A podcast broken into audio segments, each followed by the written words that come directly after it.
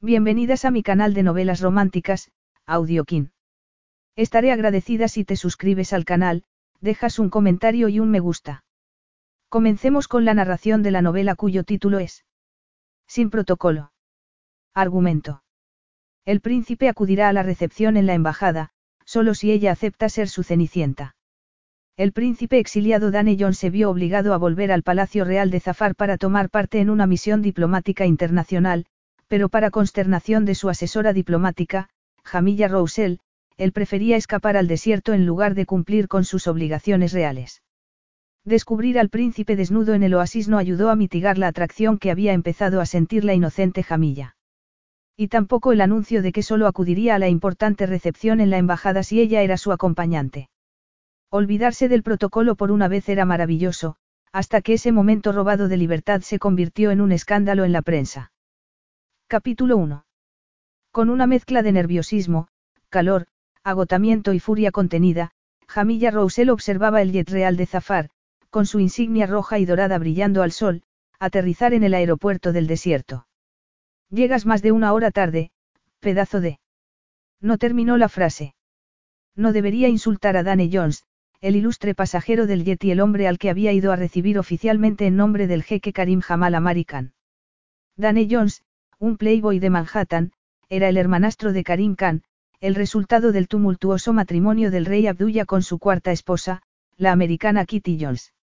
Y aunque no usase el apellido de su padre ni su título aristocrático, y ni siquiera hubiera visitado su país natal desde que sus padres se divorciaron cuando tenía cinco años, él era la única persona que el tradicional Consejo de Zafar aceptaría para representar al país en ausencia de Karim. La importante gira diplomática en Europa había estado en perspectiva durante dos años y debía empezar la próxima semana, pero Karim y Orla habían decidido quedarse en su casa en Irlanda con su hijo de tres años, Asan, para esperar el nacimiento de los mellizos cuando a Orla le diagnosticaron una hipertensión gestacional. Karim se había negado a abandonar a su familia durante un mes y, como muchas de las reuniones no podían ser reorganizadas con tan poco tiempo, Llamar a su hermanastro para que ocupase su sitio había sido la única solución para no cancelar la misión por completo. Puedes hacer esto, Milla.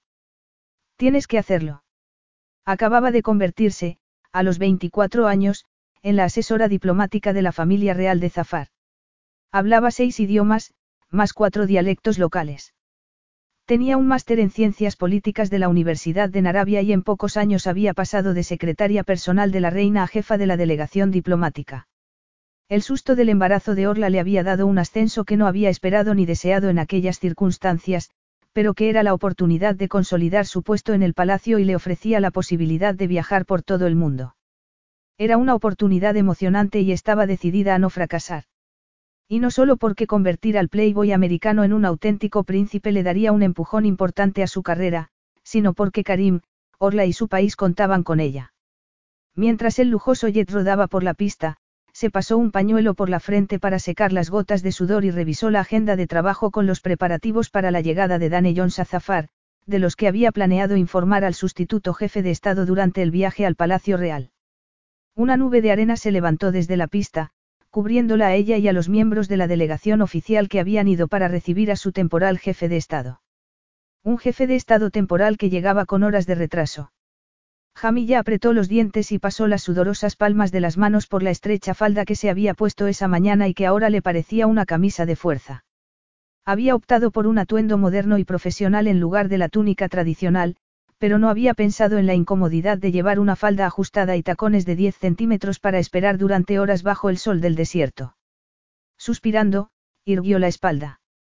Después de recibir al millonario americano y presentarle a la larga fila de dignatarios intentaría relajarse en la limusina con aire acondicionado mientras iban al palacio.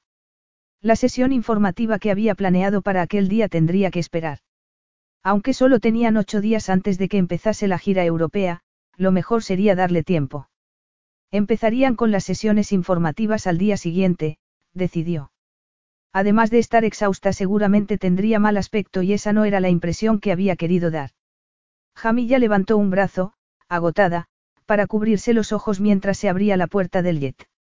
El anciano miembro del consejo que había viajado a Nueva York para acompañar a Danny Jones de vuelta a Zafar fue el primero en bajar por la escalerilla, seguido de su ayudante, el piloto y el copiloto. La puerta del avión siguió abierta durante tres, cuatro minutos, cinco minutos, pero Danny Jones no aparecía. ¿A qué espera? Quiere hacer una entrada espectacular. No nos ha hecho esperar ya más que suficiente. Estaba a punto de ponerse a gritar cuando una alta figura apareció por fin en la puerta del avión. Jamilla parpadeó, sintiendo un cosquilleo entre las piernas. Madre mía. Tenía que hacer un esfuerzo para respirar. Había visto fotografías de Danny Jones en las revistas y en las páginas web que examinaba cada mes por motivos profesionales. Necesitaba saber quién era quién en el mundo de los VIP ya que los Khan solían organizar eventos en el Palacio Real. Aunque el hermanastro de Karim nunca había aceptado las invitaciones que le enviaba, sabía que era un hombre excepcionalmente apuesto. Siendo hermanastro de Karim eso no era una sorpresa, pero mientras bajaba del avión con una bolsa de viaje colgada al hombro, Jamilla no podía dejar de mirarlo. Gafas de aviador, vaqueros gastados, una camiseta negra que se pegaba a sus definidos pectorales, altos pómulos, sombra de barba cubriendo una mandíbula cuadrada y el cabello castaño con mechas doradas por el sol. Jamilla tomó aire. Empezaba a sentirse algo mareada, por el calor seguramente. Danny Jones la miró de arriba abajo y la temperatura de su cuerpo aumentó unos mil grados más. Hola, dijo él con voz ronca, como si acabase de despertar. Tal vez así era. La delegación de Zafar había tenido que ir a su ático en Manhattan cuando no apareció en el aeropuerto a la hora acordada. Seguramente estaría durmiendo la mona después de pasar la noche con alguna de sus muchas novias. Tal pensamiento conjuró una imagen de aquel hombre desnudo que no le ayudaba nada. Danny Jones, se presentó él, quitándose las gafas de sol y revelando los ojos azules más penetrantes que había visto en su vida. Jamilla estaba sin habla. ¿Por qué no podía hablar? Muy agradecido por el comité de bienvenida, pero vámonos. Aquí hace un calor de mil demonios. Alteza, empezó a decir ella cuando pudo encontrar su voz. Soy Jamilla Omar Roussel y he sido asignada como su asesora durante la gira diplomática. Permítame que le presente a. Jamilla levantó una mano para indicar la línea de dignatarios que esperaban a su lado bajo el ardiente sol del desierto. ¿Qué me has llamado? ¿Cómo? ¿Qué me has llamado? Repitió Danny Jones, con el ceño fruncido. Alteza, respondió Jamilla. Él suspiró mientras se pasaba los dedos por el pelo. Ya, eso me había parecido. Pues no lo hagas. ¿Que no haga qué, Alteza? Le preguntó ella, desconcertada. No me llames de ese modo, respondió él. Soy ciudadano americano, así que llámame Danny Jones. Pero Alteza, es usted hermanastro del rey de Zafar, descendiente de la casa de Alamaricán y segundo en la línea de sucesión al trono después del príncipe Hassan.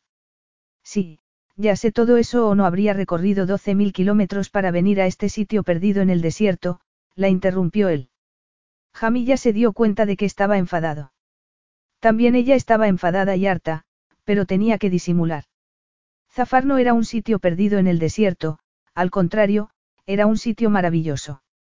Especialmente desde que Karim accedió al trono cinco años antes y comenzó la tarea de mejorar las infraestructuras para llevar al país al siglo XI y convertirlo en una monarquía constitucional tras el desastroso gobierno de su padre. Lo hago por mi hermano y su esposa, nada más, dijo él entonces, interrumpiendo sus pensamientos. Karim me lo ha pedido y aquí estoy a pesar de los trastornos que esto implica para mí y para mi negocio, añadió, con tono airado. Pero no soy un príncipe y me importa un bledo el futuro de este país, que no es el mío, así que llamarme, Alteza, es absurdo, de acuerdo. No me llames así porque me enfada y creo que no te gustaría verme enfadado. No me gusta mucho ahora mismo, murmuró Jamilla. Había dicho eso en voz alta. Lo miró, horrorizada. El cáustico comentario parecía hacer eco por todo el aeropuerto, por la carretera que llevaba al palacio y, seguramente, hasta el vecino reino de Narabia, a mil kilómetros de allí. Disculpe, Alteza, consiguió decir, deseando que se la tragase la tierra. Él no dijo nada, pero Jamilla podía sentir el calor de las pupilas azules en cada centímetro de su piel. No podía creerlo. Acababa de torpedear la mejor oportunidad de su vida, dos minutos después de conocerlo. Sin duda, Dan Jones haría que la reemplazasen.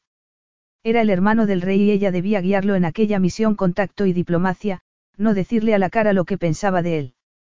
Esperó que cayese el hacha, notando las miradas espantadas de los miembros del consejo, pero cuando una oleada de pánico amenazaba con tragársela, Dane Jones echó hacia atrás la cabeza y soltó una formidable carcajada. El irritado comentario de la joven había cortado el aire del desierto como si hubiera usado un megáfono. Casi merecía la pena haberse levantado al amanecer y haber recorrido 12.000 kilómetros hasta ese agujero en medio del desierto solo por ver la cara de Jamilla Roussel en ese momento. Dane no podía dejar de reír mientras ella lo miraba con los ojos como platos. Bueno, tío, cálmate. No tiene tanta gracia. La verdad era que estaba agotado y cabreado por verse forzado a poner el pie en un país al que había prometido no volver en toda su vida. En cuanto el jet aterrizó en el aeropuerto, los tristes recuerdos habían vuelto. Aparte de eso, apenas había pegado ojo. La noche anterior habían inaugurado su última discoteca y el evento había terminado a las 5 de la mañana. El osco anciano que lo miraba con gesto desaprobador en ese momento había tenido que ir a buscarlo a su apartamento para sacarlo de la cama. Dane se pasó una mano por la cara, intentando ponerse serio. Perdone, Alteza. No sé qué estaba pensando, intentó disculparse ella. No hace falta que te disculpes. Me estaba portando como un idiota, se apresuró a decir él. Jamilla Roussel parecía asustada. Pensaba que iba a hacer que la despidieran por un comentario desagradable, aunque más que justificado. Sí, seguramente. No era así como su padre había tratado siempre a sus subordinados. Aunque su brillante hermano llevaba cinco años en el trono, ni él ni su esposa irlandesa podían hacer milagros. Sin duda, el personal del palacio seguía intimidado por el autoritario legado de su padre. Jamilla se relajó un poco y Dane notó entonces lo cansada que parecía. La máscara de pestañas había dejado una mancha bajo sus preciosos ojos de color ámbar y su frente estaba cubierta de sudor. Pero no quiero que me llames Alteza. Eso tiene que terminar. Muy bien, señor Jones, asintió ella. Nada de señor Jones, llámame Dane. Debía establecer una buena relación con ella. Al fin y al cabo, iban a estar juntos durante cuatro semanas. Le había dado su palabra a Karim, que nunca le había pedido nada, y no podía zafarse de aquella promesa como se había zafado de tantas otras en el pasado. No sé si debo tratarlo con tanta familiaridad, al, señor Jones. Era guapísima, pensó Dane. Pómulos altos, ojos del color de raras gemas, el pelo negro como el ébano sujeto en un moño alto que acentuaba una fantástica estructura ósea y unas curvas delicadas bajo el traje de chaqueta en las que se fijó de inmediato porque, al fin y al cabo, solo era un hombre. Acabas de decirme que no te gusto, le recordó él. Creo que la familiaridad no va a ser un problema entre nosotros. Aunque mientras lo decía empezaba a sentir una extraña efervescencia en las venas, algo raro y nada bienvenido. Él era un hombre que sabía apreciar la belleza de una mujer y aquella era ciertamente guapa, pero no le gustaba que le dijesen lo que tenía que hacer y ese era literalmente el trabajo de Jamilla. Además, él nunca salía con mujeres con las que mantuviese una relación profesional porque sería un problema cuando la relación terminase. Y todas sus relaciones tenían una fecha de caducidad. Pero la irritante chispa de atracción seguía ahí, especialmente cuando ella se armó de valor para decirle lo que pensaba. Esos atisbos de la mujer que había tras la máscara de formalidad lo atraían de una forma extraordinaria, aunque no sabía por qué. No me siento cómoda llamándolo por su nombre de pila, señor Jones. ¿Por qué? No solo es usted el hermano del jeque Karim, sino un príncipe y... Muy bien, la interrumpió él, levantando una mano. Entonces tendremos que llegar a un compromiso. Jamilla era la primera mujer que no quería llamarlo por su nombre de pila. Desde la pubertad, las mujeres siempre habían querido familiarizarse con él demasiado rápido. ¿Qué tal si me llama simplemente Jones? Lo de señor Jones me hace sentir viejo. No estaba dispuesto a dejar que lo llamase, Alteza. Era más que suficiente tener que fingir ser alguien que no era por una institución y un país que despreciaba. Ella lo estudió en silencio durante unos segundos. No le gustaba la idea, eso era evidente, pero podía ver que intentaba disimular su desaprobación. Y que fuese tan transparente no ayudó a apagar la chispa. Muy bien, si insiste. Insisto, dijo él, pensando que en realidad Jamilla tendría que obedecer sus órdenes. Bueno, eso era un poco perverso. ¿Desde cuándo le iban la dominación y la sumisión? No, no era eso. Le parecía excitante porque estaba seguro de que ningún hombre podría conseguir que aquella mujer se sometiese a menos que ella quisiera hacerlo. Jamilla señaló la línea de estirados ancianos que esperaban a su lado, impacientes. ¿Puedo presentarle a los miembros del consejo? No, gracias, la interrumpió él. Verlos con el traje oficial le llevaba desagradables recuerdos de su padre y quería terminar con aquello lo antes posible. Perdón. No estoy de humor para saludar a nadie y también ellos parecen agotados, respondió él. ¿Qué tal si dejamos las presentaciones para mañana, en algún sitio fresco? Pero. Jamilla parecía totalmente desconcertada. No debía ser una persona muy espontánea, pensó. ¿Y por qué eso hacía que provocarla fuese tan apetecible? Pero nada, dijo Dane. Yo soy el jefe ahora, no. Al menos durante un mes. Ella asintió con la cabeza, pero su expresión incrédula hizo que Dane tuviese que contener otra carcajada. Voy a jugar a esto con mis propias reglas, Jamilla. Ni las tuyas ni las de ellos y menos aún las reglas que impuso el canalla de mi padre. Muy bien, pues entonces decreto que subamos a las limusinas, pongamos el aire acondicionado y salgamos de aquí antes de que alguien se desmaye. Dane vio un brillo de rebelión en los ojos de color ámbar. El desafiante mohín de sus generosos labios dejaba claro que quería discutir la orden, pero estaba tan acalorada y agotada como los demás y acababa de admitir que él era el jefe. Por fin, inclinó la cabeza en un gesto de asentimiento, pero estaba claro que le costaba un mundo hacerlo. Bonito cuello, pensó él. Como usted diga, al, señor Jones. Daneo Jones, nada más, la corrigió él. Jamilla habló brevemente con un ayudante antes de llevarlo hacia una de las limusinas, las banderolas rojas y doradas moviéndose con el ardiente viento del desierto. Alteza. Un joven vestido con la túnica tradicional abrió la puerta del coche, haciendo una reverencia tan exagerada que Dane temió que cayese al suelo de cabeza. Gracias, chico, murmuró, intentando contener su irritación. ¿Cómo soportaba Karim esas absurdas deferencias 24 horas al día? Él acababa de llegar y ya lo sacaban de quicio. Yo iré junto al conductor para que pueda usted descansar, señor Jones, dijo Jamilla. Llegaremos en dos horas más o menos. Hay refrescos en el bar, delante de usted. ¿Quiere algo en especial? Una imagen totalmente inapropiada apareció en su cabeza y la chispa de deseo por su asesora diplomática se convirtió en un insistente cosquilleo. Cálmate, chico. Llámame Jones, solo Jones, le dijo, con un tono más seco de lo que pretendía. Nada de señor. Y no, no quiero nada en especial salvo que nadie me moleste hasta que lleguemos al palacio. Como desee, murmuró ella, intentando disimular su irritación mientras cerraba la puerta de la limusina. Dane sonrió. Había evitado obedecerlo no llamándole nada, como si estuviese dispuesta a decir la última palabra. Muy bien, Jamilla Roussel. Me has ganado un asalto, por ahora. Dan esbozó una sonrisa al pensar en una batalla de voluntades. Al menos eso lo distraería del agotamiento, la irritación y el peso que sentía en el estómago, provocado por los fantasmas a los que se vería forzado a enfrentarse cuando llegase al palacio. Capítulo 2. Señorita Roussel, el príncipe ha desaparecido. Jamilla, que estaba corriendo en la cinta del gimnasio, pulsó el botón y esperó que la máquina se detuviese antes de bajar, mirando la expresión horrorizada de Akim. ¿Qué has dicho? Le preguntó, convencida de no haber oído bien. Akim había sido asignado como ayudante del nuevo jefe de Estado y ella le había pedido que fuese a buscarlo a las seis de la mañana. Por supuesto, no debía despertar a John si estaba dormido. Parecía absolutamente agotado cuando llegaron al palacio el día anterior, tanto que ni siquiera se había molestado en hacer más comentarios sarcásticos antes de desaparecer en su suite. El príncipe no está en sus habitaciones, repitió Akim. ¿Estás seguro? Tal vez esté en el cuarto de baño. Akim estaba tan poco preparado para lidiar con el comportamiento poco convencional de Danny Jones como todos los demás.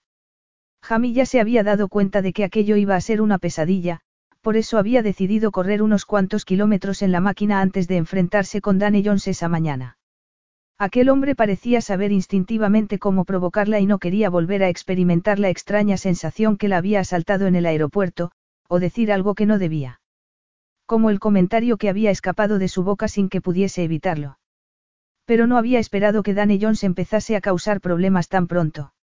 He mirado por todas partes, señorita Roussel, dijo Kim, asustado. No lo encuentro por ningún lado. ¿Dónde puede haber ido? ¿Y cómo, si estamos en medio del desierto? ¿Y su equipo de seguridad? Ellos tienen que saber dónde está. Akim negó con la cabeza. No saben nada. Solo tienen que acompañarlo cuando sale de la suite y nadie les había informado de que hubiera salido. Bueno, será mejor no asustarse, murmuró ella, con las rodillas temblorosas. Habría vuelto a Manhattan sin decírselo a nadie. Pero ¿cómo era posible? Había visto algo extraño el día anterior, cuando llegaron al palacio. Danny Jones estaba silencioso, inquieto, sin la confianza que había mostrado en el aeropuerto. Le había dicho que quería descansar y había pensado que era el cansancio, pero ya no estaba tan segura. Dile a Said que hable con los guardias de la puerta y luego ponte en contacto con el garaje para ver si se ha llevado algún coche. Todos los vehículos tenían GPS, de modo que podrían localizarlo. Habría ido al aeropuerto. ¿Pero para qué?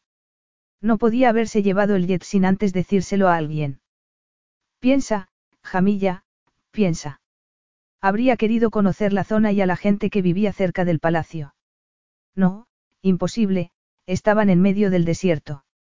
¿Sabría Danny Jones lo peligroso que era el desierto? No, claro que no. Él vivía una vida regalada en Manhattan. ¿Y por qué iba a querer conocer a la gente de Zafar cuando había dejado claro que no sentía el menor deseo de representarlos? ¿Sabes si el príncipe monta a caballo, Akim? Pues. Da igual, olvídalo. Ve al garaje a comprobar si se ha llevado algún coche. Sabría Danny Jones montar a caballo. Pero aunque supiese hacerlo, los sementales árabes del establo real eran muy temperamentales y solo podían ser montados por gente como ella, que llevaba montando toda la vida. Mientras se duchaba tuvo que controlar una oleada de pánico. Porque ya sospechaba lo irresponsable y temerario que era aquel hombre. Después de vestirse corrió a los establos del palacio para comprobar si estaba en lo cierto, pensando que no podía ser tan tonto como para adentrarse en el desierto a caballo. Pero cinco minutos después descubrió que Danny Jones era aún más temerario de lo que había pensado. Y seguía sin saber dónde estaba. Dane dejó escapar un grito de rebeldía, disfrutando del viento y de la descarga de adrenalina mientras galopaba por las dunas, persiguiendo los primeros rayos del amanecer. Dejó que el animal volase, sintiendo como si también él estuviese volando, olvidando así la furia que sentía al verse forzado a volver a zafar después de 25 años. Tenía que salir de allí, alejarse del palacio. Tendría que volver para hacer el trabajo que había prometido hacer, pero ese paseo de madrugada hasta el oasis Alu lo haría más soportable, devolviéndole uno de los pocos buenos recuerdos de su infancia. Cuando llegaron al promontorio rocoso, Dane tiró de las riendas. El caballo levantó la cabeza y aminoró el paso, tan bien entrenado que obedecía ante la menor sugerencia. Eso es, una vez que aceptó quién era el jefe. Dane sonrió mientras acariciaba el cuello del animal. No había sido fácil. Azam lo había puesto a prueba para ver si era capaz de manejarlo, pero al final habían llegado a un acuerdo y estaba disfrutando como nunca. Nada como un cara a cara con un semental testarudo para borrar las telarañas de una noche prácticamente en vela. Pero no solo había estado inquieto por los recuerdos de su infancia. Había despertado sudando antes del amanecer por culpa de unos retadores ojos de color ámbar. No habías decidido no pensar en ella. Dane intentó ignorar el cosquilleo que sentía entre los muslos mientras el semental se deslizaba por la duna hacia el oasis. Hacía mucho que no montaba a caballo, probablemente seis meses desde que pudo tomarse unos días libres para visitar la granja al norte de Nueva York donde tenía sus propios establos. Pagaría por el paseo al día siguiente, pero mientras miraba las palmeras, el pequeño corral, el destello del agua transparente que manaba de una grieta entre las rocas, supo que merecía la pena. Recordaba a su hermano pasándole un brazo por los hombros cuando iban allí, un oasis en todos los sentidos durante su tumultuosa infancia, para ver el amanecer. Incluso podía oír a Karim, experto jinete a los diez años, murmurando palabras de ánimo para que dejase de llorar. Dane dejó escapar una risa amarga, sorprendido por tal sensiblería. Si Karim supiera lo importante que era ese recuerdo para él, y cuánto había echado de menos esos paseos a caballo cuando su madre y él fueron expulsados de Zafar, su hermano seguramente se partiría de risa. Suspirando, apretó la cara contra el cuello del animal, sintiéndose tranquilo por primera vez desde que aceptó tomar parte en aquel fiasco. Buen chico, Azam. El caballo resopló y relinchó, agradeciendo el cumplido. Era un animal magnífico.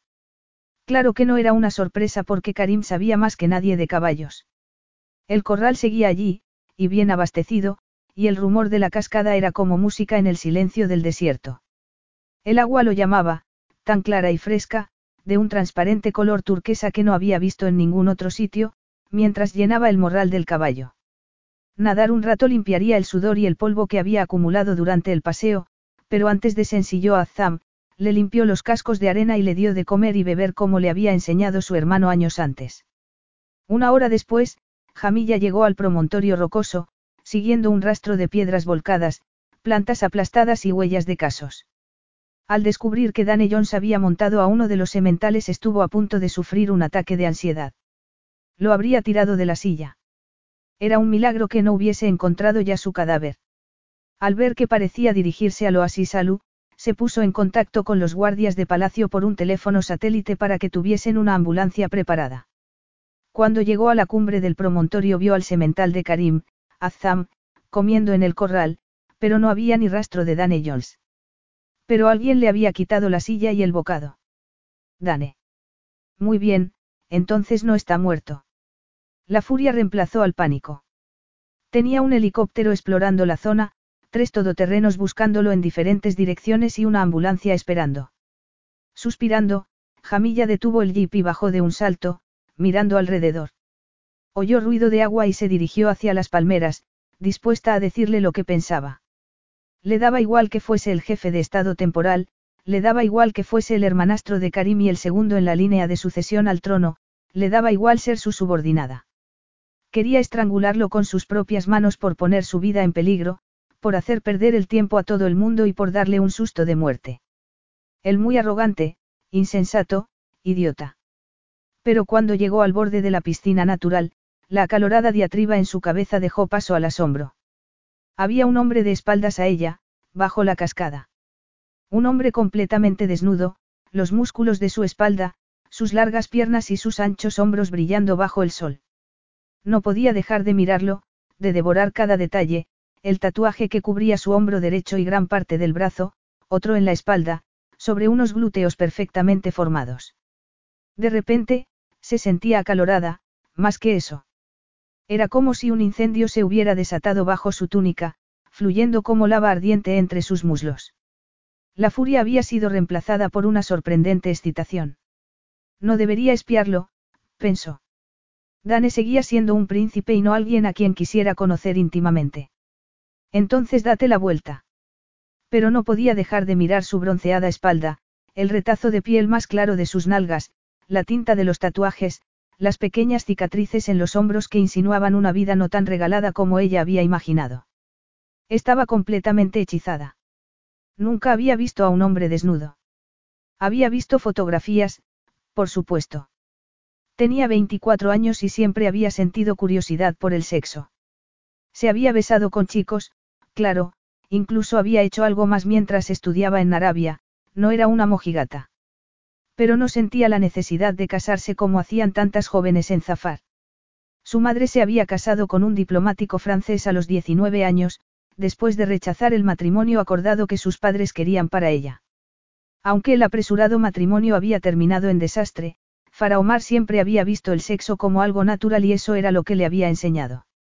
Jamilla se decía a sí misma que aún no había encontrado al hombre adecuado para disfrutar del sexo, pero la verdad era que tampoco había sentido el anhelo de buscarlo. Hasta ese momento. El insistente latido entre sus piernas empezaba a ser doloroso. Nunca había esperado sentir algo tan, crudo, tan urgente. Pero Danny Jones no es el hombre adecuado. Ni siquiera te cae bien. A pesar de todo, su mirada seguía clavada en él mientras se daba la vuelta y se dirigía hacia la orilla con la cabeza baja. Sin poder evitarlo, miró la larga columna de su sexo, emergiendo de entre unos rizos oscuros. Es absolutamente hermoso. Alertado por lo que había sonado como un suspiro, Dane levantó la cabeza y miró a la mujer que estaba en la orilla. Alta y esbelta, llevaba una túnica que le llegaba por la rodilla, vaqueros y botas de montar. Era preciosa. Él estaba desnudo y ella lo miraba fijamente, y su cuerpo reaccionó como lo haría el de cualquier hombre. ¿Quién era? ¿Y qué hacía allí? Al parecer, le gustaba lo que veía y a él también. Tal vez podrían. Pero entonces ella levantó la cabeza y reconoció esos ojos de color ámbar. Es Jamilla, mi niñera real. Cielo santo. Me ha seguido hasta aquí. Siguió caminando, satisfecho cuando ella apartó la mirada de su entrepierna y empezó a estudiar los arbustos a su izquierda como si le fuera la vida en ello. ¿Qué tal si me das los calzoncillos? sugirió, disimulando una sonrisa al ver el fiero rubor en sus mejillas. Cariño, si no querías verlo no deberías haber mirado. Estás mirándolos directamente, la apremió al ver que permanecía inmóvil. Jamilla se aclaró la garganta. Sí, sí, claro, murmuró mientras se inclinaba para tomar los calzoncillos del suelo. Le pido disculpas por... por mirarme la entrepierna. Jamilla se dio la vuelta, colorada hasta la raíz del pelo. No esperaba, en fin, yo no sabía qué. Claro que lo sabías. Tu expresión no miente. No pasa nada. No eres la primera mujer que me ve desnudo, dijo Dane, incapaz de resistir la tentación de provocarla. Después de todo, él tenía que luchar contra una inconveniente erección y ella era la causa. Por suerte, yo no soy tímido. Eso es evidente, murmuró Jamilla. Dane rió. La puya era casi tan excitante como verla a la orilla del agua, mirándolo. Relájate, le dijo mientras tomaba la camiseta. No eres mi tipo. Pero cuando el fresco y femenino aroma de jamilla llegó a sus pulmones supo que era mentira. La verdad era que nunca había pensado que tuviese un tipo de mujer en especial. Lo único que esperaba de las mujeres era que estuviesen disponibles y sin complicaciones. Y si ese era su tipo, aquella mujer era todo lo contrario, pero había algo en ella que lo excitaba de una forma extraña. Tal vez era el carácter que intuía bajo esa capa de seriedad, aunque ella intentaba esconderlo, tal vez que era una mujer muy guapa, aunque un poco estirada o el reto que representaba. Seguramente, una combinación de todo eso. En cualquier caso, no debería pensar tanto en ella. Él prefería que su vida sexual fuese lo más sencilla posible y Jamilla Roussel prácticamente tenía la palabra, complicación, escrita en la frente.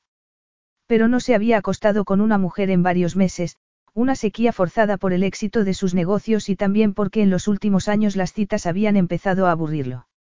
Y, dadas las circunstancias, no iba a ser capaz de remediar la situación durante al menos otras cuatro semanas. Me alegro de no ser su tipo porque eso sería totalmente inapropiado, dijo ella, sujetando el pañuelo que ocultaba su pelo. Nuestra relación profesional sería insostenible y yo tengo que... Dane empezó a secarse el torso con la camiseta, mirándola fijamente, y Jamilla no terminó la frase. ¿Cómo reaccionaría si la besase? Se reiría, suspiraría. No va a pasar nada de eso. No es tu tipo, no. Dane se puso la camiseta y tomó los vaqueros del suelo, intentando controlar una inconveniente oleada de calor. ¿Puedo darme la vuelta? ¿Está decente? Le preguntó ella. Decente.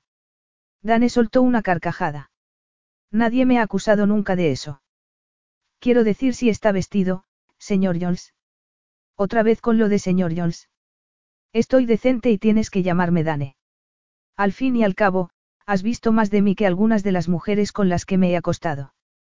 Muy bien, Dane, murmuró Jamilla, enrojeciendo aún más, si eso era posible. Y él decidió que acababa de ganar otro asalto en esa batalla de voluntades. ¿Cómo me has encontrado? He seguido el rastro en uno de los jeps del palacio. Cuando me dijeron que habías montado a Zam me preocupé por tu seguridad. Ah, ya, murmuró él, impresionado por su habilidad para seguir rastros y también extrañamente emocionado por su genuino tono de preocupación. Nadie se había preocupado nunca por su seguridad. Ni siquiera su madre. El desierto es muy peligroso a caballo. Pero he sobrevivido.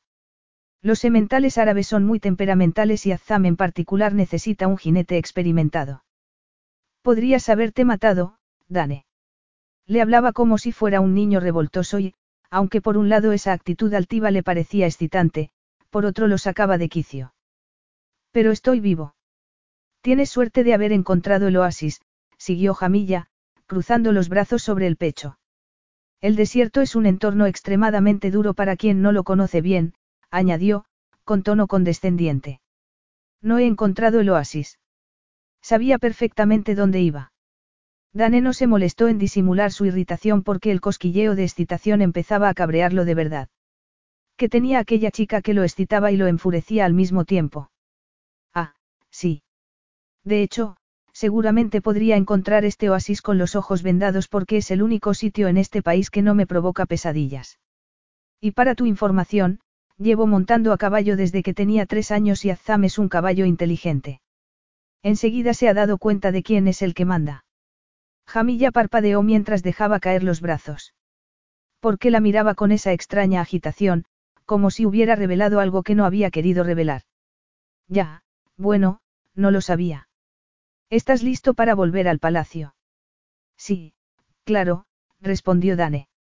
Pero cuando volvieron al corral para ensillar al caballo Jamilla descubrió que tenían otro problema, una de los neumáticos del jeep se había pinchado y no llevaba rueda de repuesto.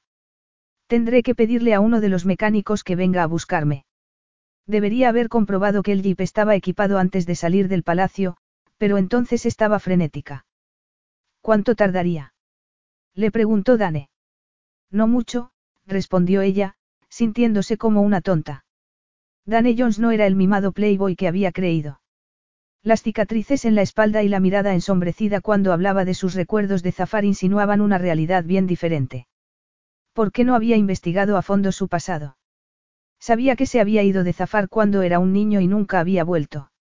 Era el segundo en la línea de sucesión, pero el rey Abdullah no había mantenido contacto con él desde que se divorció de su madre. Y, al parecer, sus recuerdos de Zafar eran más traumáticos de lo que había pensado. Sabía por sus conversaciones con Orla, que se había convertido en una amiga además de su jefa en los últimos cinco años, que el rey Abdullah había sido abusivo con la madre de Karim y él había sufrido mucho por ello. Y si Dane había experimentado algo similar. Tenía que hablar con Saed y con Ameera, que habían atendido a las esposas del rey Abdullah. Para hacer bien su trabajo tenía que descubrir quién era Dane Jones y ganarse su confianza. Había pensado que era un arrogante, pero tal vez la arrogante era ella al no haber hecho su trabajo como debía. ¿Cuánto tiempo? insistió él. Una hora, tal vez dos, respondió Jamilla. Lo merecía por ir hasta allí sin saber si Dane sabía montar a caballo. Tener que esperar durante horas en el oasis sería una lección por ese momento de boyerismo, pensó intentando borrar de su cerebro la imagen de Danny Jones desnudo mientras sacaba del bolsillo el teléfono satélite. Cuando cortó la comunicación, él estaba montado sobre el poderoso semental. Azam resopló, indignado, dando un paso atrás, pero él controló el caballo sin el menor esfuerzo, tirando de las riendas y dando órdenes con tono firme, tranquilo a pesar del evidente enfado del semental. Era magnífico. Un príncipe del desierto a pesar de los vaqueros y el aspecto occidental, aunque él no se viese a sí mismo como un príncipe. Y merecía su respeto, pensó. Había vuelto a un país del que tenía malos recuerdos porque se lo había pedido su hermano. Y, aunque al principio le había molestado que un millonario americano fuese el jefe de la misión diplomática, la realidad era que los dos iban a tener que lidiar con esa situación les gustase o no. La maestría de Dane sobre el caballo hizo que Jamilla se sintiese como una tonta y juró no volver a subestimarlo. Ni a él ni el catastrófico efecto que parecía ejercer en sus hormonas. ¿Has llamado al mecánico? Sí, ya viene hacia aquí, ¿qué haces? Le preguntó Jamilla cuando le ofreció su mano. Vamos, sube. No voy a dejarte sola aquí con este calor.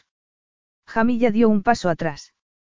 No iba a volver al palacio con él, era absurdo. No pasa nada. Aquí hay agua y sombra. Puedo quedarme. Es una orden, la interrumpió él, con una sonrisa en los labios. Prometo no morderte y estoy seguro de que tienes toneladas de cosas que hacer.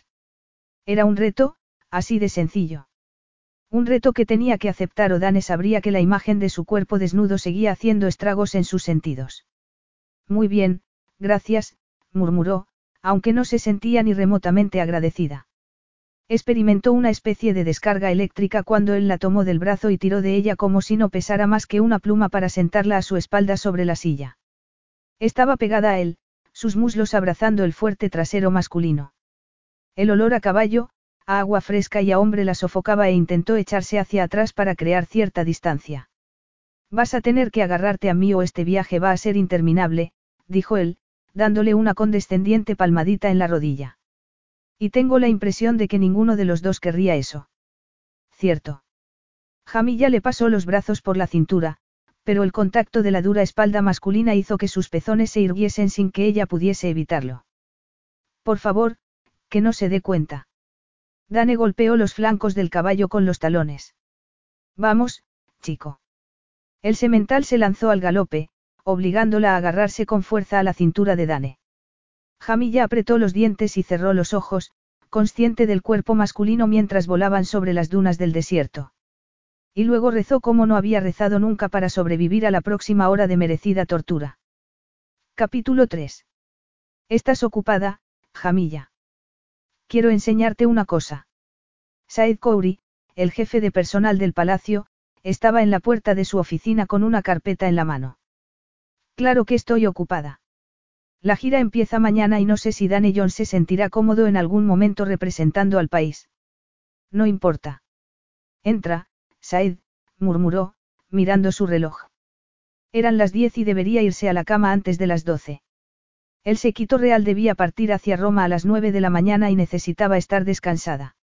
Dane y ella habían logrado establecer una relación de trabajo agradable en los últimos siete días y desde el embarazoso encuentro en el oasis se había mostrado más dispuesto. Era evidente cuánto lo incomodaba hacer ese papel, pero Jamilla había aprendido a vivir con cierta tensión entre ellos, intentando olvidar lo que había visto en el oasis, y desde entonces mantenían una actitud puramente profesional. Mientras le informaba sobre el itinerario de la gira, él escuchaba pacientemente sin decir nada. Jamilla sospechaba que estaba aburrido, pero en realidad era una suerte que no hiciese comentarios sarcásticos. Al parecer, los dos habían vuelto del oasis con cierto respeto por el otro, pero Jamilla se sentía peligrosamente atraída hacia él y había decidido que el trabajo era la solución para ese problema. Con eso en mente, había trabajado sin descanso durante esos días para reorganizar el itinerario por los países europeos con los que Zafar quería incrementar lazos comerciales. Originalmente planeada para Karim y Orla, que tenían mucha experiencia como embajadores de Zafar, la misión europea incluía actividades que podrían ser un problema para Dane. Por ejemplo, la visita de un día a un colegio para chicas en Barcelona, ya que Orla tenía gran interés por la educación femenina, había sido reducida a dos horas porque obligar a Danny Jones a pasar todo un día con un grupo de adolescentes le había parecido una receta para el desastre. Podía imaginarlas a todas enloquecidas por el guapísimo príncipe de Zafar. En fin, parecía ejercer ese efecto en todas las mujeres, pensó, sintiendo que le ardían las mejillas. Haciendo malabares diplomáticos también había conseguido dos días en County Kildare, Irlanda, para visitar a Karim y Orla tras la primera fase de la gira en Italia, convencida de que una charla con su hermano aumentaría la confianza de Dane. Aunque a Dane Jones no le faltaba confianza, al contrario. Pero no podía olvidar las sombras que ella había visto en sus ojos cuando llegó al palacio y cuando le habló de sus pasadas experiencias en Zafar. No habían vuelto a hablar de ese encuentro y Jamilla lo agradecía porque temía que la imagen de él saliendo desnudo del agua hubiese quedado grabada en sus retinas para siempre y eso no la ayudaba a dormir. Pero aquella misión iba a ser excepcionalmente difícil para él porque no conocía a la gente de Zafar, no conocía su cultura, de modo que, además de las reuniones informativas sobre la gira, Jamilla también había incluido visitas a hospitales, colegios y negocios locales para presentarle a los ciudadanos del moderno reino del desierto al que debía representar. Y, por suerte, él no había parecido aburrido. Además, había descubierto que hablaba el idioma mejor de lo que ella pensaba. Tras la máscara de hombre hastiado y cínico, Dane era una persona muy agradable. Poco convencional, desde luego, pero muy atractivo y carismático.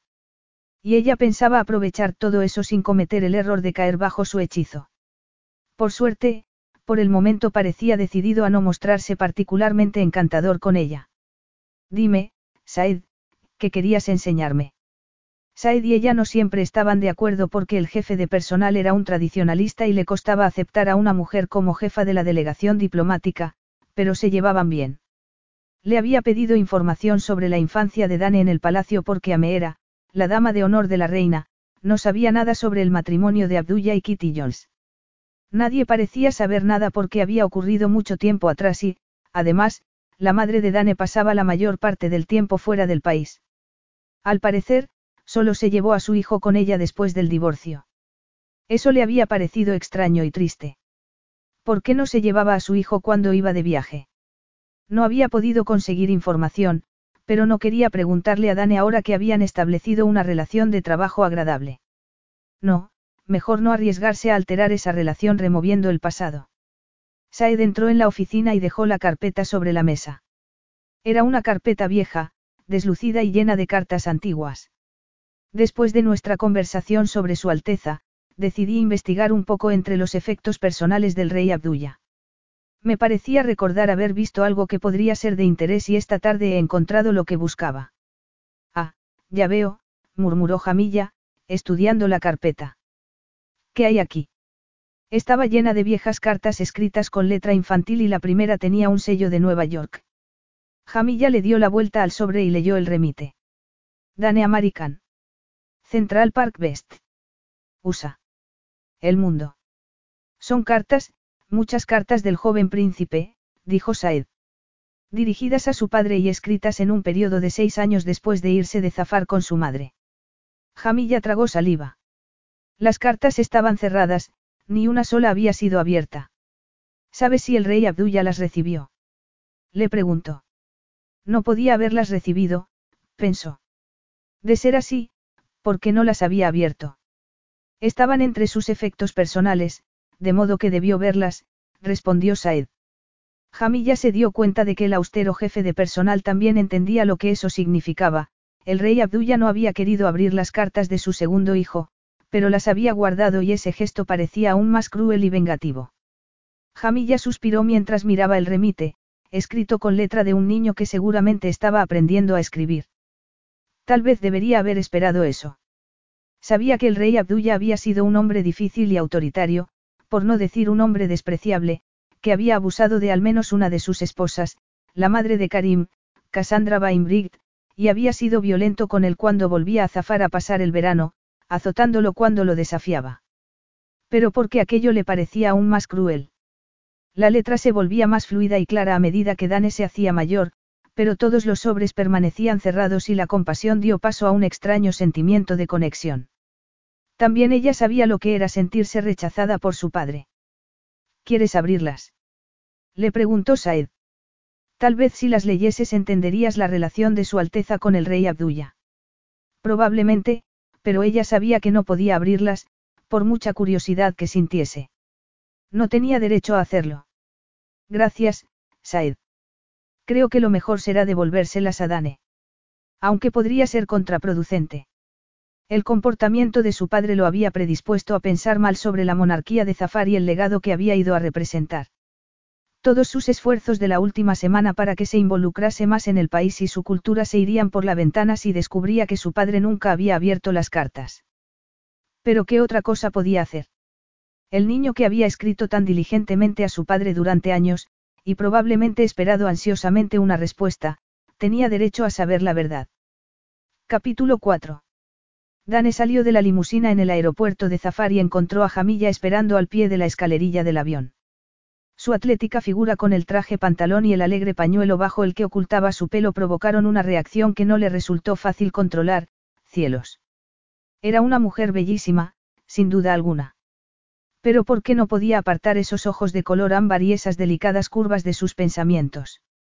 Llevaban una semana trabajando juntos y la relación era estrictamente profesional, pero su atracción por ella era cada día más intensa y eso estaba empezando a enfadarlo de verdad. Aunque no tenía derecho a enfadarse con Jamilla, que trabajaba sin descanso para que aquella gira comercial fuese un éxito. Pero ¿por qué tenía que estar tan sexy con el traje de chaqueta? No es para ti, chaval. Hola, Dane. Aquí me ha olvidado darte el uniforme. Le he dicho que lo guardase en la maleta, respondió él, con tono seco. Dane contuvo el deseo de disculparse al ver que ella se ponía tensa, pero cuando Akim le mostró un uniforme militar con galones y botones dorados y una fila de medallas que él no había ganado se puso de mal humor. ¿Por qué iba a vestirse como un soldado cuando jamás había estado en el ejército? Él no era el comandante en jefe de las Fuerzas Armadas de Zafar como lo era su hermano. Tenemos que hablar sobre lo que debo ponerme y cuándo porque no me siento cómodo con ese uniforme. Ya veo, murmuró Jamilla, con una calma que lo irritó. Aunque su relación profesional había sido menos tensa en los últimos días, echaba de menos a la fierecilla que había conocido el primer día. Mientras la seguía por la escalerilla no podía dejar de mirar cómo el pantalón se ajustaba a su perfecto trasero. Aparta la mirada. Mientras entraban en el avión, y la tripulación hacía una reverencia que empeoró su mal humor, el perfume de Jamilla le recordó el viaje de vuelta al palacio desde el oasis. El recuerdo de ese paseo a caballo seguía despertándolo por las noches, cubierto de sudor y a punto de explotar. ¿Cuál es el problema con el uniforme? Le preguntó ella mientras se sentaban. No pienso llevar un uniforme militar, me sentiría ridículo. O peor, se parecería a su padre. Pero el uniforme de comandante en jefe es un honor otorgado a los reyes de Zafar durante generaciones. Yo no soy el rey de Zafar, le recordó Dane. Tal vez podríamos llegar a un compromiso, sugirió ella. ¿Cómo? Replicó Dane.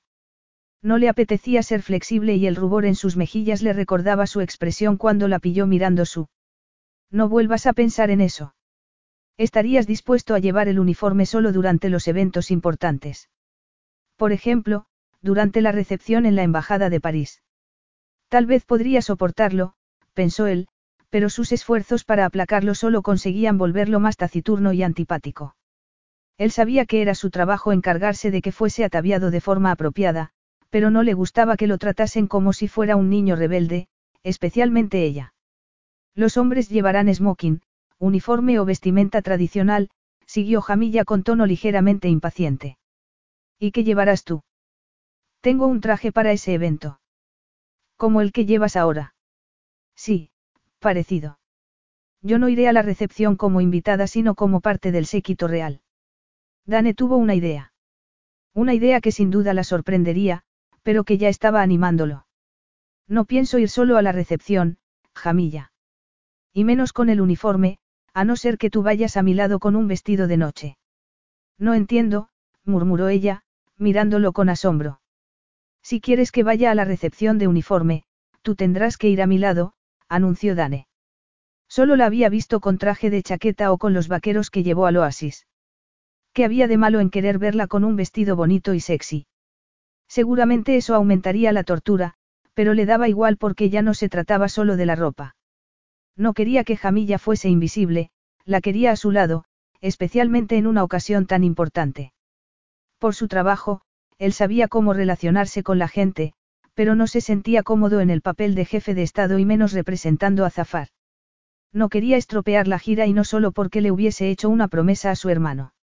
En la última semana, mientras visitaba la zona para aclimatarse al papel de príncipe, había conocido a mucha gente. Gente inteligente, trabajadora, ciudadanos leales que respetaban la monarquía. Quería hacerlo bien por ellos, pero no iba a ser fácil y tener a Jamilla a su lado, sonriendo cada vez que hacía algo bien y haciendo comentarios constructivos cada vez que metía la pata, sería un refuerzo necesario. Además, a pesar de la atracción de la que no parecía capaz de librarse, ella lo fascinaba y lo entretenía. Pero no puedo ir contigo, no sería apropiado, protestó Jamilla, horrorizada. Esos son mis términos, insistió Dane. O eso o me pondré lo que me apetezca. Ella lo miraba fijamente, seguramente pensando que iba a aparecer en la embajada de París con unos vaqueros rotos y una camiseta. Supongo que podría hablar con sus majestades cuando lleguemos a County Kildare. Si a ellos les parece bien que te saltes el protocolo, puede que Orla quiera prestarme un vestido para la recepción. Si de verdad eso es lo que quieres. Eso es lo que quiero, dijo Dane, triunfante. Provocarla era casi tan excitante como ver que se mordía el jugoso labio inferior. Estaba jugando con fuego y lo sabía. Había visto cómo lo miraba cuando pensaba que él no se daba cuenta. Aún recordaba el brillo de anhelo en sus ojos cuando lo encontró desnudo en el oasis y aún podía sentir el roce de sus pezones en la espalda mientras volvían al palacio. Los recuerdos de ese paseo a caballo habían hecho que despertase excitado y cubierto de sudor desde entonces. En fin, tal vez aquel viaje no tenía por qué ser una tarea desagradable.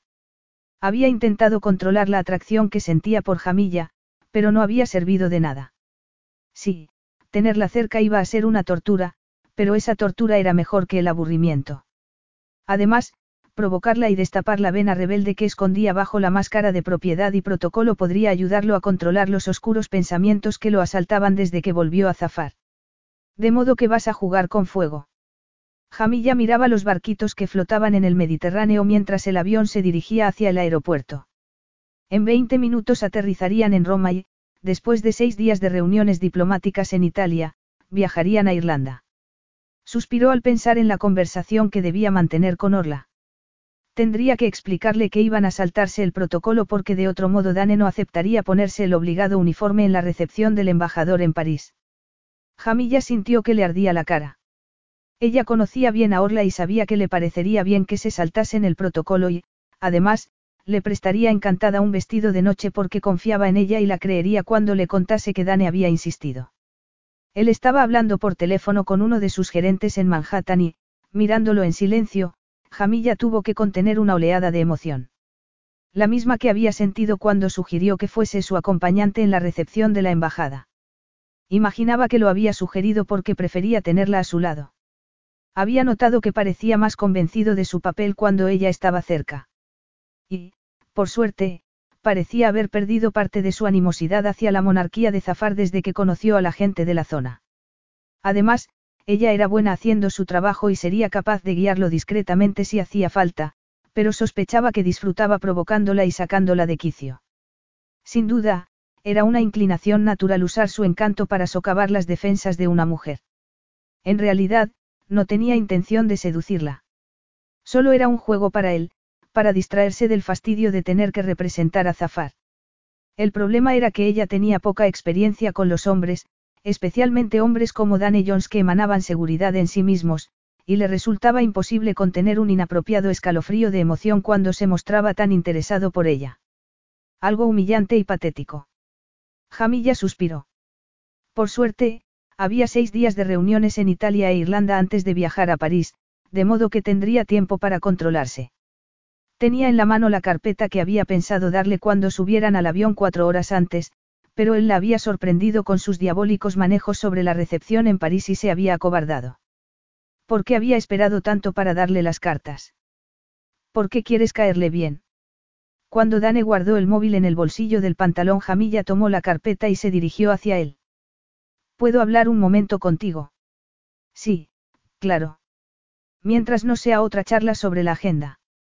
No, se trata de otra cosa, lo interrumpió Jamilla, sentándose frente a él y dejando la carpeta entre los dos.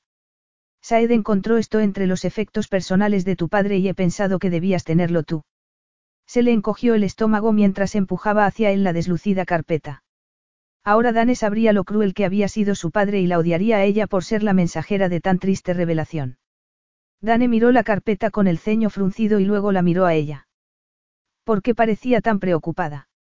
Lo había mirado con esa misma expresión en el oasis, cuando le contó más de lo que debería sobre su infancia en Zafar. ¿Qué es esto?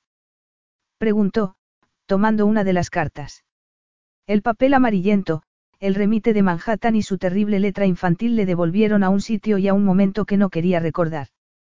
Había muchas cartas, tantas cartas, y ninguna de ellas había sido abierta. Ese pedazo de...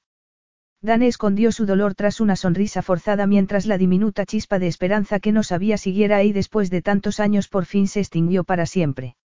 Así que recibiste las cartas, canalla. Lo siento mucho. Había tal compasión en los ojos de color ámbar que Dane se quedó sin aire por un momento. ¿Qué es lo que sientes? La terrible indiferencia de tu padre. No fue un buen rey, eso ya lo sabía, pero no esperaba que hubiera sido tan mala persona y tan mal padre. Por favor, no te disgustes. Disgustarme. Dane hizo una mueca. Lo decía en serio. Su gesto de compasión lo ponía nervioso, recordándole al niño que había sido una vez, escribiendo esas cartas con la infantil convicción de que su padre las leería y querría rescatarlo. Un hombre que nunca había rescatado a nadie. ¿Por qué iba a disgustarme? Le preguntó, tirando con desdén la carta sobre las demás. Él no necesitaba su compasión. Por suerte, ese niño había desaparecido mucho tiempo atrás. ¿Por qué no respondió a tus cartas e imagino que te preguntarías por qué? Dane se encogió de hombros. No, la verdad es que no, respondió. Tal vez una vez, pero ese niño había sido un blandengue. Ella me obligaba a escribirlas. Ella. Mi madre. Pensaba que podría sacarle más dinero haciendo que yo se lo pidiese. Se había gastado el dinero del acuerdo de divorcio y siempre necesitaba más. Dane volvió a mirar la pila de cartas que Kitty Jones le pedía que escribiese a su padre una vez al mes. Había sido la única cosa que insistía en que hiciera. Le daba igual que estudiase o no, donde fuese por las noches o que hiciese mientras no la molestase. Le decía a menudo que había destrozado su vida, que era una carga, que había arruinado su figura, cuánto le costaba darle de comer y lo canalla que era su padre. Pero una vez al mes tomaba papel y bolígrafo e insistía en que escribiese esas cartas, con ese tono zalamero que usaba solo cuando quería algo. Dile que no tenemos dinero. Al fin y al cabo, tú eres un príncipe de zafar y ni siquiera puedo darte de comer como es debido. Aún recordaba a su madre, con una bata de seda, oliendo a su perfume favorito, un perfume floral que costaba dos mil dólares el frasco, mientras fumaba los cigarrillos que le enviaban desde París, paseando de un lado a otro como un sargento. Y su desesperanza mientras escribía unas cartas a las que sabía que su padre no respondería. Parece que al final se volvió contra ella, murmuró Jamilla. Dane cerró la carpeta, esbozando una sonrisa forzada. En realidad, tiene gracia.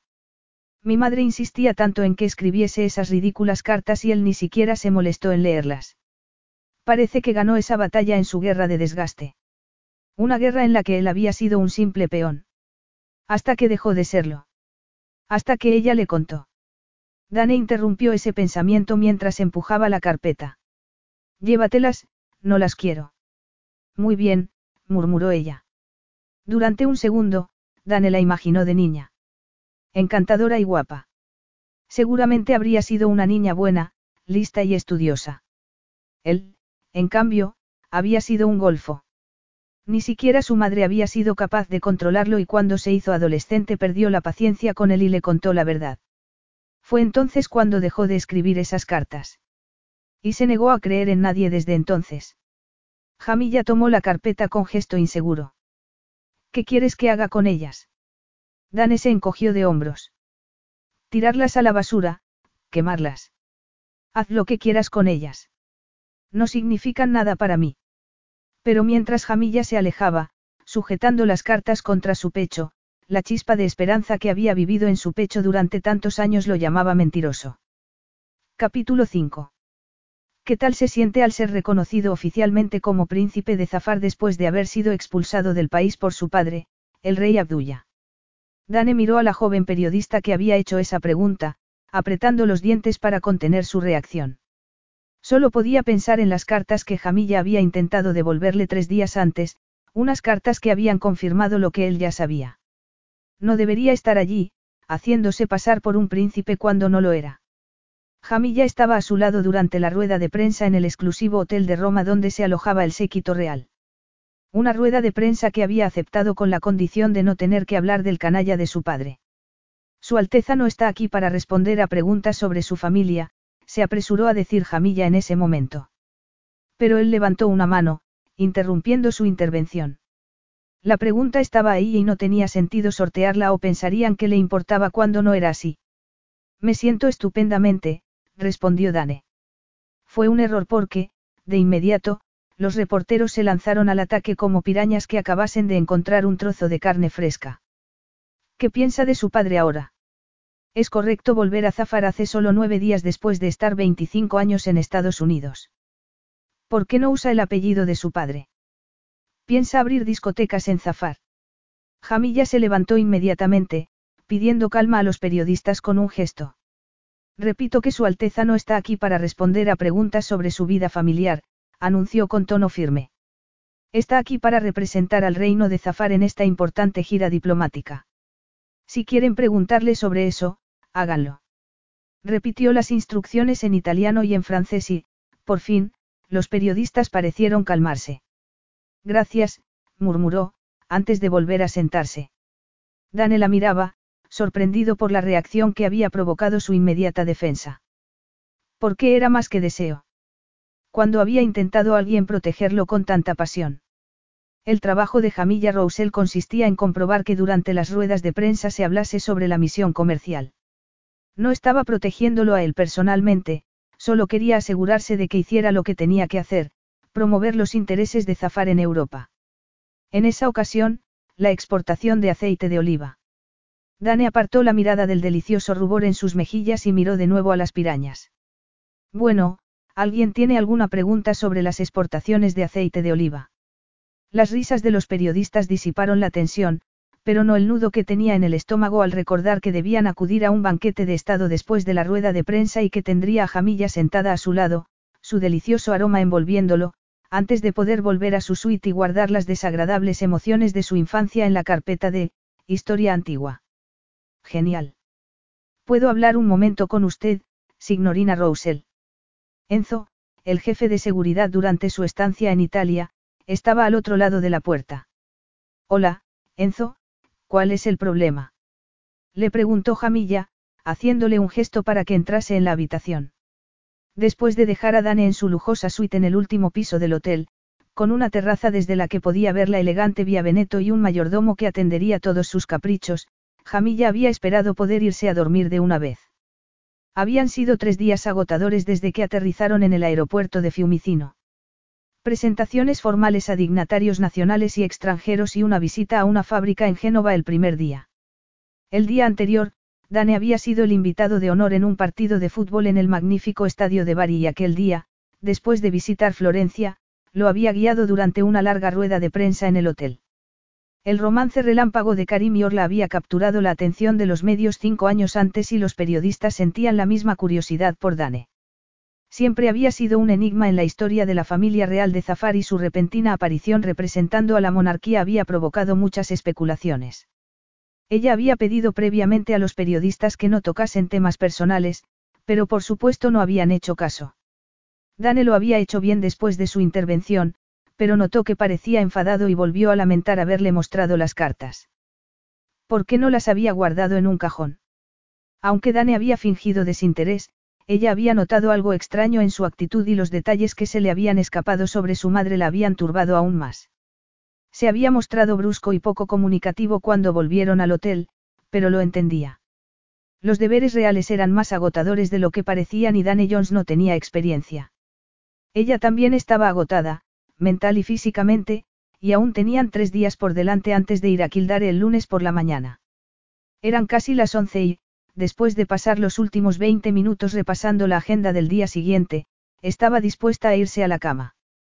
Quería levantarse temprano para correr un rato y ver un poco de la ciudad eterna, que apenas había podido admirar desde el interior de la limusina, antes de volver al hotel a las ocho para organizar los preparativos del siguiente evento oficial. Agotada, le hizo un gesto a Enzo para que entrase en la suite. Si Dane necesitaba algo, ella estaba allí para proporcionárselo. Lo siento mucho, signorina, pero Su Alteza insiste en salir del hotel sin su equipo de seguridad. Pero no puede hacer eso. Es absurdo. ¿Y dónde pensaba ir? Parecía agotado cuando volvieron al hotel. Se lo he explicado, pero insiste en hacerlo y he pensado que debía venir a contárselo. Ha pedido una moto.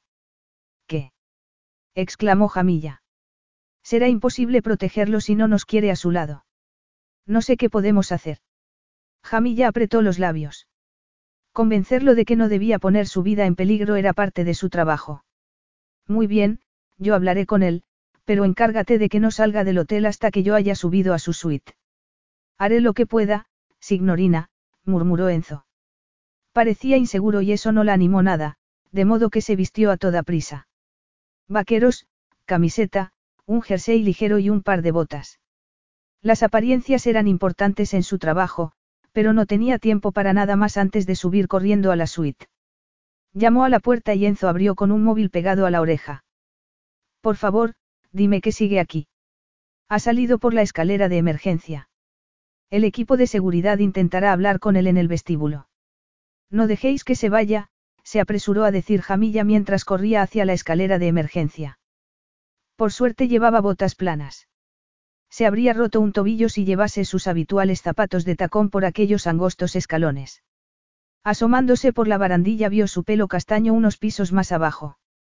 Dane, espera. Tengo que hablar contigo. Él levantó la cabeza y la miró con el ceño fruncido. Vuelve a la cama, Jamilla. No puedes salir solo. Gritó ella, bajando a la carrera para colocarse frente a la puerta. Jamilla, apártate. Pero no puedes. Dane la tomó por la cintura para apartarla de la puerta, pero ella puso una mano sobre su torso. Llevaba una camiseta negra, vaqueros oscuros y botas de motero y su aspecto de chico malo provocó una oleada de calor en sitios inesperados. Por favor, Dane, no puedes salir sin guardaespaldas. Tu vida podría correr peligro. ¿Por qué? ¿Cómo que por qué? Hay amenazas de todo tipo. Eres un príncipe de Zafar en una visita oficial a un país extranjero. Exclamó ella, frenética. Su aroma a jabón y a ropa limpia y los sólidos músculos bajo la palma de su mano no ayudaban a calmar su acelerado corazón. No, ahora mismo no soy un príncipe. Además, yo sé defenderme a mí mismo. Pero la prensa. A la basura con la prensa. Me importa un bledo. Dane abrió la puerta que llevaba al garaje y se dirigió hacia una brillante motocicleta negra. No puedes viajar en moto, no es seguro. Él sacó la llave del bolsillo de los vaqueros y la miró en silencio durante unos segundos antes de meter la llave en el contacto. ¿Desde cuándo eres mi madre? Le espetó, airado. Cielos, ni siquiera a mi madre le importaba tanto mi seguridad. Jamilla no tuvo tiempo de contemplar la punzada de ternura que provocó ese comentario. Corrió hacia él y sujetó su brazo cuando iba a ponerse el casco. No te vayas, le rogó. No es seguro y yo perderé mi trabajo. Soy responsable de ti, de tu seguridad. Sabía que Karim y Orla no la culparían a ella si ocurría algo, pero Dan Jones era su responsabilidad. Él la miró con el ceño fruncido durante un segundo y después le ofreció el casco. Si tan preocupada estás, lo mejor será que vengas conmigo. O te lo pones o te quedas aquí, tú decides. Jamilla lo pensó un momento y, por fin, se puso el casco y subió a la moto con más rapidez que agilidad. Si iba con él tal vez podría alertar al equipo de seguridad e intentar hacerlo entrar en razón. El rugido del poderoso motor provocó una sacudida en sus muslos que le recordó el tortuoso viaje de vuelta a caballo desde el oasis. Agárrate, dijo Dane. Jamilla solo tuvo un segundo para envolver los brazos en su cintura antes de que saliera como una bala del garaje. Dane masculló una maldición. Lo último que necesitaba eran las curvas de Jamilla, unas curvas que lo tenían obsesionado, apretadas contra su cuerpo. Otra vez. Pero mientras recorría las calles de Roma, con la cálida brisa nocturna revolviendo su pelo, pensó que aquella tortura era un precio que estaba dispuesto a pagar para librarse, al menos durante un rato, de la sensación de claustrofobia. El pasado lo ahogaba. Un pasado del que llevaba 25 años intentando escapar. Malos fueran su padre, Zafar y toda la pompa y circunstancia que iba a tener que soportar durante dos semanas más para pagar la deuda que tenía con su hermano. Una deuda que Karim seguramente no sabía que tenía pendiente. Esa noche necesitaba ser el mismo, no el rostro público de una monarquía que lo había expulsado cuando era niño. Esa noche necesitaba ser el hombre que había trabajado sin descanso para levantar su imperio sin ayuda de nadie. Dane se dirigió colina abajo por una calle adoquinada, esquivando a los transeúntes que cruzaban frente a la moto como pollos sin cabeza, pero se vio obligado a reducir la velocidad cuando entraron en una plaza, casi rozando las mesas de las terrazas de las pizzerías, heladerías y cafés llenos de turistas. El olor a tabaco y a pizza permeaba el aire, junto con el humo de los coches, que seguramente mancharía la ropa tendida en los balcones de estilo neoclásico. Había estado en Roma muchas veces y conocía bien la ciudad, pero aún recordaba la expresión maravillada de Jamilla mientras iban en la limusina. Al parecer, nunca había estado allí. Eso le había sorprendido y había decidido arreglarlo, de modo que se dirigió por un laberinto de calles hacia la piazza de Trevi, aún llena de gente a pesar de que era casi medianoche. Había muchos turistas, pero desde la moto podían ver el agua azul verdosa de la famosa fuente, el arco triunfal y las columnas corintias del Palazzo Polo como impresionante telón de fondo. Neptuno parecía muy contento consigo mismo en el centro de todo eso, desnudo sobre unos tritones y lo que debían ser un par de vírgenes vestales a cada lado. Dane detuvo la moto y esbozó una sonrisa cuando Jamilla lo soltó inmediatamente. La miró por encima del hombro y vio la misma expresión maravillada en su rostro que había visto un par de veces en los últimos días. Era tan transparente. ¿Cómo podía ser tan ingenua cuando era una mujer tan inteligente y ambiciosa? Y por qué su genuino entusiasmo parecía desafiar a su propia visión cínica del mundo. Es maravillosa, murmuró. Gracias por traerme, Dane. Parecía una niña frente a una tienda de caramelos y no la seria mujer que había manejado tan eficazmente la rueda de prensa esa tarde. Su gratitud provocó un tumulto de emociones. La chica que se quedaba maravillada frente a la fontana de Trevi le gustaba demasiado. No hay de qué, estaba de camino. ¿Dónde vamos? A un sitio que abrí frente al Tíber hace un par de años. Había pensado ir de incógnito para ver cómo funciona. ¿Tienes una discoteca en Italia? Le preguntó ella, con el ceño fruncido. Tengo varias. Pero te parece sensato ir esta noche cuando mañana tenemos tanto trabajo. Además, la prensa podría estar esperándote. Jamilla, si quieres tomar un taxi y volver al hotel, hazlo. ¿Por qué la había invitado a ir con él? No pienso volver al hotel. Entonces tendrás que cumplir unas reglas. ¿Qué reglas? Nada de hablar sobre el trabajo o el itinerario. Si hay algún problema con la prensa, yo lo solucionaré. Y si te cansas, puedes llamar a un taxi. Pero hasta que eso pase, solo eres una mujer que está descubriendo Roma por primera vez, conmigo. Así que harás lo que yo diga. De acuerdo. Pero. Jamilla lo miraba con los ojos como platos. No confiaba en él, evidentemente. Temía que hiciese algo escandaloso y eso, naturalmente, hizo que Dane desease hacer algo escandaloso. ¿Por qué le gustaba tanto provocarla? Había sido un chico malo, juntándose con la gente equivocada, bebiendo y tomando drogas. Y, cuando era adolescente, acostándose con mujeres mucho mayores que él, pasando por tribunales juveniles en un par de ocasiones, tal vez para irritar a su madre, y tirando por la borda su infancia demasiado pronto. Pero ese chico malo era ahora un astuto hombre de negocios que pasaba más tiempo trabajando que divirtiéndose y que había dejado de beber una década atrás. Porque Jamilla despertaba a ese chico impulsivo no tenía ni idea, pero no podía negar la descarga de adrenalina que sentía cuando estaba con ella. ¿Y cómo voy a saber que no vas a pedirme que haga algo peligroso? No puedes saberlo, respondió Dane. Tendrás que confiar en mí. Jamilla había insistido en ir con él y tendría que vivir con las consecuencias. Pero. Por una vez, solo tienes que relajarte y pasarlo bien, la interrumpió él. ¿Crees que podrás hacerlo? Jamilla lo pensó un momento y debió decidir que no tenía alternativa porque asintió con la cabeza. Al ver un brillo de emoción en sus ojos, el pulso de Dane se aceleró. En realidad, se sentía atraída por el chico malo, aunque no quisiera admitirlo. Volvió a arrancar y sonrió al sentir el roce de sus pechos en la espalda. Por fin tenía a Jamilla Roussel donde quería.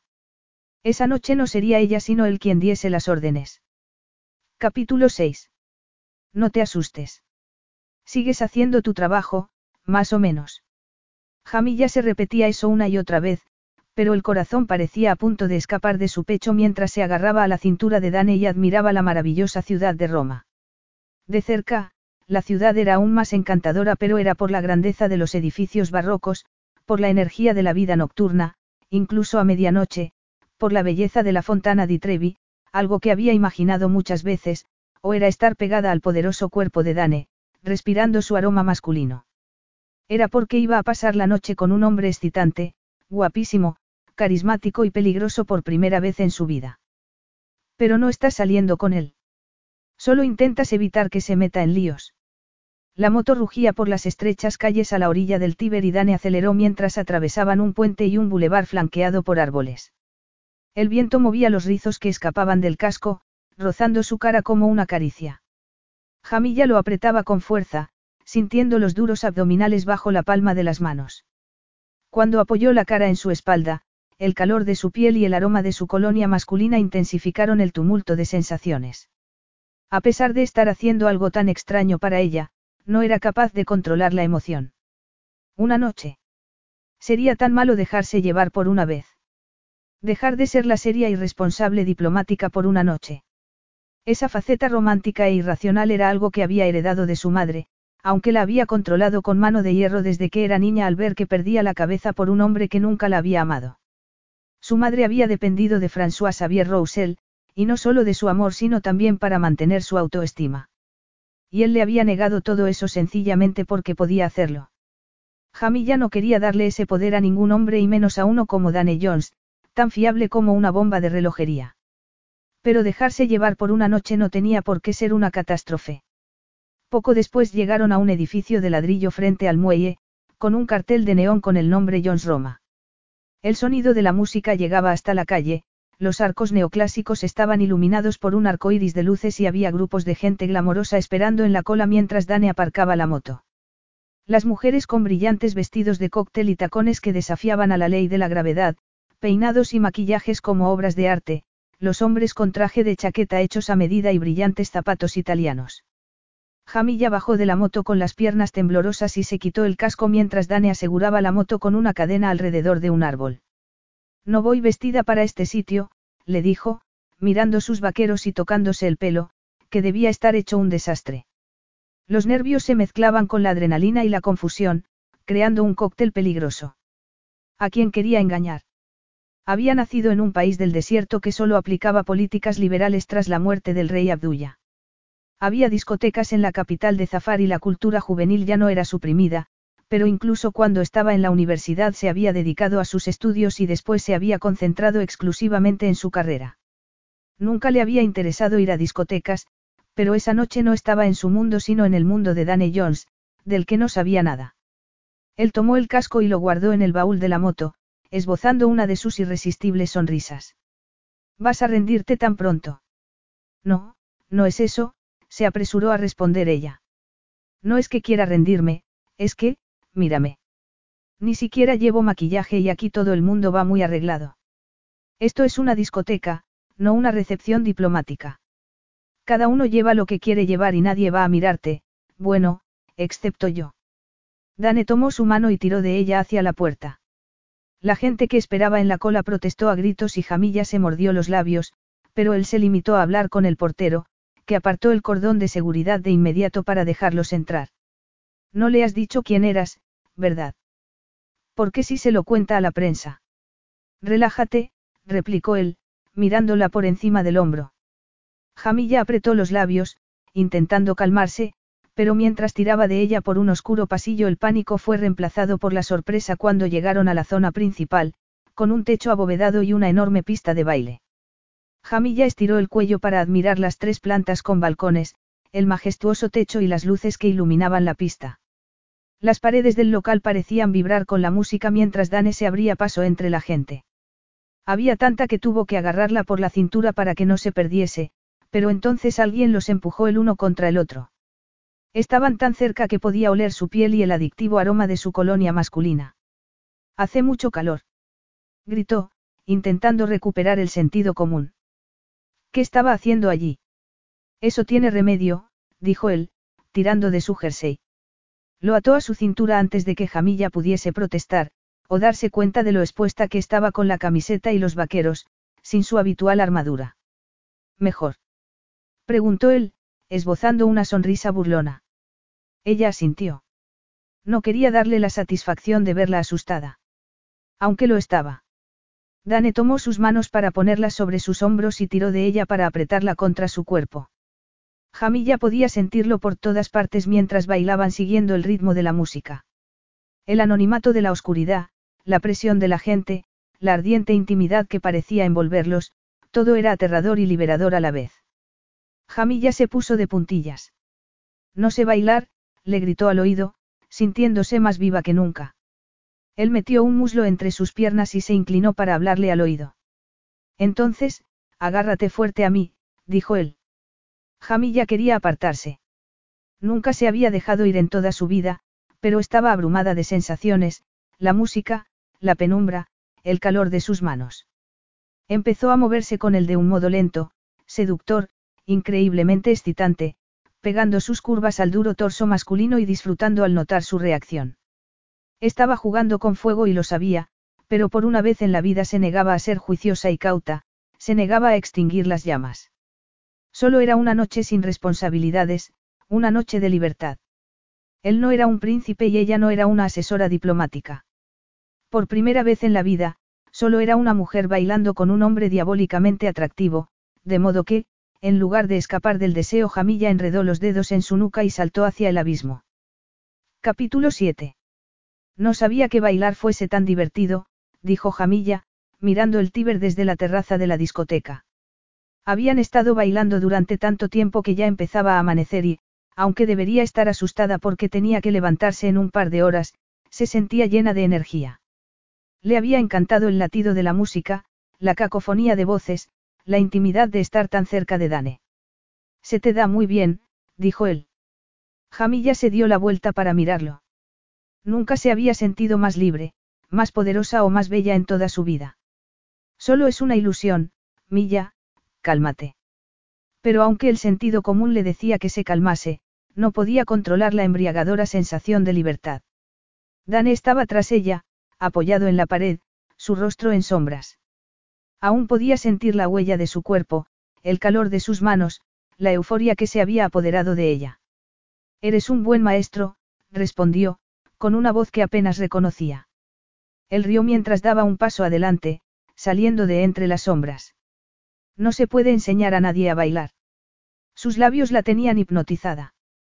¿Por qué no se había dado cuenta hasta ahora de que tenía unos labios tan bonitos? Ah, no. El olor de su colonia, que la había hipnotizado en la pista de baile, se combinaba con el olor del río y el potente perfume del jazmín que trepaba por la pared de la terraza. Se trata de dejarse llevar por el instinto, sentir el ritmo de la música y que no te importe lo que piense nadie. Como a cámara lenta, Dane levantó una mano para acariciar su mejilla y Jamilla dejó de respirar. Por alguna razón, esa caricia, segura, desinhibida, le pareció más íntima que estar apartados el uno contra el otro en la pista de baile. Porque ahora estaban solos mientras la ciudad empezaba a despertar. Desde allí no oían la música, el silencio del amanecer interrumpido solo por el ruido de algún coche y los atronadores latidos de su corazón. Cuando deslizó el pulgar por sus labios ella abrió la boca instintivamente. No sabía lo que hacía, pero no podía dejar de mirarlo a los ojos. Sus movimientos eran lentos, deliberados, dándole la oportunidad de apartarse, pero Jamilla no podía hacerlo. No quería hacerlo. El sentido común le decía que estaba arriesgándose demasiado, pero era incapaz de controlar el fiero anhelo que había ido creciendo mientras bailaban. ¿Quién iba a imaginar que tenías una vena tan salvaje? murmuró Dane, más para sí mismo que para ella. Jamilla puso una mano en su torso y él dio un paso adelante, apretándose contra ella. Pero en lugar de apartarse, en lugar de decir que no, agarró su camiseta y echó la cabeza hacia atrás, ofreciéndole sus labios. Y suspiró cuando esa boca tan hermosa, tan sensual, tan exigente, por fin se encontró con la suya. Dane devoraba el seductor sabor de su rendición, pero quería más, necesitaba más. El deseo había ido creciendo de forma imparable cada vez que notaba el roce de sus pechos, cada vez que sus caderas rozaban sus muslos, cada vez que levantaba los brazos y echaba la cabeza hacia atrás, sus rizos de ébano liberados de ese moño que llevaba siempre. Al principio se había mostrado incómoda en la pista, incluso asustada, pero en cuanto le quitó el jersey y la retó a pasarlo bien, algo fundamental había cambiado y Jamilla se había entregado a la noche, al momento. A él. Y se había quedado hipnotizado. Siempre le había parecido guapísima, pero esa noche era una seductora, una reina, poderosa y vulnerable al mismo tiempo, llevándolo a su terreno y haciendo que la desease como no había deseado nunca a otra mujer. Pero estaba cansado de esperar y el sabor de su pasión era tan potente, tan embriagador y adictivo que inclinó la cabeza para devorar hasta la última gota. Jamilla metió las manos bajo su camiseta para acariciar su piel y Dane se estremeció. ¿Quién estaba rindiéndose ante quién? El roce de sus manos le hizo perder el control y la empujó suavemente hacia el muro cubierto de jazmín. Temblaba cuando la abrazó, empujando su entrepierna hacia ella como un adolescente. Y Jamilla no se resistió, al contrario. El deseo se convirtió en delirio cuando ella enredó una pierna en su cintura. Sin dejar de besarla en los labios, en el cuello, Dane se frotaba contra el triángulo entre sus muslos hasta que ella echó la cabeza hacia atrás, ahogando el ruido del tráfico con sus suspiros de placer. Siguió dándole placer por encima del pantalón, enardecido por su respuesta, sin aliento, excitado como nunca. Dios, susurró ella. No puedo. Calla, deja que ocurra, murmuró él, ignorando su propio deseo para concentrarse en el placer de Jamilla. Necesitaba que explotase para él, necesitaba que se lanzase al vacío y se rindiese por completo. Y, por fin, cuando la hizo llegar al orgasmo, su grito de placer retumbó en sus oídos. Dane apoyó la frente sobre la suya, abrazándola cuando se le doblaron las piernas y haciendo un esfuerzo sobrehumano para contener el deseo de bajarle el pantalón, desabrochar la cremallera de sus vaqueros y enterrar una brutal erección dentro de su cálido abrazo para aliviar el dolor. No es ni el sitio ni el momento. Besó su frente y se apartó un poco porque no confiaba en sí mismo. Esto ha sido mejor que verte bailar, murmuró, intentando encontrar humor en la situación. Daba igual que acabase de comportarse como un lunático, decidido a regalarle un orgasmo en la terraza de su discoteca. Ella había recibido lo que necesitaba y él también, o tanto como podían estando en un lugar público. Era una reacción natural, elemental después de pasar horas bailando con ella. Ni más ni menos. Pero mientras intentaba calmarse Jamilla se apartó de repente, mirándolo con expresión asustada. Oye, murmuró, levantando su barbilla con un dedo. ¿Qué te pasa? Esto no debería haber ocurrido, respondió ella. Me siento avergonzada. ¿Lo dices en serio? exclamó él, su desconcierto convirtiéndose en ira. Cuando Jamilla lo miró a los ojos vio que hablaba totalmente en serio. Lo único que puedo hacer es disculparme. Me he portado de una forma abominable y muy poco profesional. Dane apretó los dientes, controlando el deseo de decirle lo que pensaba de su disculpa. El rechazo de Jamilla lo hacía sentir como el niño acongojado que buscaba aceptación y afecto en el sexo. Y nunca lo había encontrado. Tú no eres la única, consiguió decir, mientras la rabia amenazaba con ahogarlo. Pero no podía demostrarlo porque eso sería reconocer que ella lo afectaba y ninguna mujer lo afectaba. Ya no porque ya no era el crío ingenuo que aceptaba cualquier migaja de afecto. Ya no necesitaba eso de nadie y menos de una estirada diplomática que se avergonzaba de haber estado entre sus brazos. Sí, pero yo he sido la única que. Jamilla no terminó la frase, evidentemente mortificada por lo que había hecho, por lo que le había dejado hacer, pero Dane decidió decirlo por ella. La única que ha tenido un orgasmo. Bueno, sí, murmuró Jamilla. No te preocupes, dijo él, esbozando una sonrisa forzada. Soy mayorcito, sobreviviré. Y puedes ahorrarte las disculpas porque tus gemidos serán muy excitantes y seguro que los recordaré la próxima vez que me des la tabarra con la agenda de trabajo, añadió, dejándose llevar por el deseo de hacerla sufrir como estaba sufriendo él. Si pensaba que iba a olvidar lo que había pasado estaba muy equivocada. ¿Por qué no iba a hacerlo? Ahora sabía quién era cuando se soltaba el pelo, literalmente. Cuando se permitía ser ella misma. Había oído sus sollozos de rendición, había saboreado sus labios hinchados. Sabía que Jamilla lo deseaba tanto como la deseaba él. Y ninguno de los dos iba a olvidarlo. Por favor, no, empezó a decir ella.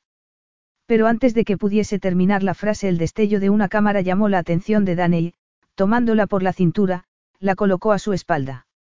Cielo santo, murmuró, mirando hacia la calle. ¿Qué pasa? No te muevas, le advirtió él. Deberíamos volver al hotel. ¿Qué ocurre? ¿Qué has visto? Nada. No tenía sentido decírselo. ¿Para qué? Jamilla ya estaba suficientemente asustada. Y también él. Capítulo 8. Jamilla abrió los ojos lentamente, adormilada y confusa. Había soñado con Dane y le parecía oír un zumbido en su cabeza. Los recuerdos de la noche anterior, la peligrosa libertad de la pista de baile, los labios de Dane, el aroma de su sudor y su colonia, el encuentro en la terraza, el beso. Jamilla se sentó en la cama tan rápido que estuvo a punto de caerse al suelo. Oh, no. ¿Qué había hecho? Era como si Dane Jones la hubiese hechizado durante ese paseo en moto. Los sonidos de la ciudad, la intimidad en la pista de baile, el asombroso encuentro al amanecer en la terraza de la discoteca, cuando su ansia, su pasión, la habían llevado a un sitio en el que no había estado nunca. Pero la seductora noche había terminado, dando paso a la dura realidad. Pero no es culpa de Dane sino culpa tuya. Había cruzado una línea invisible entre ellos. Habían vuelto de la discoteca en silencio, pasando por la Fontana di Trevi y por los famosos escalones de la Plaza de España. Todo eso debería haberle encantado, pero solo podía pensar en el enfado de Dane. Le había molestado que se sintiese avergonzada, que tuviese remordimientos. Él no la conocía y no sabía las restricciones con las que había vivido siempre. Jamilla volvió a escuchar el zumbido y giró la cabeza. Era su móvil. Orla. Cuando miró la hora estuvo a punto de caerse de espaldas. Eran casi las once de la mañana y había una interminable lista de mensajes y llamadas perdidas. Aunque el trabajo era la última de sus preocupaciones en ese momento. Dejó que el teléfono siguiera sonando durante unos segundos para calmarse antes de hablar con su jefa, la reina de Zafar, una mujer a la que quería y respetaba. Una mujer que confiaba en ella y a la que consideraba su amiga. Una mujer a la que había fallado miserablemente esa noche. Cómo le había fallado a la monarquía de Zafar, al país y a la misión que le había sido encomendada. Cómo se había fallado a sí misma. Por fin, respirando profundamente, tomó el móvil con dedos temblorosos. ¿Estás bien, Jamilla? Dijo Orla a modo de saludo. Parecía preocupada y, de nuevo, Jamilla se sintió culpable. Sí, sí, estoy bien. Es que me he quedado dormida. Orla suspiró, aliviada. Bueno, supongo que era de esperar. Ah, sí. Solo he llamado para comprobar que estabas bien y para decirte que Dane le ha mandado un mensaje a Karim esta mañana. Ah, murmuró Jamilla, desconcertada. Hemos hablado con Ged y Alicia, siguió Orla, refiriéndose a Geda Gingam y Alicia Van Dusen, que se encargaban de las relaciones con los medios de comunicación, para encontrar la mejor manera de lidiar con ello cuando salte la noticia. Noticia. ¿Qué noticia? Todos pensamos que deberíais cancelar el resto de la gira en Italia. Head cree que la presión sería brutal y sería mejor que vinierais a County Kildare hoy mismo.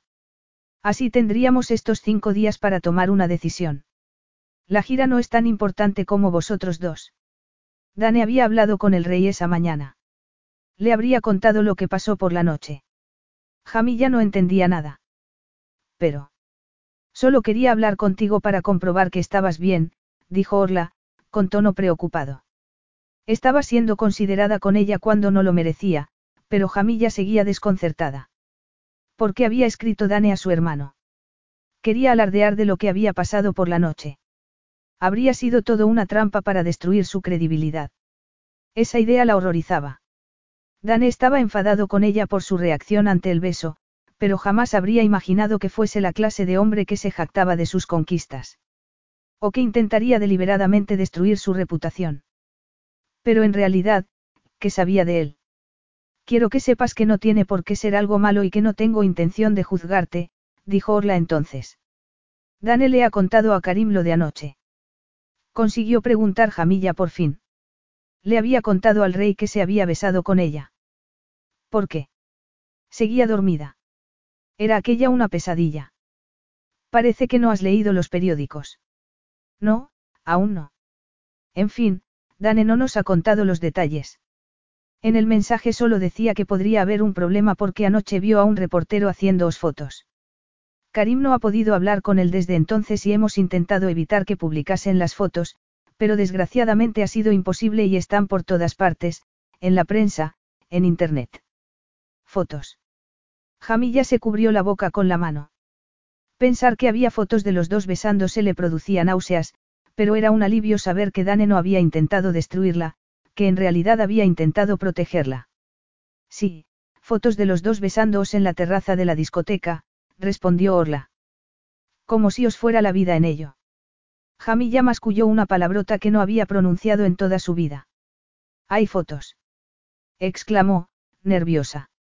Aunque Dane hubiese intentado protegerla, su irresponsable comportamiento y su falta de buen juicio estaban ahí ahora, a la vista de todo el mundo. Me temo que sí, Jamilla. Sé que tú eres una persona muy discreta y me duele que estés en esta situación. En realidad, me siento responsable de lo que ha pasado. Jamilla frunció el ceño. ¿Por qué iba a sentirse Orla responsable cuando era ella quien había cometido tan grave error? Presentaré mi dimisión inmediatamente, consiguió decir, con un peso en el estómago. Tu dimisión. Por favor, no digas tonterías. ¿Por qué vas a dimitir? No es culpa tuya que un fotógrafo se subiese a un árbol para haceros fotografías en un momento privado. Sí, pero... Fui yo quien besó a Danny Jones como si me fuese la vida en ello. Porque en ese momento sentía como si así fuera. Pero nada, la interrumpió Orla. No voy a permitir que te sientas culpable por el comportamiento de un fotógrafo. Ese hombre no tenía ningún derecho a... Pero yo lo besé. Me puse en ridículo, olvidé mi papel como representante de la Casa Real de Zafar. Perdí el control y me porté como una. No podía ni pronunciar la palabra. Solo fue un beso, intentó animar la Orla. Fue mucho más que un beso, le confesó Jamilla, sintiéndose enferma. Orla rió. Sí, bueno, en la foto se nota que es algo más que un beso, pero era de madrugada y tienes derecho a tener una vida privada, como todo el mundo. Además, estoy segura de que fue él quien inició el beso porque tiene más experiencia que tú en estos asuntos. Y debo reconocer que es guapísimo, pero no le cuentes a Karim que he dicho eso. Se pone un poco sensible cuando comento lo guapo que es su hermano, aunque solo sea una observación. Estaba bromeando. Jamilla tuvo que contener las lágrimas. Ella no encontraba nada divertido en la situación. Pero tendremos que cancelar la gira. No te das cuenta de que ya no puedes confiar en mí. No soy capaz de hacer mi trabajo ni de tomar decisiones sensatas. Lo he estropeado todo. No has estropeado nada. Hemos sugerido que vengáis a Irlanda antes de lo previsto para que la prensa se olvide del asunto, dijo Orla con tono firme. Siempre has sido una persona respetable, pero eres humana. Además, de no ser por ese tonto fotógrafo nadie sabría lo del beso. Pero yo lo sé, dijo Jamilla. Y Dane también lo sabía.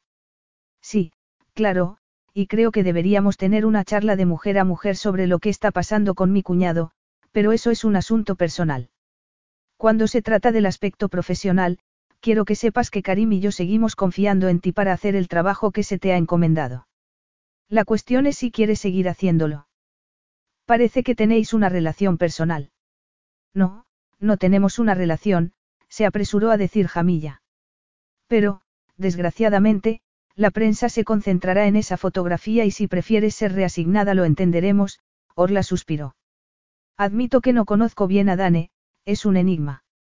Karim dice que siempre ha tenido ese efecto en las mujeres y que confía en él, pero al fin y al cabo son hermanos. Y yo no quiero que Dane se aproveche de ti o que tú te sientas presionada de ningún modo. Jamilla se mordió los labios. Dane no se aprovechó de mí. Al contrario, fui yo quien se aprovechó de él. No había querido que fuese con él. Solo había aceptado porque ella había insistido. Se había convencido a sí misma de que estaba haciendo su trabajo cuando sus motivos no eran tan simples o tan altruistas. Había visto la frustración en su rostro, su necesidad de escapar, y había querido tranquilizarlo, como si fuese una bestia salvaje que necesitase ser domada. Lo cual hacía más humillante e irónico que hubiese caído en sus brazos.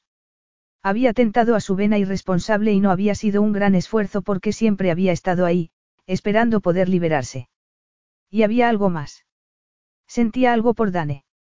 Tal vez esos sentimientos habían despertado tras la conversación sobre las cartas de su padre, tal vez antes de eso, cuando lo encontró en el oasis. Se había dado cuenta de lo difícil que era para él hacer el papel de príncipe de Zafari, en secreto, lo admiraba por ello. Incluso se había convencido a sí misma de que tenían algo en común porque también ella tenía una relación complicada con su padre. François Xavier Roussel nunca había sido tan cruel como el rey Abdullah, pero había abandonado a su madre y, por lo tanto, también a ella. Tal vez de modo inconsciente había buscado su aprobación desde entonces. Tanto que había reprimido sus instintos naturales hasta el punto de convertirse en una olla a presión dispuesta a estallar ante la menor tentación. Y Danny Jones era una tentación extraordinaria. No me sentí presionada en absoluto, consiguió decir por fin. Había sido su decisión, una mala decisión. Dane no tenía la culpa. Me alegro, dijo Orla. Estás dispuesta a seguir con la gira como asesora diplomática de Dane. Según Karim, Dane ha dejado claro en el mensaje que no tiene ningún problema para seguir con la gira y eso quiere decir que estás haciendo un trabajo estupendo, Orla rió. En el sentido profesional, claro. Pero si quieres volver a zafar, podemos asignar a otra persona. Tú decides. Pero yo no quiero dejarlo. Dane me necesita. Jamilla tragó saliva, apretando el teléfono. Sabía que debería aceptar la oferta de volver a zafar porque pasar tiempo con Dane era peligroso. No debía engañarse a sí misma, sentía algo por él. Pero, por otro lado, no quería rendirse. Por peligroso que fuera el deseo que la había cegado esa noche, tenía que encontrar la forma de seguir haciendo su trabajo.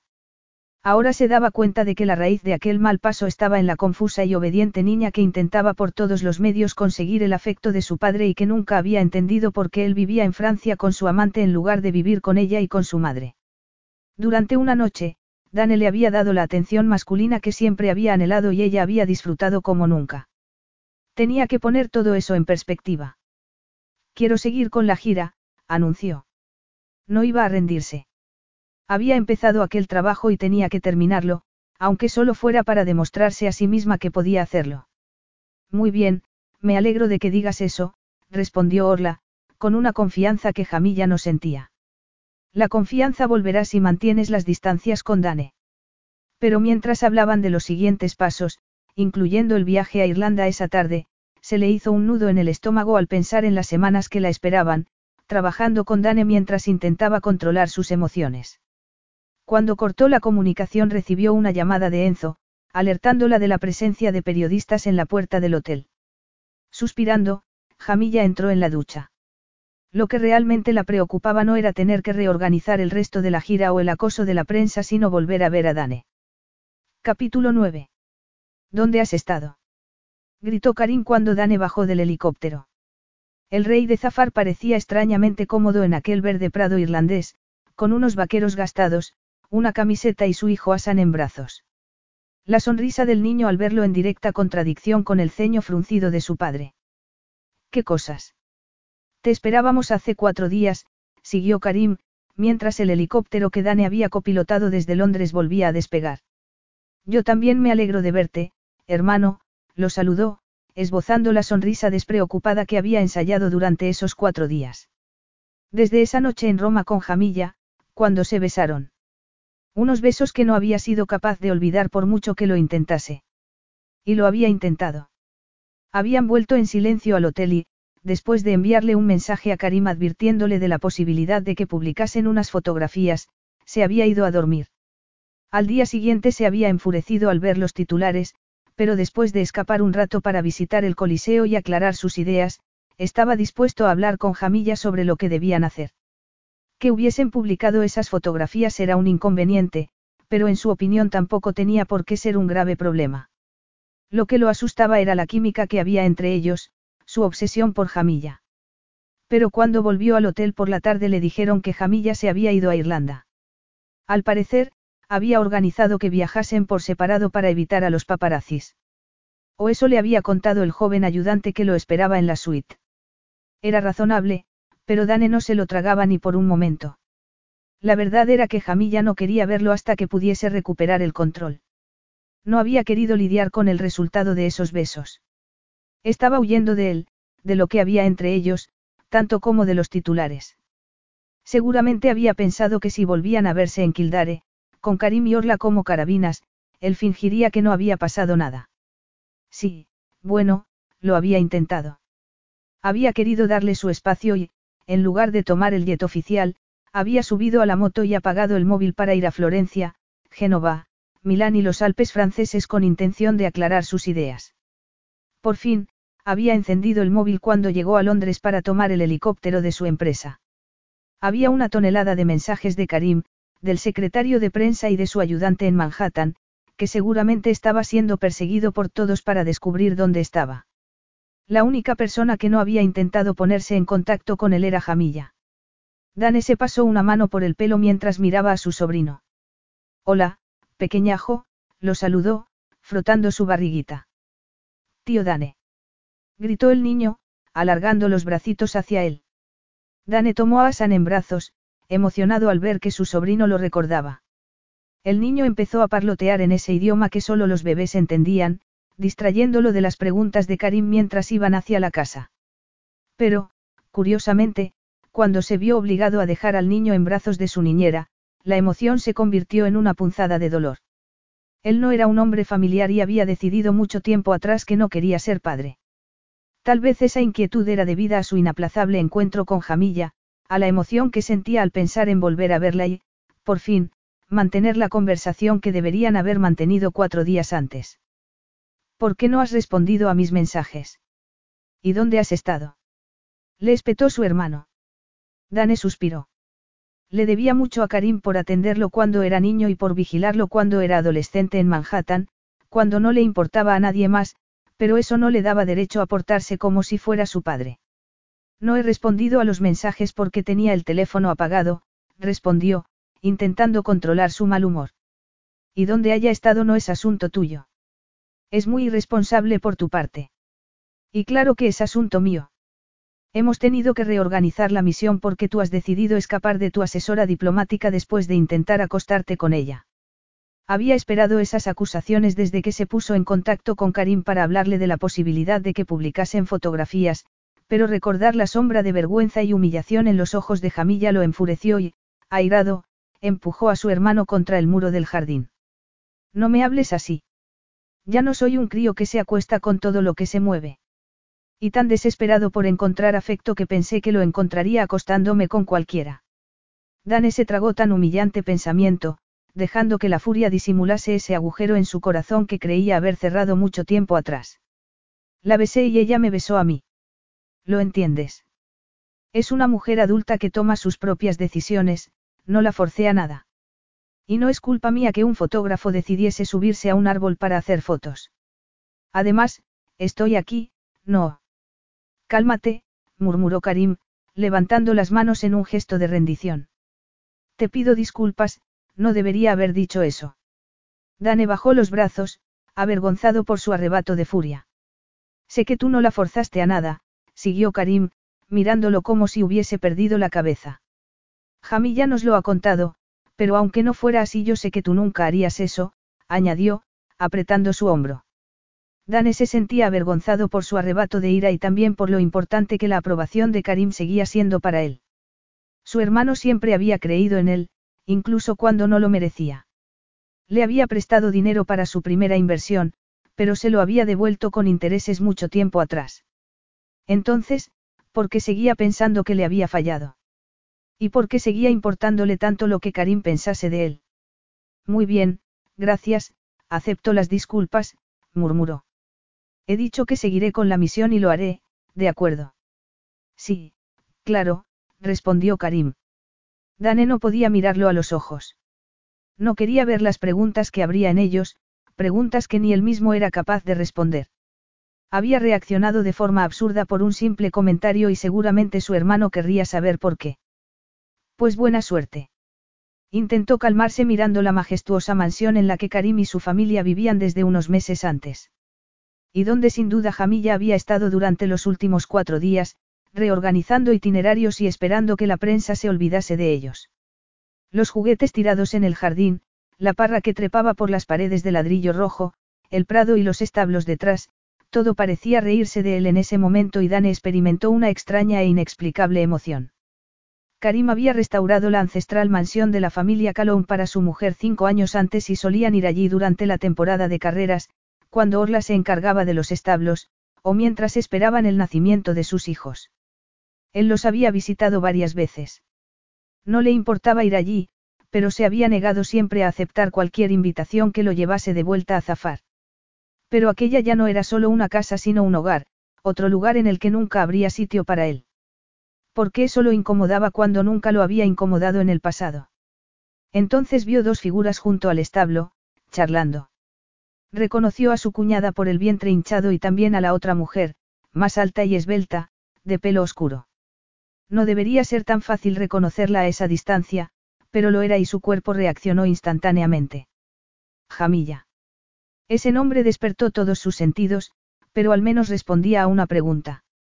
Hacer una ruta de cuatro días en moto por Italia y Francia no había logrado controlar la atracción que sentía por ella. Al contrario, parecía haber empeorado. Ella levantó la cabeza, como si hubiera sentido su mirada, y la vio tragar saliva. Parecía el cervatillo al que había cegado con los faros del coche en una ocasión, mientras iba a su granja al norte de Nueva York. Había pisado el freno para no atropellar a tan hermosa criatura, pero el animal se había escondido entre los árboles antes de que tuviese tiempo de admirarlo.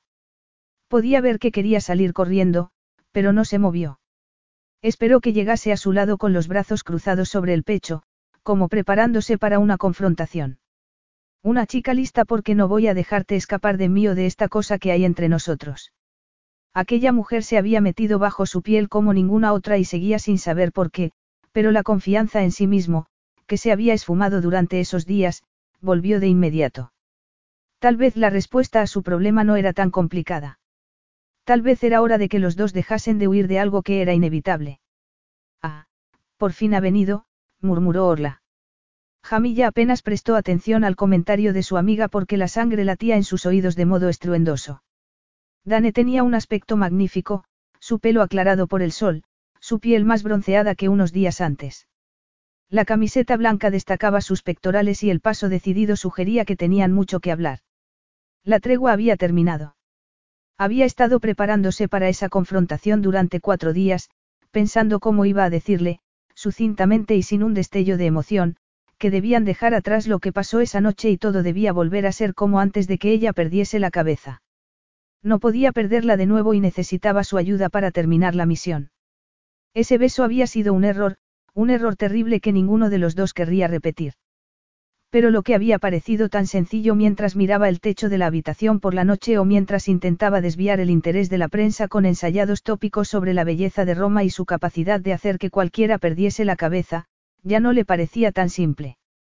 Parece que tiene muchas cosas que decirte, comentó Orla. ¿Quieres que me quede? No, no, respondió Jamilla, aunque el pánico empezaba a ahogarla. Había sido una cobarde. Si no hubiese aprovechado para irse de Roma antes de hablar con él podría haber lidiado con aquella situación en lugar de soportar cuatro noches en vela. Retomar la relación profesional era su prioridad y eso significaba no dejarse amedrentar y mantenerse firme. Dane llegó a su lado entonces y saludó a su cuñada, pero apenas era capaz de dejar de mirar a Jamilla. Hola, Orla, estás muy, enorme. Ella soltó una carcajada. Gracias, Dane. La verdad es que me siento como un elefante. Él se inclinó para darle un beso en la mejilla. Si te sirve de consuelo, el estilo elefante te sienta muy bien. Anda ya, respondió ella, dándole una palmadita en el brazo. Jamilla pensó entonces que aquel hombre era capaz de conquistar a cualquier mujer si se lo proponía, pero el brillo de sus ojos azules se volvió de acero cuando giró la cabeza para mirarla a ella. ¿Te importaría dejarnos solos un minuto, Orla? Tenemos que hablar de muchas cosas. Tan directa mirada hizo que Jamilla se ruborizase. Le había contado a Orla lo del beso, a lo que había llevado y lo avergonzada que se sentía. Orla, siendo como era, insistía en decir que no era culpa suya y que era su decisión lo que quisiera hacer. Incluso le había contado cosas sobre su relación con Karim antes de casarse que la habían dejado atónita. Al parecer, Orla había sido, contratada, como prometida de Karim antes de que se enamorasen. Pero, a pesar de esas confidencias, Jamilla seguía sin creer que su situación con Dane fuese similar. En realidad, Orla no tenía una relación profesional con Karim a pesar del contrato y era evidente que estaban hechos el uno para el otro. Al contrario que Dane y ella. El apoyo de la reina de Zafar era muy importante para Jamilla, pero no había sido capaz de contarle a su amiga que ella no era tan pragmática cuando se trataba de las relaciones íntimas y que nunca había deseado a ningún otro hombre de ese modo. Un deseo que la había mantenido despierta por las noches. Bueno, os dejo, dijo Orla entonces. Si Jamilla quiere, claro, añadió. Jamilla la miró, agradecida. Le gustaría decir, no, no quiero mantener esta conversación ahora mismo. Es demasiado, él es demasiado. Estar cerca de él hace que desee volver a hacer la misma estupidez que hice en Roma. Pero debía contener el pánico. Estaba allí como asesora y eso era lo que debía hacer. No tengo miedo de él ni de lo que me hace sentir. Jamilla hizo un esfuerzo para no agarrarse al salvavidas que Orla le ofrecía. Aquel era su problema y era ella quien debía solucionarlo. Sí, no pasa nada. Muy bien, voy a darle de comer a Asan. Nos vemos a las ocho en la cena. Genial, gracias, respondió Dane, sin dejar de mirar a Jamilla. Había un brillo airado en sus ojos, como cuando llegaron al hotel esa noche y ella se despidió a toda prisa, intentando controlar el cosquilleo que sentía en los labios y entre las piernas.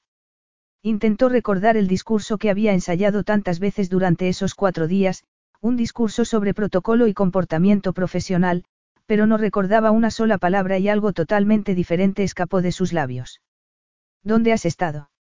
Nos vamos mañana a París y no he tenido oportunidad de informarte sobre la estrategia con los medios o los cambios en el itinerario. Él inclinó a un lado la cabeza, clavando la mirada en su rostro. ¿Dónde estabas tú por la mañana? Le espetó, sin molestarse en responder a su pregunta. Yo tenía que venir a Kildare y tú no estabas en el hotel. Te habías ido a dar un divertido paseo en moto. Dane soltó una carcajada. Yo no lo llamaría divertido. ¿Cómo lo llamarías entonces? Peligroso, salvaje, emocionante. Sugirió Dane.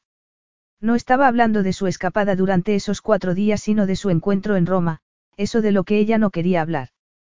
Pero divertido. No, en absoluto. Si hubiera sido divertido no me habría dejado con un dolor que no he podido satisfacer y tú no habrías salido corriendo. Jamilla enrojeció hasta la raíz del pelo. Te pido disculpas por, por eso. Te dije que no quería disculpas. ¿Qué quieres entonces? Él levantó una mano para acariciar su cuello y, sin poder evitarlo, Jamilla inclinó la cabeza para recibir la caricia. Se apartó enseguida, pero ya era demasiado tarde. Dane enterró las manos en los bolsillos del pantalón, pero la caricia parecía haber dejado una marca, despertando un crudo deseo que la disponía a hacer locuras. ¿Qué es lo que quiero? Quiero que dejes de mentirte a ti misma, respondió Dane. Y quiero que dejes de escapar. No he sido yo quien ha desaparecido durante cuatro días, le recordó ella. Tenía que decir cualquier cosa para escapar de la incontrovertible y preocupante verdad, que no había forma de dar marcha atrás. Él había visto esa noche quién era en realidad, una mujer temeraria, impulsiva y patéticamente necesitada, y no iba a dejar que se escondiese tras la fachada de decoro profesional. Lo odiaba por demoler sus defensas con tal facilidad, pero se odiaba a sí misma también por darle ese poder. Por dejar que viese lo que había tras la máscara que la había protegido durante tanto tiempo. Hasta ahora. Tienes razón, asintió él, con una despreocupación que la asustó. ¿Cómo podía estar ella tan nerviosa, tan alterada, y él tan sereno? No puedes olvidar ese beso. Le preguntó, angustiada. No, no puedo olvidarlo, respondió él. ¿Y tú? Claro que puedo, respondió Jamilla.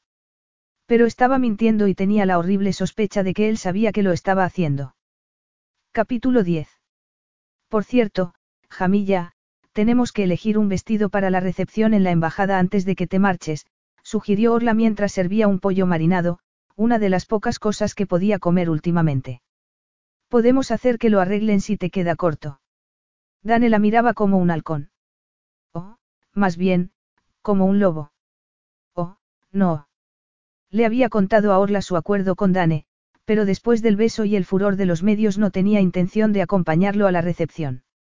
No creo que sea necesario, respondió. Había pensado no bajar a cenar después de su encuentro con Dane, pero sabía que eso no serviría de nada.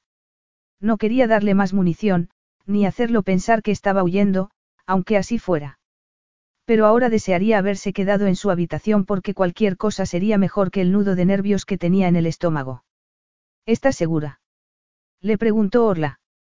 Yo creo que es buena idea que tengas un papel más visible. Has pasado meses coordinando la gira y nadie conoce mejor que tú los detalles de la misión económica. Creo que serías un activo importante durante las charlas con los funcionarios europeos que acudirán a la recepción. He informado a Dane sobre todos los detalles, murmuró Jamilla. Seguro que él sabrá representar al país. En realidad, no sabía si Dane seguía comprometido con la misión, pero en aquel momento le daba igual. No podía ir de su brazo a la recepción porque eso solo despertaría más interés por parte de la prensa del corazón. Por no hablar de sus activas hormonas, que parecían incapaces de distanciarse de esa noche en Roma. Aunque agradezco mucho tu repentina confianza en mí, empezó a decir Dane, sarcástico, dudo que pueda hacer mejor trabajo que tú. Pero si te da miedo ir conmigo como habíamos acordado. Olvidando que no estaban solos, Jamilla dejó el tenedor y el cuchillo sobre el plato. Olvidándolo todo salvo al hombre que estaba frente a ella, llamándola cobarde con la mirada. No me da miedo, respondió. Si te da miedo. Te aterra admitir que sigues deseándome. Jamilla parpadeó, incrédula. ¿Cómo se atrevía a decir eso delante de Orla y Karim?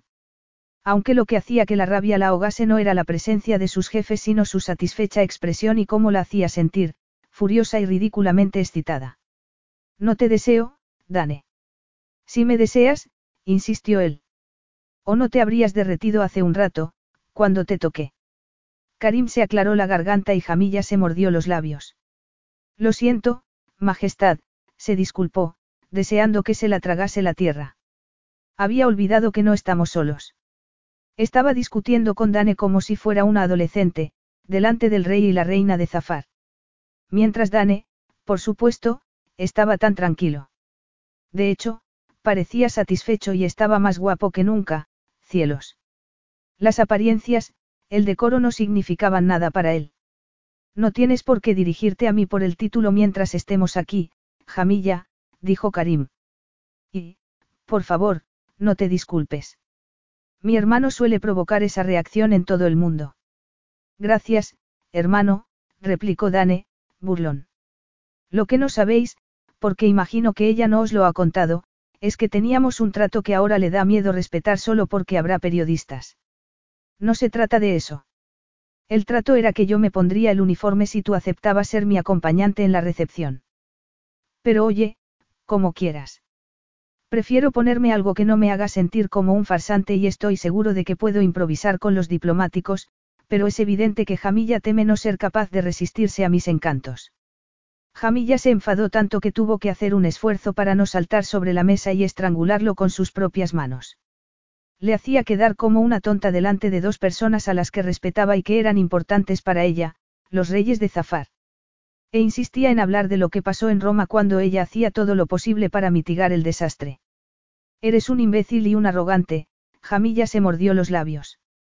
No tengo el menor problema para resistirme a tus supuestos encantos.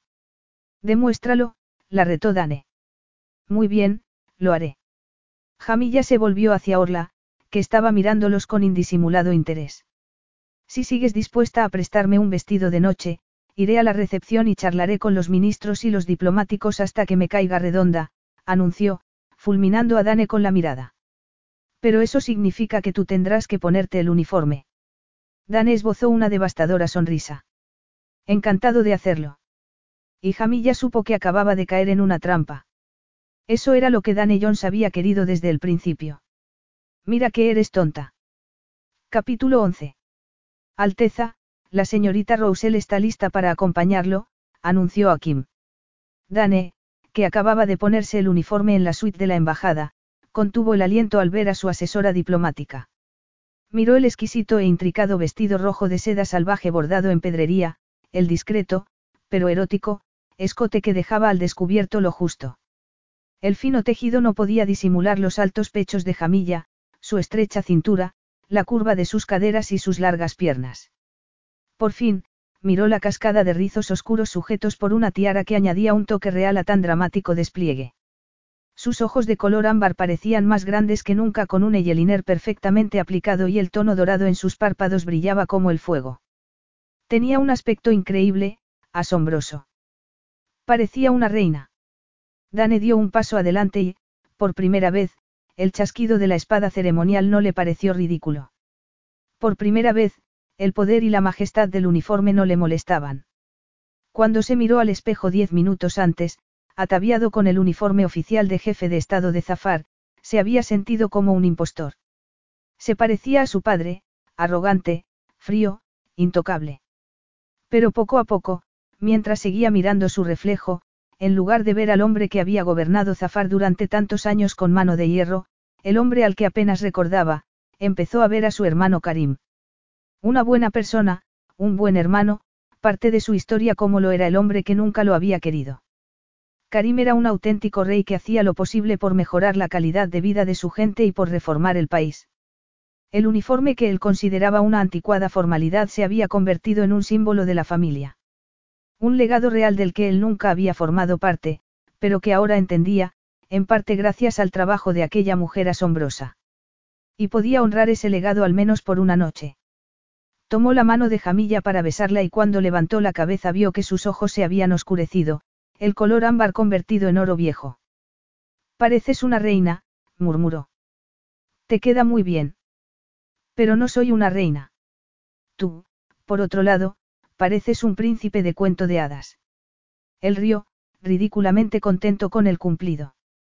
No era un príncipe, pero esa noche pensaba hacer el papel que le habían asignado y no solo como venganza contra el hombre que lo había rechazado tantos años antes, sino para convertir el brillo receloso de esos preciosos ojos en un brillo de placer.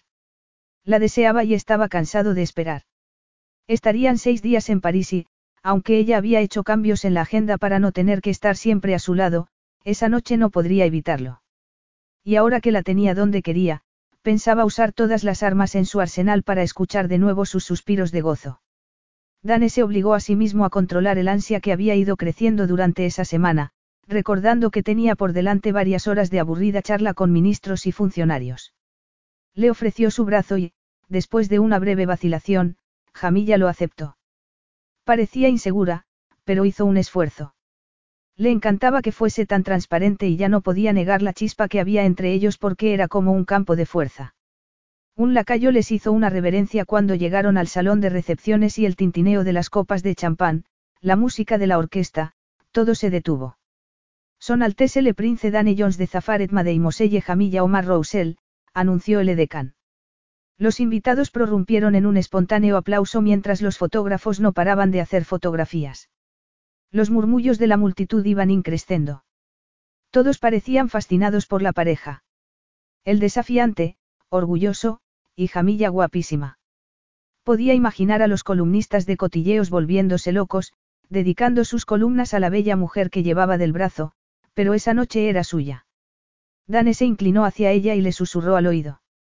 Hora de dejarlos muertos, su falsa majestad. La alegre carcajada de Jamilla lo hizo sentir como un auténtico príncipe por primera vez en su vida.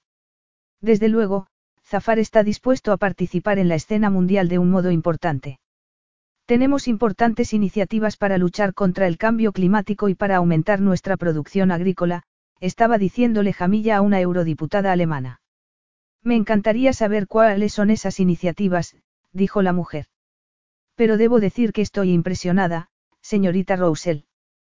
¿Por qué? Después de las fotos que he visto pensé que el título de jefa de la legación diplomática era un eufemismo para algo enteramente diferente, así que debo disculparme.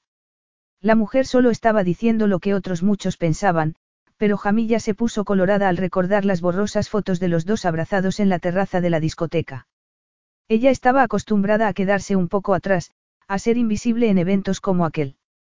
Estaba allí para apoyar y aconsejar, no para ser la protagonista, pero se encontró charlando con otros diplomáticos y políticos. Haciendo uso de sus habilidades lingüísticas y de sus conocimientos de los programas de agricultura de Zafar, había empezado a sentirse un poco más segura. Y, para su asombro, en lugar de restarle importancia o interrumpirla, Dane había sido sorprendentemente alentador. Por supuesto, tenerlo a su lado, siendo tan consciente de su cuerpo, de su aroma, de cada mirada, la ponía nerviosa. La bomba que tenía en el estómago había empezado a hacer tic-tac en cuanto lo vio con el uniforme, pero estaban haciendo un buen trabajo. Además, las especulaciones sobre su relación habían reforzado la visibilidad de la gira diplomática y eso era bueno para el país. Gracias, supongo, dijo entonces con una media sonrisa. Dane, a unos metros de ella, parecía tranquilo. Había dejado la espada en algún sitio cuando fueron a cenar, como ella había dejado la incómoda tiara, pero seguía teniendo un aspecto indomable e imponente, un auténtico príncipe, mientras hablaba con un grupo de gente que incluía al embajador francés, un ministro europeo de comercio y un alto funcionario británico. No sabía de qué estaban hablando, probablemente de ninguno de los temas en los que ella había pasado meses trabajando, pero sospechaba que fuese lo que fuese, sería beneficioso para Zafar. El hombre parecía haber nacido para hacer contactos. Carismático, ridículamente apuesto y seguro de sí mismo, con esa actitud de tenerlo todo controlado que hacía que la gente gravitase hacia él. Es un estupendo embajador de su país, dijo la eurodiputada. Me sorprende que el rey no haya solicitado sus servicios antes. Hacen ustedes una pareja muy atractiva. Jamilla se puso colorada. No somos una pareja. Solo estoy aquí para apoyar a Su Alteza durante la misión diplomática, le explicó, mientras la mujer sonreía como si compartiesen un jugoso secreto. Pero esas fotos cuentan una historia bien diferente. Eso fue solo, un momento de locura, respondió Jamilla. Era la excusa que había ensayado durante toda la semana para explicar su falta de juicio, pero no estaba segura de haber convencido a nadie, ni siquiera a sí misma. Ya, claro. Roma es una ciudad muy romántica, era muy tarde y me dejé llevar. Pourquoi mentir, macherie, alors qu'il est évident pour tout le monde que vous couchez avec lui. ¿Por qué mentir, querida, cuando es evidente para todos que te acuestas con él? Atónita por tan grosero comentario, Jamilla se dio la vuelta. Era un hombre alto y delgado, con un uniforme lleno de medallas, su atractivo rostro lleno de arrugas y el pelo blanco en las sienes. Al verla, su gesto de burlón desprecio se convirtió en uno de sorpresa. Jamilla. exclamó, cuando la eurodiputada alemana se excusó discretamente. Estás imponente, añadió, mirándola de arriba abajo. Tan guapa como tu madre. El corazón de Jamilla se había vuelto loco. Era como si hubiese vuelto atrás en el tiempo, al día que vio a aquel hombre por última vez, cuando él apartó sus bracitos de la cintura diciéndole que debía dejar de protestar, que iría a visitarla, pero solo si se portaba bien. Volvió a experimentar la misma confusión y la misma angustia que ese día. Y, sobre todo, el miedo a no merecer su cariño que la había perseguido desde que era niña. Y la palabra que había susurrado como una plegaria cada noche antes de quedarse dormida, mientras besaba la arrugada fotografía que escondía bajo la almohada, escapó de sus labios de nuevo. Papá. ¿Puedo darle mi tarjeta, Alteza? Le preguntó el estirado funcionario inglés. Creo que al ministro de Cultura le gustaría invitarlo a visitar Londres. Sí, claro. Dane no tenía intención de añadir otra cita a la gira, pero Jamilla encontraría una diplomática forma de decírselo. ¿Dónde estaba Jamilla, por cierto? Llevaba horas charlando con unos y con otros tras el banquete oficial y, en su opinión, era hora de marcharse. Estaba cansado de hablar, cansado de tener que portarse como un príncipe. Y quería volver a ver ese brillo en los ojos de Jamilla, el que llevaba toda la noche intentando disimular. Por suerte, midiendo un metro noventa era más alto que la mayoría de los invitados y la encontró enseguida, hablando con un hombre de cierta edad. Espera un momento. Aquí pasa algo raro. Jamilla irradiaba tensión incluso desde tan lejos. Y al ver su expresión se le encogió el estómago. Parecía, desolada. Luego se fijó en el hombre que estaba a su lado, un hombre mayor de uniforme. Él estaba diciendo algo y Jamilla parecía acongojada, asustada. ¿Qué estaba pasando? Por fin, cuando llegó a su lado oyó lo que decía el desconocido. No te sientas avergonzada, querida. Tu madre entendía el valor del sexo para conseguir lo que quería y estoy seguro de que el príncipe también lo entiende. Esas palabras tan insultantes y despreciativas lo dejaron inmóvil durante un segundo, pero después, sin pararse a pensar en las consecuencias, Dane agarró al hombre por las solapas del uniforme. ¿Qué le ha dicho a Jamilla, pedazo de... Dane, por favor, no pasa nada, intervino ella, agarrándolo del brazo. Claro que pasa. Gritó él, apartando al hombre de un empujón. El canalla miró alrededor y desapareció a toda prisa entre los invitados. No voy a dejar que nadie te hable de ese modo, dijo Dane, abrazándola. De soslayo vio que algunos invitados y periodistas estaban haciendo fotografías de la escena. A la basura con todo. Le daba igual que colgasen esa foto en las redes sociales. No pensaba dejarla hasta que hubiese borrado la angustia de sus ojos. Vámonos de aquí, le dijo, tomándola por la cintura. La llevó entre los invitados, sin responder a las preguntas de los periodistas, que no dejaban de hacer fotografías, su equipo de seguridad formando una falange de protección mientras se dirigían hacia la escalera. ¿Por qué no lo había mandado al infierno ella misma? ¿Dónde estaba la mujer fuerte y segura de sí misma que podía dejarlo sin habla con una sola mirada? Cuando llegaron al piso de arriba y despidió al equipo de seguridad, Jamilla parecía frágil, desconsolada. Y seguía temblando. La llevó al salón de su suite, pero ella se apartó para acercarse a la ventana, abrazándose a sí misma como si quisiera contener un dolor insoportable. Dane la miró, con el corazón acelerado. Quería abrazarla, pero el deseo de consolarla lo asustaba casi tanto como verla en ese estado. Cuando se había vuelto su atracción por ella algo más que deseo físico. Por fin, ella dejó de temblar y se dio la vuelta. Siento haberte involucrado en esa escena, se disculpó. Su tono era firme, pero sus ojos estaban ensombrecidos y Dane dejó escapar un suspiro. Ella no lo había involucrado, se había involucrado él mismo por decisión propia. No pienses en eso. Deberías volver a la recepción. Yo me encargaré de explicar a la prensa este incidente. A la basura con la prensa, la interrumpió él. ¿Quién era ese hombre, Jamilla? Tenía que saber por qué aquel desconocido le había hablado de ese modo y por qué la había dejado tan desolada. Ella intentó esbozar una sonrisa. Era el teniente coronel François Xavier Roussel, antiguo oficial del ejército francés, ahora retirado, respondió. Debería haber imaginado que habría sido invitado a la recepción del embajador y debería haber estado preparada. Roussel. Es pariente tuyo. Jamilla tomó aire antes de responder. Es mi padre.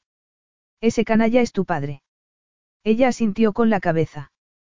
Curiosamente, la violenta reacción de Daniel ayudaba a disipar la niebla que parecía enturbiar su cerebro desde que se encontró con su padre, el hombre cuyo respeto había anhelado una vez, el hombre cuyo desdén nunca había olvidado y que, en un rinconcito de su corazón, siempre había temido merecer. Dane había salido en su defensa como un caballero andante, como el guerrero que había nacido para ser. La había protegido de su padre y del miedo de no valer nada de su convicción de que ella era culpable del abandono de su padre y de la tristeza de su madre cuando las abandonó. ¿Por qué te ha hablado así tu padre? Le preguntó él. No lo entiendo. Jamilla dejó escapar una risa amarga. A su modo, formidable, temerario, impulsivo y totalmente inapropiado, Daniel había ayudado a aceptar por fin que ella no era la culpable de las decisiones egoístas y deshonestas de su padre ni de que su madre se hubiera dejado morir de tristeza. ¿De qué te ríes? Jamilla se cubrió la boca con la mano. Tal vez la risa era un poco maníaca, un poco desesperada, y al día siguiente, cuando de nuevo se viese obligada a lidiar con la prensa, lamentaría la escena en la recepción. Pero lo único que podía ver en ese momento era la expresión asustada de su padre cuando lo levantó por las solapas. Qué ironía que la hubiese acusado de ser una fulana cuando ella aún no se había acostado con ningún hombre. Y cuánto agradecía que Dane hubiera estado allí para protegerla cuando ella no era capaz de defenderse a sí misma. De su cara de susto cuando lo agarraste por las solapas. Se lo merecía, murmuró él, esbozando una de sus fabulosas sonrisas. La adrenalina se mezcló con una ya familiar oleada de calor, pero en esa ocasión, en lugar de intentar negarla o contenerla, Jamilla se puso de puntillas y tomó su cara entre las manos. Gracias por acudir al rescate. Él puso las manos sobre sus caderas y la acarició por encima de la seda del vestido, la chispa de deseo en sus ojos haciendo que su corazón se convirtiese en un volcán. Ten cuidado, Jamilla. Yo quiero terminar lo que empezamos en Roma, murmuró con ronco tono de advertencia. No se me da bien esperar y a menos que tú también quieras terminarlo será mejor que te apartes. El brillo de determinación en sus ojos y el sólido bulto que rozaba su vientre debería asustarla, pero el crudo deseo sexual no era nada comparado con la oleada de anhelo que encogió su corazón. Tal vez no le gustaba esperar, pero lo había hecho por ella. Yo, también quiero terminar lo que empezamos en Roma, le confesó mientras le echaba los brazos al cuello. Dane levantó su barbilla con un dedo para estudiarla con una intensidad que le robó el aliento. Al ver la pasión que se había negado a sí misma reflejada en las pupilas azules, el clamor de su corazón se volvió ensordecedor. ¿Estás segura? Yo no soy un caballero andante, si eso es lo que estás buscando. Pero lo eres. Has sido mi caballero andante esta noche, la primera persona que ha defendido a la niña que no creía merecer el amor de su padre. Estoy segura, musito. Sexo es lo único que puedo darte, dijo Dane entonces. No tengo nada más que ofrecer. No era cierto.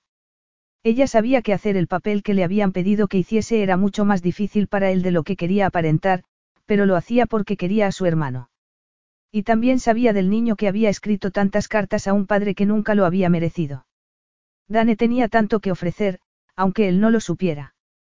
Pero sería absurdo creer que pudiera ofrecérselo a ella. Estoy segura, respondió, con el pulso acelerado. Pagaría por aquello al día siguiente. Ella pagaría un precio, él no. Esa era la razón por la que nunca antes había dado aquel paso con ningún otro hombre, pero estaba dispuesta a pagar ese precio para no tener que dar un paso atrás nunca más. Quería ponerse a prueba a sí misma, descubrir si por fin podía decirle adiós a la niña juiciosa y responsable que buscaba aceptación y aprobación donde no la había encontrado nunca. Esa noche tomaría lo que quería sin pensar en las consecuencias, esa noche sería libre. Dane masculló una palabrota mientras la tomaba en brazos y el corazón de Jamilla se volvió loco. El calor del cuerpo masculino provocaba un insistente y doloroso latido entre sus piernas, tan crudo, tan elemental. Cuando entraron en el dormitorio se sintió más viva que nunca. Alguien la quería por ella misma, tal y como era, por primera vez en su vida. Jamilla disfrutó de esa emoción mientras él le quitaba el vestido, el roce de la seda sobre su piel provocando un incendio, decidida a arrinconar el visceral miedo que provocaba el posesivo brillo de sus ojos. Capítulo 12. Dane tuvo que tragar saliva cuando el vestido de seda cayó a los pies de Jamilla y quedó apenas cubierta por un par de diminutas prendas de encaje de color lavanda. Su atractivo rubor, el temblor de respuesta mientras la miraba de arriba abajo, lo excitó como nunca. La pasión clamaba por liberarse, insistente y salvaje. Su erección se volvió de acero. Dane tuvo que hacer un esfuerzo para contener el deseo de arrancarle esas dos piezas de encaje, devorar cada centímetro de su piel, enterrarse en ella y hacerla suya inmediatamente.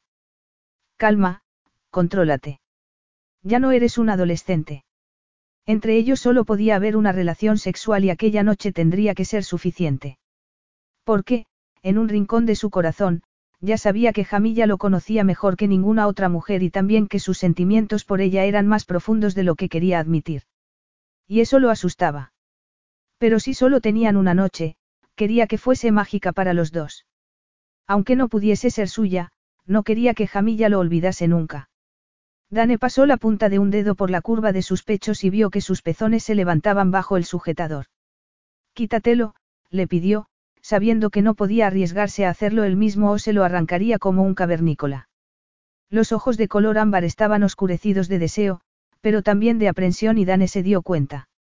Jamilla vaciló durante unos segundos, pero después echó los brazos hacia atrás y la pieza de encaje cayó al suelo.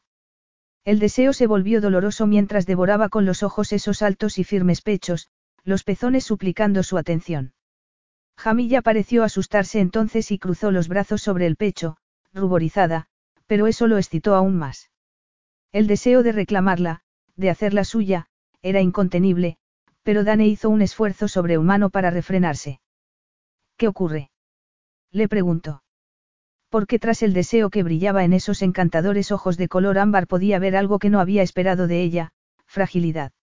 Yo, yo también quiero verte desnudo. Él esbozó una sonrisa. Sí, claro. Tardó menos de un segundo en quitarse la chaqueta del uniforme, la camisa y después pantalones y calzoncillos al mismo tiempo. Jamilla bajó la mirada y, perversamente, eso lo estimuló aún más. Él sabía que no era pequeño, las mujeres se lo habían dicho muchas veces, pero la asustada expresión de Jamilla hizo que quisiera tranquilizarla y tranquilizarse a sí mismo también. Tenía que demostrar que era capaz de controlar su deseo, aunque esa noche le costase más que nunca. Tenía que demostrarse a sí mismo que ya no era el chico inadaptado que creía que el sexo podía llenar los espacios vacíos en su corazón. Dane dio un paso adelante y levantó su barbilla con un dedo. No pasa nada. Podemos ir despacio. Se le hizo un nudo en la garganta al ver la mezcla de timidez y determinación en su mirada. Te lo agradecería mucho. Tan formal respuesta rompió en parte la tensión y Dane tuvo que sonreír mientras daba un paso atrás y apartaba sus brazos de los magníficos pechos. La miró, sin aliento, y ella no volvió a intentar cubrirse. Inclinándose hacia adelante, capturó un pezón entre los labios y pasó la lengua por la túrgida cumbre, chupándolo y mordisqueándolo hasta que Jamilla se apretó contra él, enredando los dedos en su pelo, animándolo con sus gemidos. Dane deslizó un dedo bajo el encaje que cubría su sexo y el deseo estalló, quemando en su entrepierna, cuando la encontró húmeda. Acarició el capullo escondido entre los rizos con una mano mientras sujetaba su cuello con la otra para besar el sitio donde latía su pulso. Jamilla dejó escapar un gemido entrecortado cuando introdujo un dedo y empezó a hacer círculos, acariciando su clítoris con el pulgar. El eco de sus gemidos era como un canto de sirena y la emoción que sintió al ver que se dejaba ir, gritando de gozo, hizo que el dolor en su entrepierna se volviese insoportable. Debía tenerla ahora o se volvería loco. El ansia que sentía amenazaba con destapar de nuevo al niño necesitado, inseguro. Jamilla se agarró a su cuello cuando le fallaron las piernas. El orgasmo la había golpeado como un tren de mercancías. Había sido mucho más intenso que la primera vez, en la terraza de la discoteca. Las sensaciones explotaron como una ola interminable, dejando atrás una aterradora vulnerabilidad. Cuando el orgasmo por fin la liberó de su yugo, el miedo encogió su corazón. Intentó apartarse para protegerse a sí misma, pero volvió a experimentar un crudo y desesperado deseo cuando Dane la tomó en brazos. Se agarró a su cuello, temblando, sintiéndose expuesta mientras la abrazaba como si fuera algo precioso e importante para él. Dane la dejó sobre la cama y se colocó sobre ella, la enorme erección rozando su muslo mientras levantaba las muñecas sobre su cabeza. Sus preciosos ojos azules, su respiración entrecortada, el deseo fiero y sin trabas, todo eso la dejaba sin respiración una vez más. Jamilla experimentó en ese momento una poderosa conexión con él, pero entonces Dane levantó sus caderas y colocó la cabeza de su erección en la entrada de su sexo. Empujó despacio, pero era tan grande, tan formidable. La ensanchaba de modo insoportable hasta que se abrió paso a través de la barrera y Jamilla hizo una mueca de dolor. Dane masculló una palabrota, mirándola con cara de sorpresa. Debería habérselo dicho, pensó Jamilla. No se le había ocurrido que él querría saberlo. Le había parecido algo privado, tal vez incluso bochornoso, pero ya era demasiado tarde porque estaba enterrado en ella y el deseo crecía a pesar del dolor. Eres virgen. Jamilla quería esconderse de la mirada acusadora y de la vergüenza que sentía. No había querido engañarlo, pero sentía como si lo hubiera hecho. Pues. No mientas. Ella tragó saliva mientras asentía con la cabeza y Dane volvió a mascullar una palabrota, pero en lugar de apartarse como Jamilla había esperado, permaneció enterrado en ella. Podía sentirlo dentro de su cuerpo, ensanchándola de modo insoportable, el latido de su sexo emparejado con los salvajes latidos de su corazón, su jadeante respiración ensordeciéndola. Dane intentó recuperar el aliento. ¿Qué había hecho? ¿Por qué parecía Jamilla tan infeliz de repente? Cielo santo, murmuró, sintiendo una vergüenza que no entendía. Ella levantó una mano temblorosa para tocar su cara. ¿Qué ocurre? Dane levantó la cabeza para mirarla a los ojos. Todo, respondió con gesto angustiado. ¿Te he hecho daño? ¿Quieres que siga o prefieres que me aparte? Jamilla no sabía si podía seguir porque la invasión había sido abrumadora, pero asintió con la cabeza y se quedó sorprendida por la punzada de placer que experimentó cuando él se apartó unos centímetros antes de volver a enterrarse en ella. Clavó los dedos en sus hombros, sabiendo que él estaba haciendo un esfuerzo para controlarse, para establecer un ritmo constante y no poseerla de forma salvaje. Cada nueva embestida la obligaba a aceptar un poco más de él y el placer de la invasión borraba cualquier resto de dolor. La ola de sensaciones amenazaba con tragársela entera. Los movimientos de Dane se volvieron menos seguros, más inciertos, frenéticos, furiosos casi, pero le daba igual. Una salvaje sensación de euforia la consumía, el placer haciendo que perdiese la cabeza. Por fin, después de una última embestida, Dane se apartó a toda prisa, justo cuando ella caía al abismo, y sintió el calor de su semilla derramándose en su vientre mientras él se derrumbaba sobre su pecho, agotado. ¿Qué he hecho? Dane se apartó del tentador aroma femenino que invadía sus sentidos, el abrumador clímax que aún latía en su entrepierna dejándolo asombrado. Pero seguramente no tan asombrado como la mujer a la que acababa de hacer suya. Debería haberle dicho que era virgen, pero aunque quería enfadarse con ella, una vocecita le decía, no te engañes a ti mismo, no habrías parado en cualquier caso. Dane saltó de la cama y entró en el cuarto de baño experimentando una sensación de irrealidad. ¿Qué esperabas, pedazo de tonto? Dejó a un lado las recriminaciones mientras borraba con una toalla húmeda la prueba de la inocencia de Jamilla, recordando el brillo valiente y decidido en sus ojos mientras se enterraba en ella. Le había quitado algo que ya nunca podría recuperar. Debería habérselo dicho pero habría importado. Porque, en realidad, no estaba seguro de que quisiera devolvérselo. El eco del titánico orgasmo oprimía su corazón como un torno, pero pensar en las consecuencias de lo que había hecho, de lo que habían hecho, comprimía ese espacio en su corazón que por un momento había estado lleno. Todo era muy complicado, pero mientras se abría paso a través de la fina barrera algo había dado vueltas en su cabeza. Se había llevado su inocencia y, por lo tanto, debía defender su honor o no sería un hombre. Dane envolvió una toalla en su cintura y empapó otra con agua caliente, experimentando un extraño sentimiento de aceptación mientras volvía al dormitorio. Siempre le había sido fácil esquivar los compromisos, de modo que el deseo de proteger a alguien era algo totalmente nuevo para él, pero quería proteger a Jamilla. Debería volver a mi habitación, dijo ella, sin mirarlo, mientras se envolvía en una sábana. Antes de que alguien se entere de que estoy aquí. Dane tuvo que hacer un esfuerzo para contener su enfado. Estaba intentando huir de nuevo, como había hecho en Roma, pero no iba a dejar que lo hiciese. Habían hecho lo que habían hecho y tenían que enfrentarse con las consecuencias. Es un poco tarde para eso, ¿no te parece? Tenían un problema, desde luego. Ni siquiera había usado un preservativo, pero no iba a dejar que Jamilla esquivase esa conversación. No, no lo creo, respondió ella, mientras tomaba del suelo el vestido, que sujetó frente a su pecho como un escudo. Pensar que seguramente él era el único hombre que la había visto desnuda hizo que se sintiese absurdamente posesivo y, en esa ocasión, no quiso controlar tal sentimiento. Puedo ir por la escalera de emergencia, dijo Jamilla, como si fuera de nuevo la asesora diplomática y no la mujer que había tenido un orgasmo entre sus brazos. Y mañana podemos negarnos a responder a las preguntas. Dane dio un paso hacia ella. Jamilla. Puedo hacer una nota de prensa para explicar la escena con mi padre y nadie tiene por qué saber lo que pasó después, cuando salimos de la recepción. Desde luego, nadie podría demostrar. Dane la tomó del brazo y lo que vio en sus ojos, pánico, vergüenza y remordimientos, lo encolerizó. No iba a dejar que fingiera que no había pasado nada y tampoco iba a sentirse avergonzado de lo que habían hecho. Había pasado su infancia siendo apartado por todos, pero de ningún modo iba a dejar que Jamilla lo apartase también. Pero nosotros sí lo sabemos, le dijo. Deberías haberme dicho que eras virgen, pero no lo has hecho y ahora es demasiado tarde. ¿Quieres esconderte de la prensa? Muy bien, me da igual, pero no vas a esconderte en tu habitación esta noche. No puedes hablar en serio, Dane. Aunque pudiésemos mantenerlo en secreto, si me quedase aquí esta noche todo el mundo lo sabría por la mañana. ¿Y qué? ¿Te avergüenzas de mí, de lo que hemos hecho?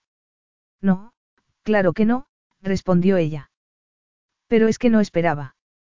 Pensabas que te echaría de aquí una vez que me hubiese llevado tu virginidad. ¿Crees que soy un canalla? No, claro que no, respondió ella. Me alegra saberlo. Podría renunciar a mi puesto, sugirió Jamilla entonces. Cuando decidió dar ese paso estaba convencida de que solo sería un encuentro de una noche y se había preparado para las consecuencias, pero una tonta burbuja de ilusión se había formado en su pecho. Podrías renunciar, asintió él, soltando su muñeca. Pero yo no tengo intención de perderte de vista hasta que sepamos si estás embarazada. Embarazada. Esa palabra detonó en su pecho como una bomba, rompiendo del todo la burbuja de esperanza. Pero no puedo estar embarazada. Tú no, Jamilla se puso colorada. Para eso tendrías que haber, bueno, dentro de mí. No sabía cómo terminar la frase, sintiéndose tan incómoda como una adolescente. Tomas la píldora. Ella negó con la cabeza. Entonces, existe la posibilidad de que hayas quedado embarazada, aunque no haya eyaculado dentro de ti, Dane pronunció las palabras que a ella le había dado vergüenza pronunciar. Lo siento, se disculpó Jamilla. Tal vez por eso sentía que era su deber que aquello fuese algo más que una noche. Tal vez no estaba pensando pedir su mano, pero sabía lo suficiente sobre la compleja relación que mantenía con su familia como para intuir que no dejaría que lidiase sola con esa situación. ¿Qué es lo que sientes? No lo pensé. Debería haberte pedido que te pusieras un preservativo. Dane tomó su cara entre las manos y pasó el pulgar sobre sus labios en un gesto tan íntimo que la dejó sin aliento. Tampoco yo lo pensé. Nos hemos dejado llevar por el momento. Deberíamos haber mantenido antes esta conversación, pero no ha sido así. Ella tuvo que hacer un esfuerzo para controlar las lágrimas. Necesitaba apoyarse en él, aunque solo fuese un momento. ¿Cómo podía ser tan pragmático? No debería enfadarse por haberlo puesto, a los dos, en esa situación. Puedo hacerme una prueba en los próximos días para estar segura, dijo con voz temblorosa. Dane bajó las manos. Estás en el momento del ciclo. Jamilla tragó saliva, avergonzada. En serio, Milla, te has acostado con este hombre, has tenido varios orgasmos alucinantes, lo has tenido enterrado dentro de ti y aún te da vergüenza hablar de tu ciclo menstrual. Estoy en la mitad, respondió. Y entonces se dio cuenta de la realidad. Podría estar ovulando. ¿Y si de verdad había quedado embarazada? Él se había apartado en el último momento, pero... No te asustes. Ella asintió, pero estaba aterrorizada y no solo por la posibilidad de haber quedado embarazada, sino porque la decisión de Dane de estar a su lado si eso pasaba había hecho nacer un extraño anhelo. Tal vez siempre había anhelado que un hombre la protegiese y cuidase de ella. No debería necesitar su apoyo porque eso la hacía sentir débil y no lo era, pero tuvo que hacer un esfuerzo para apartarse, apretando contra su pecho el vestido rojo. Pensar que una vez había creído que él era el irresponsable. Sigo lamentando no haberte dicho que era virgen y no haber pensado en usar algún método anticonceptivo. La torre Eiffel resplandecía a un kilómetro de la embajada como un tributo a la ciudad, serpenteando entre una alfombra de luces, y la magnífica vista la hacía sentir aún más insignificante y abrumada por todo lo que había pasado en las últimas horas. En las últimas dos semanas en realidad. Había sido impulsiva y temeraria esa noche. Había liberado a la soñadora y acomplejada chica que tanto anhelaba la aprobación masculina y ahora mira dónde estaba. Ya no se sentía ella misma, o al menos ya no era la mujer que siempre había querido ser. Miró a Dane sin poder evitarlo. El tatuaje en su hombro, los abdominales marcados, las pequeñas cicatrices que había visto en el oasis. Tantas cosas de él la sorprendían. Era cautivador, fascinante, magnífico. Jamilla contuvo el aliento, asustada de esos sentimientos. Estaba confundiendo el deseo sexual con el amor. Sus sentimientos por Dane eran el resultado del disgusto provocado por el desagradable encuentro con su padre.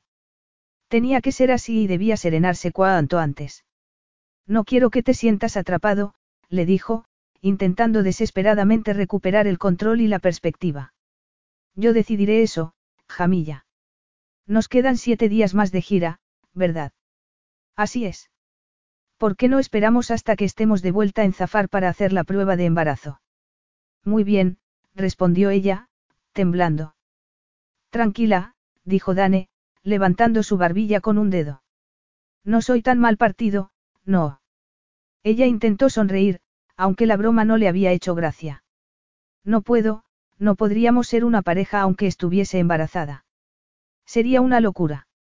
Temía que él quisiera pedirle matrimonio por un erróneo sentido del deber y que ella no fuese capaz de rechazarlo. El matrimonio de sus padres había sido de conveniencia, para su padre. Por lo que su madre le había contado, estaba claro que se había sentido presionado a casarse tras seducirla y dejarla embarazada. Se había casado con ella para proteger su carrera en el servicio diplomático y después las había abandonado a las dos para volver con su amante, la mujer a la que quería de verdad. Jamilla no quería pasar por eso, no quería que Dane se sintiese obligado a nada. De verdad creo que sería mejor volver a mi habitación, le dijo. Pero cuando iba a pasar a su lado él la tomó del brazo. No. No creo. Ya te he dicho que no voy a perderte de vista, la interrumpió Dane. ¿Te duele? Le preguntó luego. No, bueno, siento cierto escozor, pero considerando lo grande. Jamilla no terminó la frase al darse cuenta de lo que había estado a punto de decir. Dane soltó una carcajada. No, espera, no quería decir. Si querías decirlo, pero no importa. Te pones muy guapa cuando te ruborizas. Jamilla no sabía si sentirse halagada o espantada ante ese comentario, pero antes de que tuviese oportunidad de decidirse él la empujó suavemente hacia el cuarto de baño, dándole una palmadita en el trasero. Ve a darte una ducha. Hay camisetas en la cómoda si quieres ponerte algo para dormir. Nos vemos mañana en el desayuno. ¿Pero dónde vas a dormir tú? Le preguntó Jamilla, sintiéndose tontamente perdida al pensar que iba a dormir sola. Aunque no estaba preparada para otro encuentro sexual. No había mentido al decir que sentía cierto escozor en sitios donde nunca lo había sentido. En el otro dormitorio. Creo que es lo mejor antes de irnos a España mañana, respondió Dane. Tú tienes que recuperarte y yo necesito encontrar preservativos sin que nadie se entere. Media hora después, sola en la enorme cama, se le ocurrió que Dane había dado a entender que iban a portarse como una pareja durante el resto de la gira diplomática. Y que volverían a acostarse juntos. Mientras se acurrucaba entre las suntuosas sábanas de lino e intentaba relajarse, Jamilla se prometió a sí misma que lo corregiría a primera hora de la mañana. ¿Por qué eso no iba a pasar? Capítulo 13. Bueno, entonces, ¿qué pasa con tu padre? Le preguntó Dane. Jamilla miró su plato de desayuno, que consistía en crepes, fruta y el fuerte café francés que había pedido a las cocinas de la embajada. Estaba trabajando cuando salió del dormitorio esa mañana, o al menos intentaba parecerlo, pero no era tan fácil cuando estaba envuelta en un albornoz, despeinada y con la piel limpia y fresca de la ducha. Habían hablado sobre estrategias para manejar el asunto con la prensa porque los dos sabían que habría consecuencias y él ya había tenido que responder a una llamada de Karim exigiendo saber qué había pasado. Pero él no le debía a su hermano ninguna explicación sobre su vida sexual, de modo que no le había contado cómo terminó la noche. Tal vez debería haber aceptado que Jamilla volviese a su habitación. Aún no estaba seguro de por qué había querido retenerla allí, pero no quería seguir haciéndose preguntas mientras la veía empujar un crepa a un lado y otro del plato. Si quería esconder su relación de la prensa, incluso de Karim y Orla, le parecía bien, pero no iba a dejar que fingiese que lo de la noche anterior no había ocurrido. Tal vez porque se había llevado su virginidad, tal vez por la posibilidad de un embarazo, o tal vez porque se sintió culpable al descubrir su inexperiencia, Dane quería demostrarse a sí mismo que él no era como su padre, un hombre que explotaba a las mujeres sencillamente porque podía hacerlo. Además, se había dado cuenta de que ocultar la química que había entre ellos, que había estallado el mismo día que se conocieron, iba a ser imposible.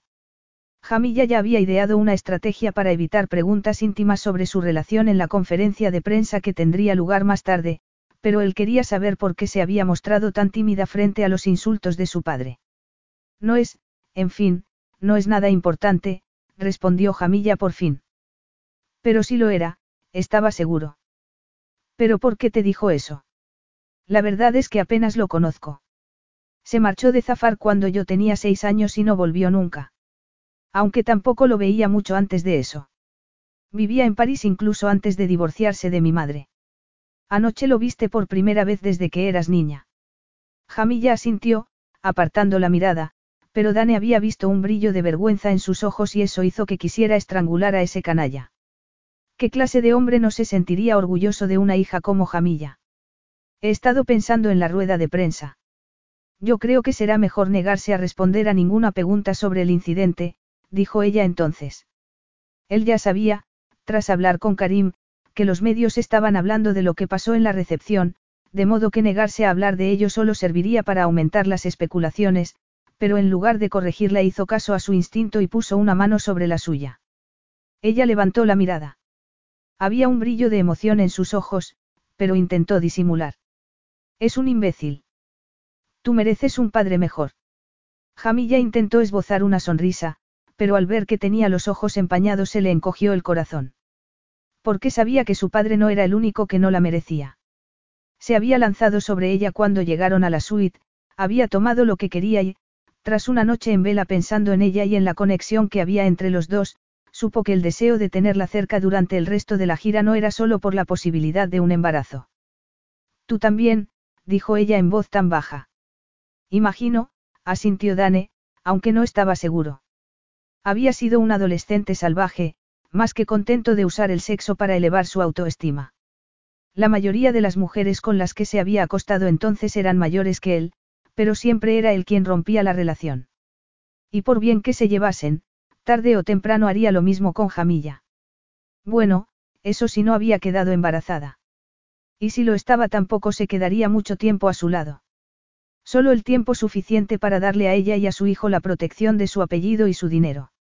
Tal vez los dos serían unos padres horribles, pero mientras los problemas de Jamilla con su padre habían dado como resultado una mujer valiente y trabajadora, Los suyos habían dado como resultado un hombre que no era capaz de comprometerse con nadie. Esa era su realidad y la había aceptado mucho tiempo atrás. No tenía sentido lamentarlo cuando era demasiado tarde para cambiar. Alguien llamó a la puerta de la suite entonces y él se levantó para abrir. Debe ser Akim. Le he pedido que trajese aquí tu maleta. ¿Qué? Por suerte, la suite tenía un pasillo de entrada, de modo que Akim no podía verla vestida con un albornoz, pero se sentía incómoda cuando Dane volvió al salón con su maleta. Incómoda y algo más, debía reconocer. Con los vaqueros y la camiseta, la sombra de barba dándole un atractivo aspecto de chico malo, era sencillamente irresistible. Imagino que aquí está toda tu ropa, dijo Dane. ¿Quién ha hecho mi maleta? Tu secretaria. Le dije a Akin que se lo pidiera. No te preocupes, ninguno de los dos dirá una palabra. Ella sabía que los empleados de palacio eran muy discretos, pero... No puedo quedarme aquí otra noche. ¿Por qué no? ¿Y si la prensa se enterase? No van a enterarse. Lo que pase entre nosotros es estrictamente privado. Pero no es apropiado, discutió Jamilla. Yo trabajo para ti. No trabajas para mí, replicó él, tomando su cara entre las manos. Trabajas para mi hermano y él no tiene por qué decirnos lo que podemos o no podemos hacer en privado. Ella inclinó la cabeza, temiendo mirarlo. Temiendo su certeza, su convicción y, sobre todo, el brillo posesivo de sus ojos. No puedo, no puedo volver a acostarme contigo. No puedes o no quieres. Jamilla levantó la mirada, temiendo que él viese en su rostro el tumulto de emociones que aceleraban su corazón. Dane. No tienes que seguir siendo una buena chica, dijo él entonces. Ni por Karim ni por el canalla de tu padre. Y menos por mí. Puedes hacer lo que quieras, añadió, apartándose y metiendo las manos en los bolsillos de los vaqueros. Si no me deseas me apartaré, pero si me deseas, yo diría que vamos a disfrutar de esto mientras dure. O, al menos, hasta que sepamos si estás embarazada. No estaba ofreciéndole algo permanente. Y si estuviese embarazada sería una obligación, nada más. Una obligación que ella no tenía intención de ser, por supuesto. Pero era imposible negar la atracción que sentía por él. Podía hacerlo. Podía aceptar su oferta y liberar a esa chica madura y segura de sí misma durante un tiempo sin lamentarlo después. Sería un riesgo tremendo y no solo profesional sino también personal. Por un lado, le asustaba aceptar lo que le ofrecía, pero la chica impulsiva y sensual que había descubierto la noche anterior intentaba hacerle olvidar los miedos. ¿Cómo sería vivir ese momento sin lamentarlo después? Saltar al vacío sin sopesar los pros y los contras. Hacer algo que quería hacer en lugar de ser sensata y responsable. Había vivido toda su vida respetando estrictas normas. ¿Y para qué? Para ser respetada, apreciada, para que nadie pudiese hacerle reproches. Pero sobre todo, en el fondo, para que el hombre que la había desertado supiese que merecía la pena. Y ahora, después de lo que ocurrió en la recepción, por fin entendía que ese sueño nunca se haría realidad. Su padre jamás la reconocería como hija, nunca la querría, por perfecta que fuese. Entonces, ¿por qué soñar con su aprobación? No se había ganado el derecho de ser ella misma por fin. Siempre había creído que seguía siendo virgen porque no se había presentado la oportunidad de descubrir su lado sexual, pero en realidad solo había estado esperando al hombre adecuado. Y, además, ya no era virgen. Te deseo, Dane, le dijo. Él esbozó una sonrisa traviesa que aceleró su corazón. Entonces, vamos a por ello. Jamilla asintió. Muy bien. Dane la tomó por la cintura y ella le echó los brazos al cuello, riendo como una pareja de adolescentes haciendo travesuras. Los adolescentes libres y felices que, Jamilla sospechaba, ninguno de los dos había sido nunca. Dane buscó sus labios para darle un beso apasionado, exigente, sin concesiones, reclamando algo más que su cuerpo. Después, agarró descaradamente su trasero y la empujó contra el pesado bulto bajo su pantalón. Sería una catástrofe si llegásemos un poco tarde a la rueda de prensa. Le preguntó, besando su cuello, el sitio que la noche anterior la había vuelto loca de pasión. No podemos llegar tarde, pero podemos ser rápidos, respondió Jamilla, tirando de su camiseta con manos temblorosas. Saber que era todo suyo, al menos durante un tiempo, era tan embriagador que casi le dolía. Capítulo 14. ¿Cómo estás, Jamilla? Le preguntó Orla. En la fotografía de Barcelona estabas radiante, pero quería comprobar que todo marcha bien. Estoy bien, respondió Jamilla, nerviosa. Por suerte, la reina no había hecho una videollamada, pensó mientras corría para cerrar la puerta del dormitorio. Podría oír a Dane duchándose en el baño. Se sentía peor que nunca. Orla era una amiga, una buena amiga que la había apoyado siempre, pero ella no estaba acostumbrada a ser el centro de atención y estaba preocupada por las interminables especulaciones sobre su relación con Dane, más intensas desde que llegaron a España.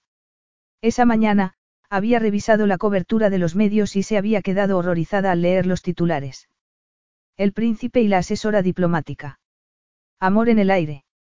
Como un magnate americano fue seducido para convertirse en príncipe. Los artículos que acompañan a tales titulares eran igualmente absurdos, llenos de insinuaciones sobre su papel en la supuesta transformación de Dane, pero era la fotografía de la que hablaba Orla lo que más le había preocupado.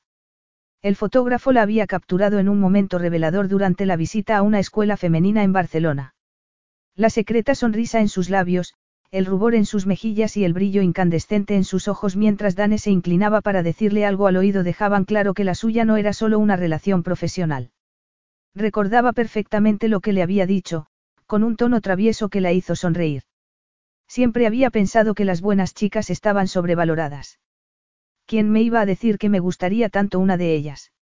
Había esperado la llamada de Orla desde la recepción en París, cuando la escena entre su padre y Dane había ocupado todos los titulares.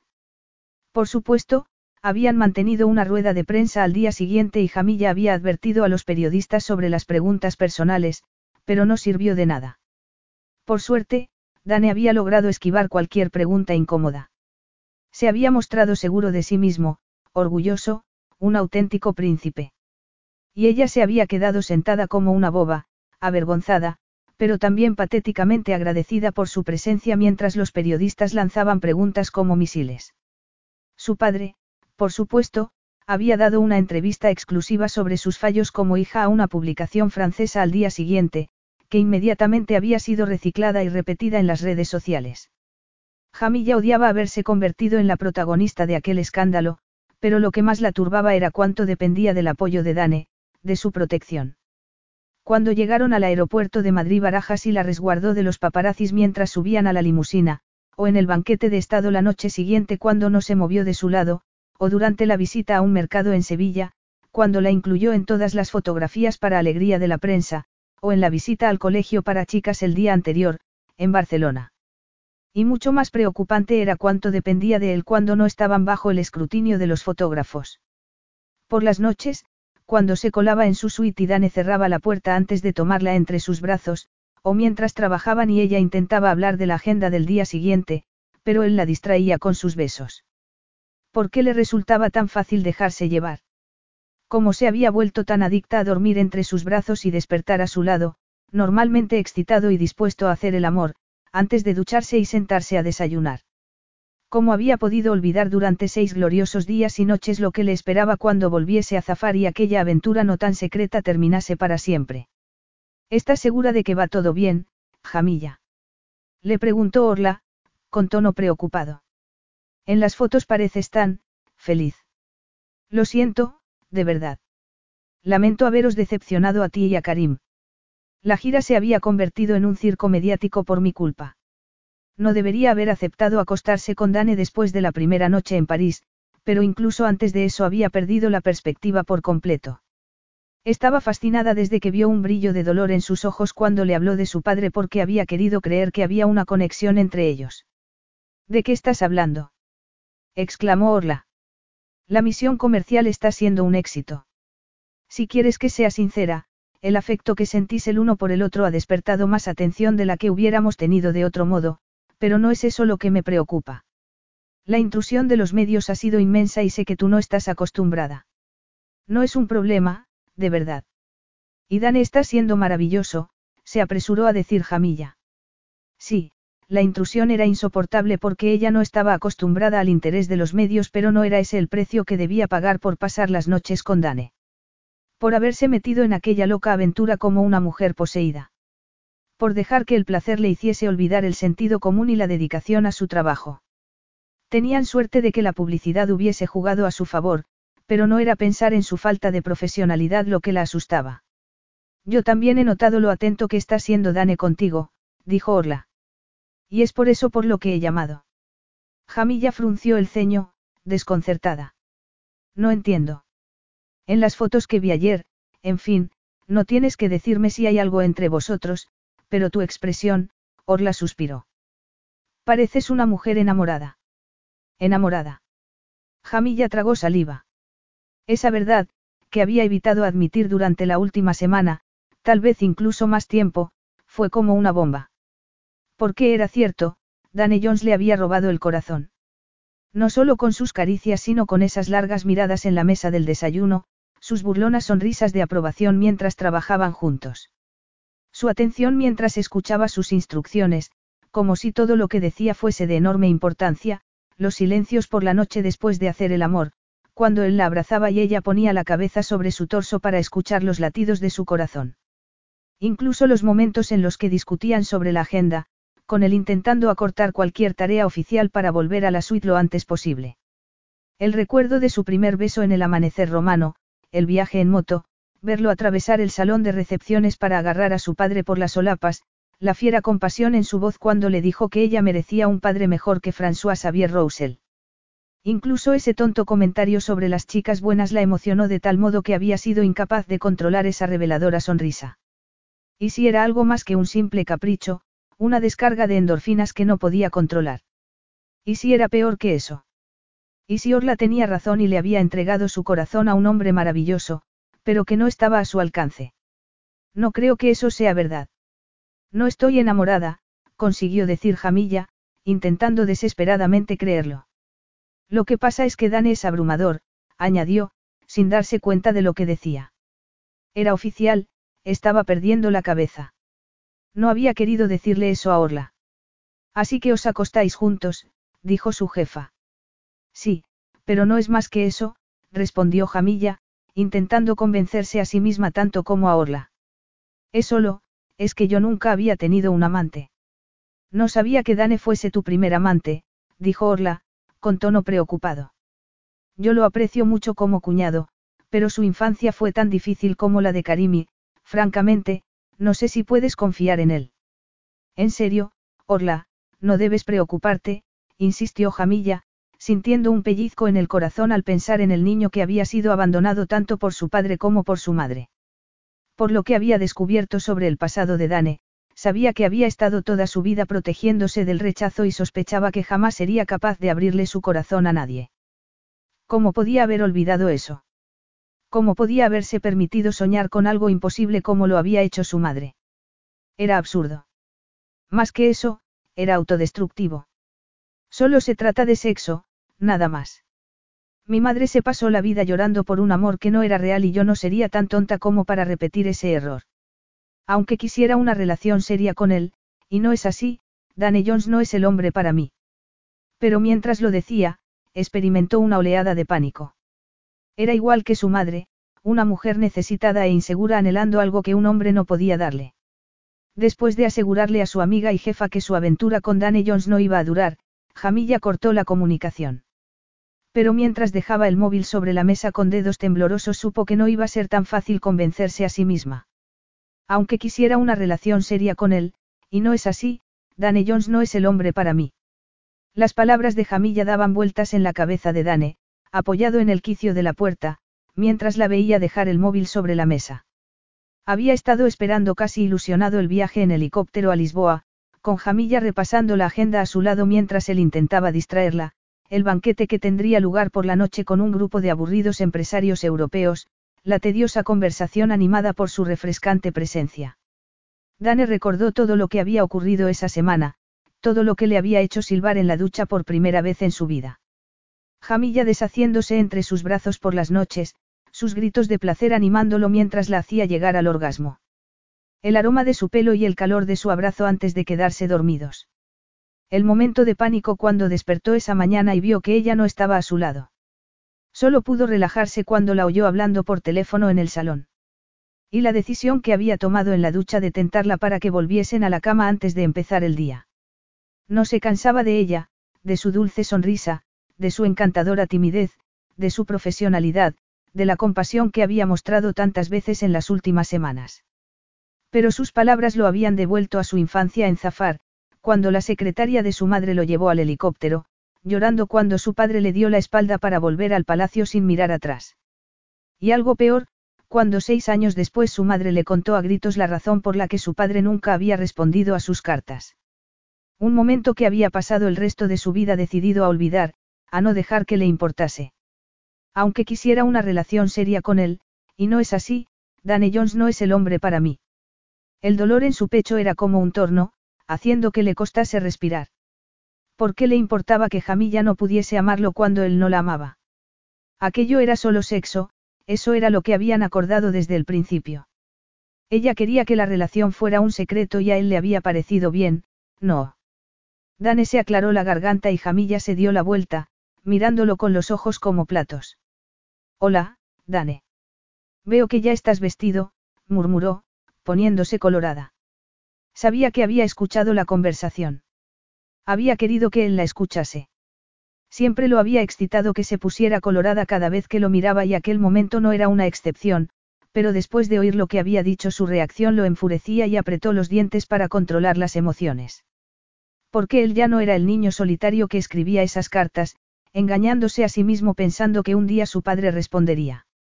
Dane atravesó la habitación y tomó su cara entre las manos, sintiéndose reivindicado al ver el brillo de deseo en sus ojos.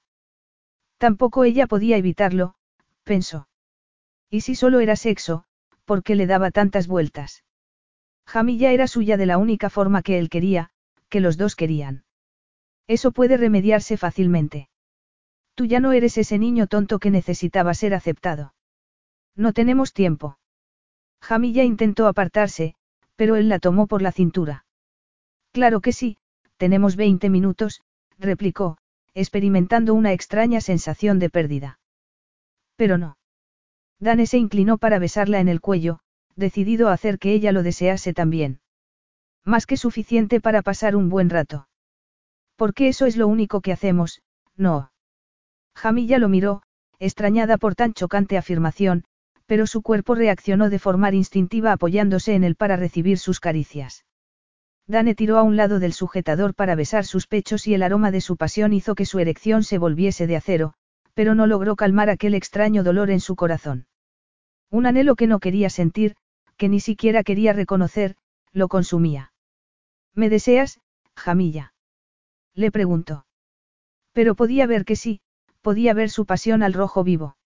Le quitó el sujetador para capturar un duro pezón con los labios y lo chupó con fuerza hasta que ella se estremeció. El deseo se volvió un monstruo frenético, desesperado, robándole el autocontrol y dejando al descubierto una parte de sí mismo que creía haber destruido mucho tiempo atrás. Solo una vez más. Si podía tenerla una vez más sería suficiente. Eso era lo que quería, lo que siempre había querido. Nada más que eso.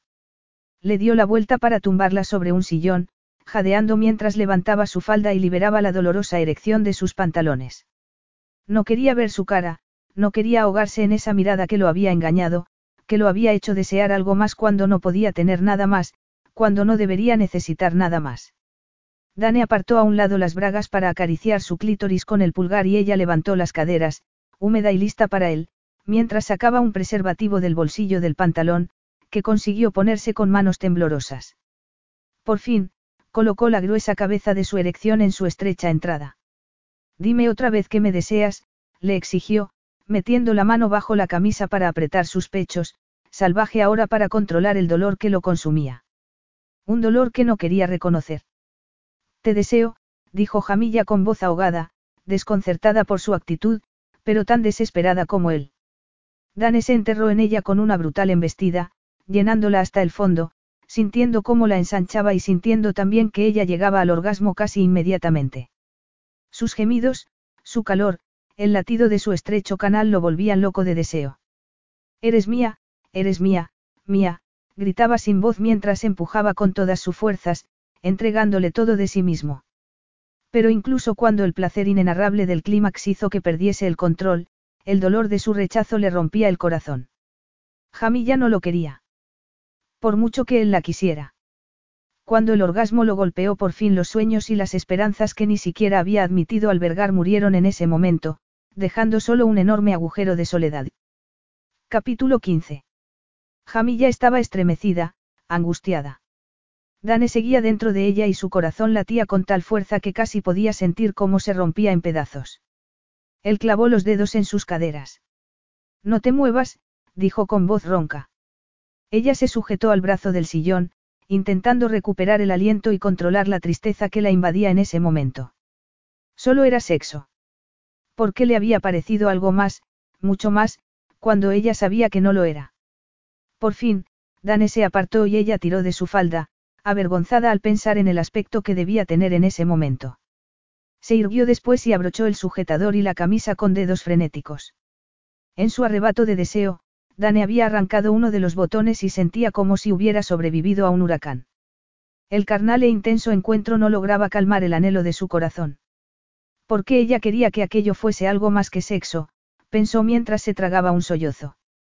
Debería darme una ducha, murmuró, deseando escapar de él y de sus propios pensamientos. Pero cuando iba a darse la vuelta, Dane la tomó del brazo. Mírame, le ordenó. Ella levantó la mirada, temiendo ver en sus ojos desprecio o algo peor, indiferencia. Pero lo que vio encogió su corazón. No era desprecio, no estaba juzgándola.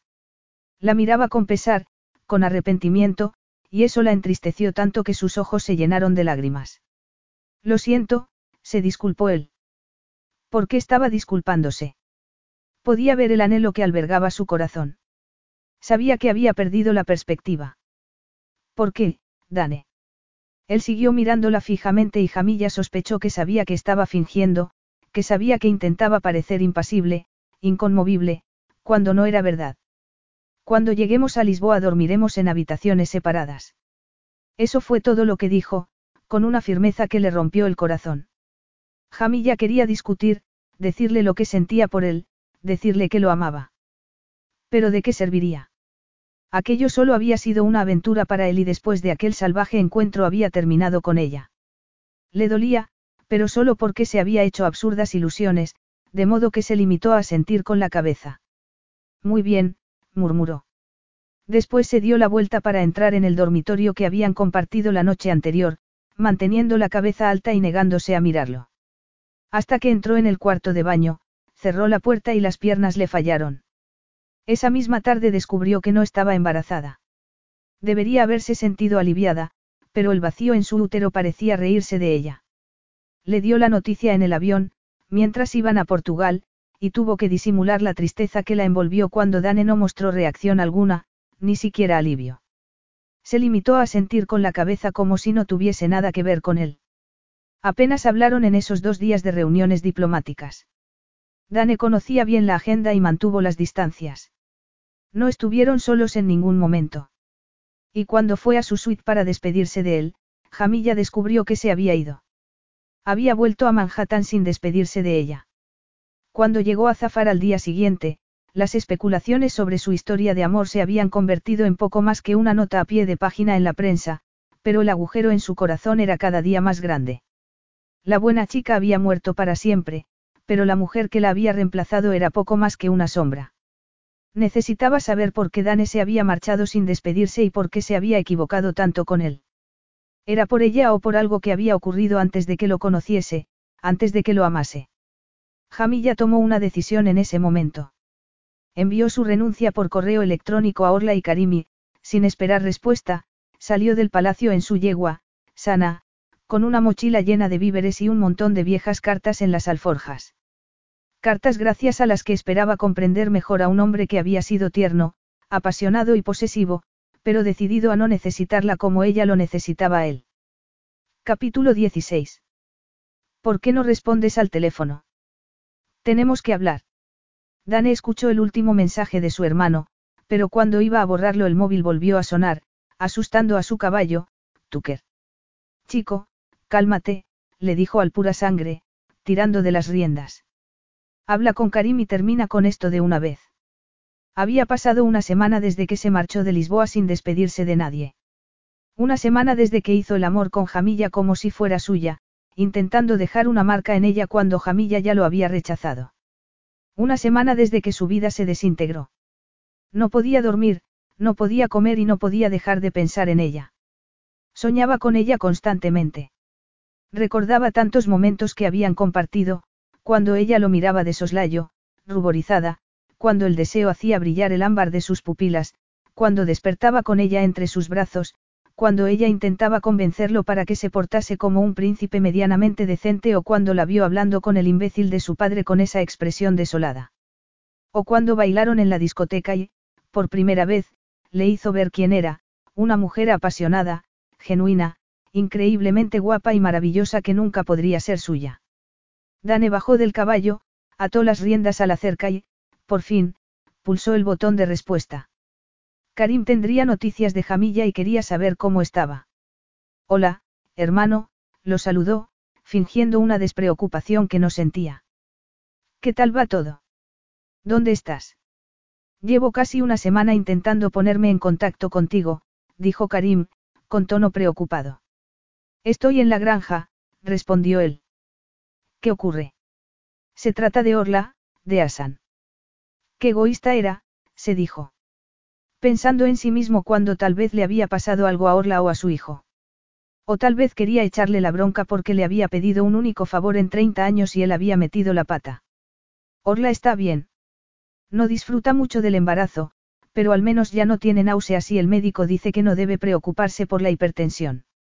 Y Asan también está bien. Me alegro mucho, dijo Dane, sintiendo una punzada de celos. Cuando Jamilla le dijo que no estaba embarazada se había sentido absurdamente decepcionado. Una tontería porque un embarazo no planeado podría haber sido un desastre, no. La había perdido antes de tenerla y sabía por qué, porque no merecía la pena. Su padre se había dado cuenta de eso cuando tenía cinco años. Pero si todo va bien, ¿por qué estabas tan desesperado por hablar conmigo? Le preguntó a su hermano, intentando apartar de sí tan tristes recuerdos. Quería darte las gracias por tomar parte en la misión diplomática. Sé que no es lo tuyo y quería que supieras que Orla y yo te lo agradecemos mucho. Ha sido un éxito, estamos impresionados. Ha sido un éxito, en serio. Estaba riéndose de él. Porque eso era lo último que necesitaba en ese momento. Ya no sabía quién era o qué quería ser. Solo sabía que no era suficiente. Por supuesto que sí. ¿Por qué no iba a serlo? Porque los dos sabemos que lo hice fatal, respondió Dane. El calor del sol calentaba su piel, pero sentía un frío peso en el estómago, un peso que había estado ahí desde que se marchó del hotel en Lisboa sabiendo que Jamilla era todo lo que quería en la vida, pero nunca podría tenerla. Le había pasado cuando era niño, portándose como un mocoso para llamar la atención de su madre o enviando esas desesperadas cartas a su padre, en las que le contaba la verdad sobre su vida en Manhattan para que interviniese y lo llevase de vuelta a Zafar. Y su padre no se había molestado en abrir las cartas siquiera. Odiaba a ese niño. No tenía derecho a tocarla y, por suerte para los dos, ella se dio cuenta. Las palabras salieron de su boca sin que pudiese controlarlas, como no pudo controlar la nota de tristeza en su voz. Oye, Dane, tranquilo, dijo su hermano. Su tono le recordaba al Karim de su infancia, que siempre había estado ahí para aliviar sus penas. Estás hablando de Jamilla. Sí, claro, respondió Dane. ¿Cómo está? ¿Has hablado con ella? No, no he podido hablar con ella. Jamilla renunció a su puesto, respondió Karim. ¿Qué? exclamó Dane. ¿Por qué haría algo así? También había destruido su carrera. Renunció, sencillamente, y luego desapareció, respondió Karim. Orla no ha podido localizarla, ni siquiera Saed sabe dónde ha ido y hemos pensado que su desaparición tendría algo que ver contigo, su hermano hizo una pausa. ¿Qué pasó entre vosotros exactamente? ¿Por qué en las fotografías parecíais encantados el uno con el otro? Cuando estuviste aquí, en Kildare, te vi con ella y, en fin, pensé que tal vez era algo más que un tonteo. Su hermano no estaba criticándolo, aunque lo merecía, pensó Dane. Merecía los azotes que su padre le había dado a Karim más de una vez. Pero nunca él. Dane enterró los dedos en su pelo. Cielos, Tan loco se había vuelto que prefería ser azotado a ser rechazado. Era algo más, dijo por fin. Entonces, ¿por qué rompiste con ella? ¿Y por qué mantuviste la aventura en secreto? Le preguntó su pragmático hermano. ¿Por qué ella no me quería? Pero esa respuesta, de la que había querido convencerse durante más de una semana y que le ofrecía una conveniente cláusula de escape, no parecía ya tan convincente. Porque, en realidad, no era más que una excusa para no tener que enfrentarse con los demonios que lo habían perseguido durante toda la vida. Quería algo más que sexo con Jamilla. Había sido así casi desde el primer día, cuando descubrió la compasión y el espíritu luchador que había tras la máscara de formalidad y protocolo. Se había contentado con el sexo porque le daba miedo pedir más, porque temía ser rechazado. Y cuando la oyó decirle a Orla que no era hombre para ella. No le había pedido explicaciones, no le había dicho lo que sentía. No había querido arriesgarse porque no hubiera soportado que Jamilla le diese la espalda. No se había parado a pensar hasta ese momento. Ni siquiera había sido sincero consigo mismo, pero por fin sabía la respuesta a la pregunta de Karim. ¿Por qué soy un cobarde? Su hermano dejó escapar un largo suspiro. No eres un cobarde, Dane, pero no es a mí a quien debes convencer de eso sino a ti mismo y a Jamilla. Si quieres recuperarla, claro. Claro que quiero. Su hermano tenía razón. ¿Qué hacía escondido allí, lamiendo sus heridas en Nueva York cuando podía estar en Zafar, buscando a la mujer a la que había desechado de modo tan inmaduro. Si se arriesgaba y Jamilla respondía que no le quería, le dolería en el alma, pero le dolería aún más no saber nunca lo que podría haber habido entre ellos porque le había dado miedo arriesgarse a su rechazo. Capítulo 17. Querido padre. Mamá quiere que vuelva a pedirte dinero, pero no tengo que hacerlo porque ella nunca lee las cartas que te mando. Sé que estás enfadado con ella y yo también estoy enfadado. El mes pasado volvimos a mudarnos, he escrito la dirección en el remite, así que si quieres enviarme una carta sabrás dónde hacerlo. También tengo una dirección de correo electrónico si quieres que hablemos así. Podría ir a zafar este verano, cuando Karim esté allí. No voy a molestar, te lo juro. Ni siquiera sabrás que estoy allí. Ya no lloro todo el tiempo como antes. Tal vez podría ayudar en los establos. Me encantan los caballos y, aunque vivo en una ciudad, no se me ha olvidado cómo montar. Sigues teniendo el semental árabe negro con las patas blancas. Lo monté un par de veces con Karim y no me caí de la silla. Por favor, respóndeme, padre. No le diré nada a mamá. Tu hijo, Dane. Jamilla dobló la vieja carta con los ojos llenos de lágrimas. Podía sentir la desesperación de ese niño en cada palabra, su necesidad de conectar con un hombre que no quería saber nada de él. Le dolía saber que mientras ella siempre había tenido a su madre, por rota y triste que estuviese, Dane no había tenido a nadie que cuidase de él.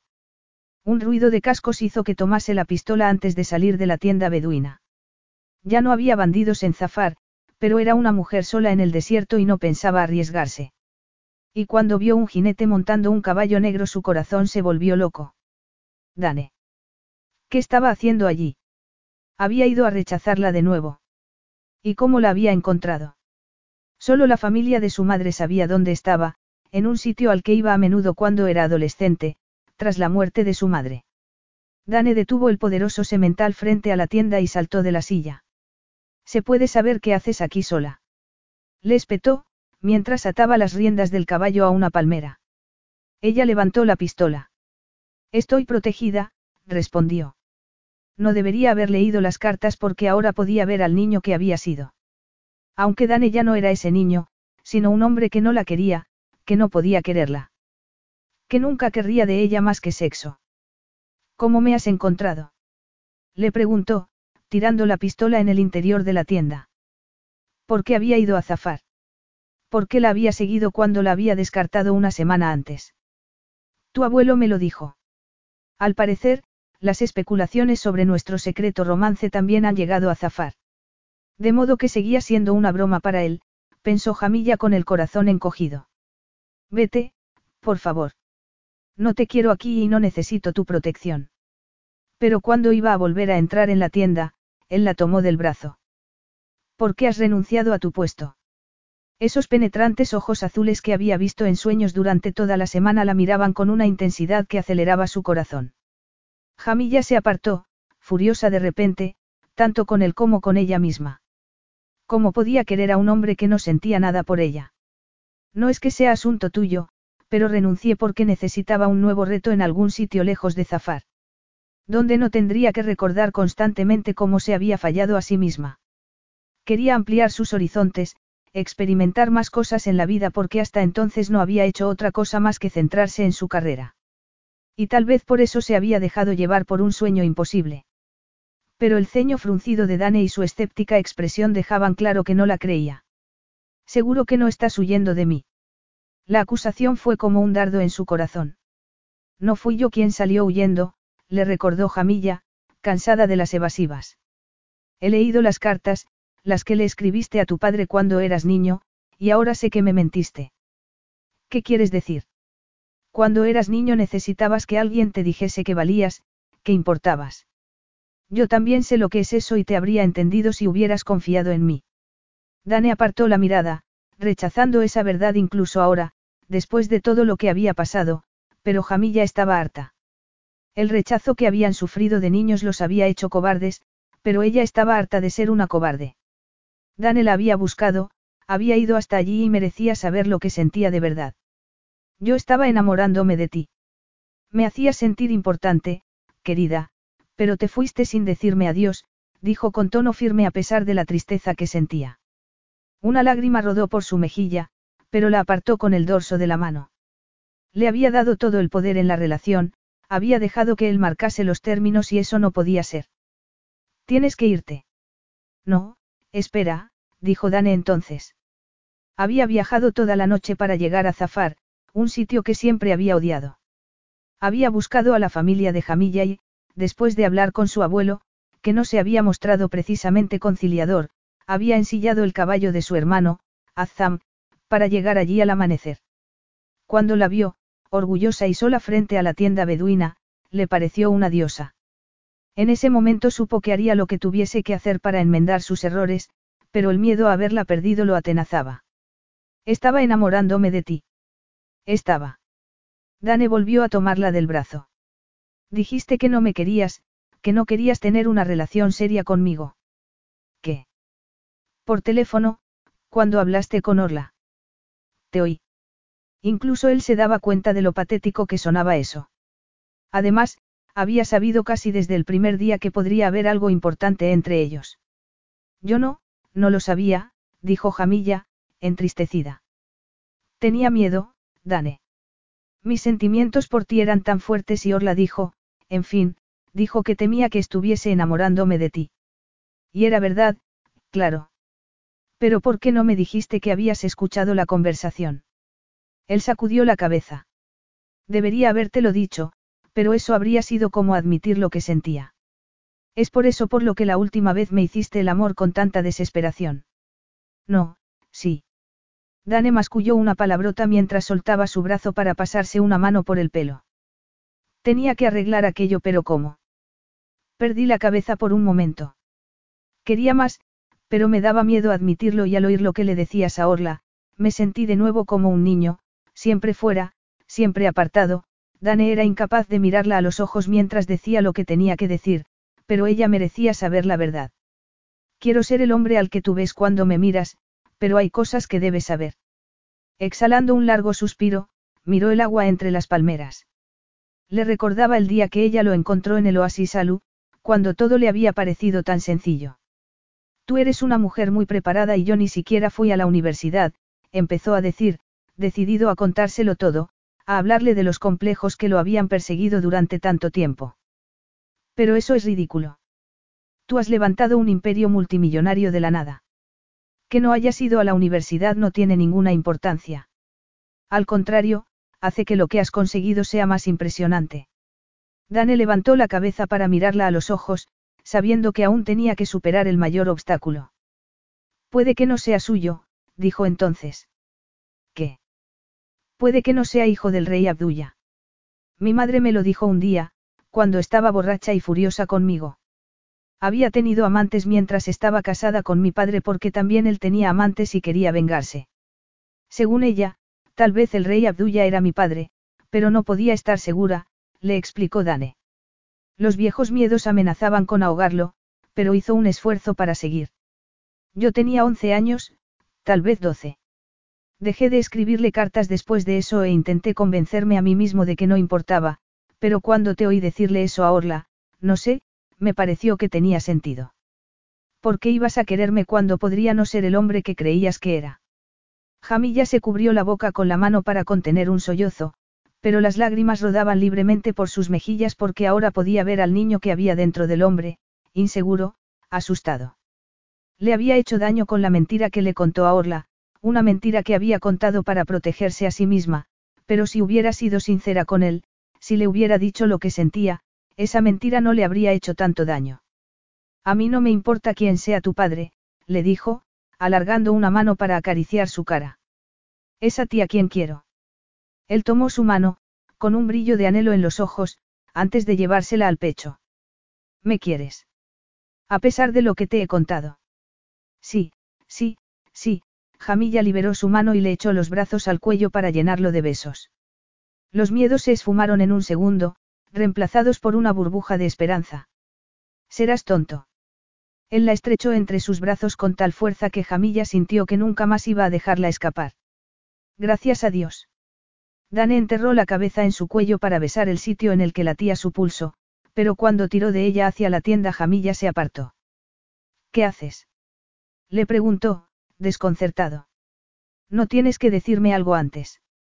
Sugirió Jamilla, en parte decidida y en parte asustada también. Sí, imagino que sí, asintió él, clavando una rodilla en el suelo. ¿Qué haces? Calla, dijo él, tomando sus manos y mirándola a los ojos con un ardor que la dejó sin habla. Aunque Danny Jones no fuese de sangre real, era y siempre lo había sido, un príncipe. Te adoro Jamilla Roussel. Adoro tu inteligencia, tu belleza y tu compasión. Y te adoro por todas las veces que vas a hacerme tuyo, tú y solo tú. Dane, murmuró ella, poniéndose colorada. Me vuelves loco cuando te ruborizas, dijo él, incorporándose para besarla con toda la ternura de la que era capaz. Quiero que vivamos juntos, quiero tener hijos contigo. Pero, más que eso, quiero casarme contigo porque te amo, Jamilla. Ella se dejó caer sobre su pecho para besarlo, tan ansiosa y feliz como él. Cuando por fin se apartaron para respirar y él la tomó en brazos, Jamilla se agarró a sus anchos hombros y apretó la cara contra su cuello, temiendo que su corazón escapase de su pecho y saliese volando hacia el cosmos. Epílogo. Cuatro meses después. Alteza, ha llegado una carta para usted. Dane levantó la mirada del ordenador. Akim, el ayudante que siempre los atendía cuando volvían a zafar, estaba en la puerta de su estudio con un sobre grande en la mano. Su corazón se aceleró, pero consiguió cerrar el ordenador, levantarse del sillón y atravesar la habitación sin perder la calma. Gracias, estaba esperándola, murmuró, mientras tomaba el sobre. El joven asintió antes de excusarse para preparar el uniforme que debía usar esa tarde. Iban a estar en Zafar durante una semana para asistir a la ceremonia oficial que declararía a las mellizas de Karim y Orla, Rana y Amina, herederas al trono de Zafar y Dane había pedido al laboratorio de Narabia que enviase allí el resultado de la prueba de ADN en lugar de a la casa que había comprado en Manhattan, donde Jamilla y él se habían instalado desde que se casaron cuatro meses antes. Había hecho jurar a Karim que no diría nada cuando le pidió una muestra de saliva cuatro días antes para enviarla al laboratorio. Karim se había enfadado, pero había hecho lo que le pedía. Eres mi hermano y da igual lo que diga esa prueba. Si crees que vas a escapar de tus obligaciones reales o a esquivar tu responsabilidad como tío de Asan y de las niñas, ya puedes olvidarte. Su corazón latió con estruendo al recordar la expresión de Karim y el profundo cariño por su hermano que había sentido en ese momento. Dane intentó respirar mientras miraba el sobre. Karim tenía razón. Fuese cual fuese el resultado de la prueba, ellos seguirían siendo hermanos. Qué absurdo haber pasado tantos años temiendo descubrir la verdad sobre su identidad porque le daba miedo perder ese lazo. Debería haber sabido que lo que compartía con su hermano era mucho más profundo que la sangre. Pero no era la reacción de Karim lo que más le preocupaba sino la de Jamilla. El miedo había ido creciendo durante días, desde que conocieron a sus nuevas sobrinas. Eres maravilloso con los niños, le había dicho Jamilla cuando regresaron a su suite en el palacio. Y creo que serías un padre fabuloso. Pero después había añadido con tono inseguro. Algún día. No había sido una pregunta sino una afirmación. Habían hablado de tener hijos cuando le propuso matrimonio y ella había parecido más que dispuesta, pero esa noche se mostró insegura. Se había dicho a sí mismo que tal vez no quería formar una familia tan pronto, y era comprensible. Merecían estar solos más tiempo antes de enfrentarse a los rigores de la paternidad. Asan era un niño estupendo y Karim y Orla estaban como locos con sus nuevas niñas, pero su hermano y su cuñada estaban agotados. Además, Jamilla estaba haciendo labores diplomáticas en Nueva York, organizando una gran variedad de intercambios educativos, culturales y turísticos entre Estados Unidos y Zafar. No habían vuelto a hablar sobre lo que le contó en el desierto aquel día, lo que su madre le había dicho sobre su identidad. Entonces juró que le daba igual quién fuera su padre biológico y él la había creído, pero esa conversación daba vueltas en su cabeza, tal vez porque tener a las hijas de Karim en brazos había provocado en él un sorprendente anhelo. ¿Y si había cambiado de opinión? ¿Y si le importaba, aunque solo fuera un poco, no saber quién era en realidad? No estaba robándole la oportunidad de saber con quién se había casado. Por fin, harto de hacerse tantas preguntas, decidió que debía enfrentarse con la verdad. Era mejor saberlo, por Jamilla tanto como por él mismo. Si iban a tener hijos, su mujer tenía derecho a saber si llevaban sangre real. Dane abrió el sobre con dedos temblorosos, pero no era capaz de sacar el documento que revelaría su identidad. Ese miedo eterno volvió a la vida, como un dragón escupiendo fuego por la boca. ¿Y qué vas a hacer si la respuesta no es la que tú esperas y al final a ella le importa, idiota? ¿Por qué de ningún modo vas a dejarla escapar? ¿Qué haces aquí escondido, Dane? Aquí me está esperando, tienes que cambiarte de ropa para la ceremonia. Jamilla estaba en la puerta del estudio, contenta de haberlo encontrado, pero frunció el ceño cuando Dane levantó la cabeza y vio su expresión angustiada. ¿Qué ocurre? ¿Qué ha pasado? No había vuelto a ver esa expresión en todos esos meses, ni siquiera cuando estaban en el palacio de Zafar, al que habían ido varias veces desde que se casaron. Le habría contado Orla lo que ella le había confiado esa mañana. No, no podía ser. Aunque su amiga había dejado claro lo que pensaba del asunto cuando le contó que el médico de Palacio había confirmado el resultado del análisis de sangre. Tienes que decírselo. Dane te adora y dará saltos de alegría. Iba a hablarle de mis sospechas hace una semana, pero no me atreví. Es demasiado pronto y el embarazo no ha sido planeado, necesito más tiempo. Jamilla miró a Dane, preocupada, pero entonces vio que tenía un sobre en la mano. ¿Qué es eso? Me has pillado, respondió él, ofreciéndole el sobre, con el logo de un laboratorio en Narabia. ¿Quieres abrirlo por mí? ¿Quieres descubrir si soy miembro de la familia Khan o no? A Jamilla se le rompió el corazón. Dane intentaba parecer despreocupado, pero ella sabía lo que eso significaba para él, aunque no debería ser así. Para ella, nunca sería solo el hijo de alguien o el hermano de alguien. Para ella, Dane era todo eso y mucho más. Era su marido, su amante, su alma gemela, su mejor amigo. La persona que la hacía reír, que la hacía feliz, que le tomaba el pelo y la provocaba como no podía hacerlo nadie más. El hombre que podía hacer que su corazón se acelerase con una sola mirada. El hombre que por fin le había mostrado lo que era el amor incondicional y, al hacerlo, la había convertido en la persona que siempre había querido ser. Pero decírselo no serviría de nada porque tenía que convencerse él mismo. Muy bien, lo abriré. Sea lo que sea, lo afrontaremos juntos, dijo por fin. Tal vez necesitaba dar ese paso para liberarse de los miedos del pasado y poder mirar el futuro con esperanza. Eres tan valiente, murmuró Dane. Ella hizo una mueca, mirándolo con los ojos empañados. Pero antes tengo algo que decirte.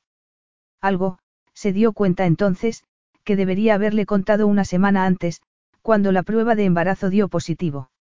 Al parecer, su marido no era el único que seguía sufriendo por las inseguridades del pasado. Pero eso había terminado. Jamilla dejó el sobre sobre el escritorio y tomó su cara entre las manos. Me lo ha confirmado el médico de Palacio esta mañana. Estoy embarazada. ¿Qué has dicho? La expresión de Dane cambió por completo. Las sombras de sus ojos desaparecieron.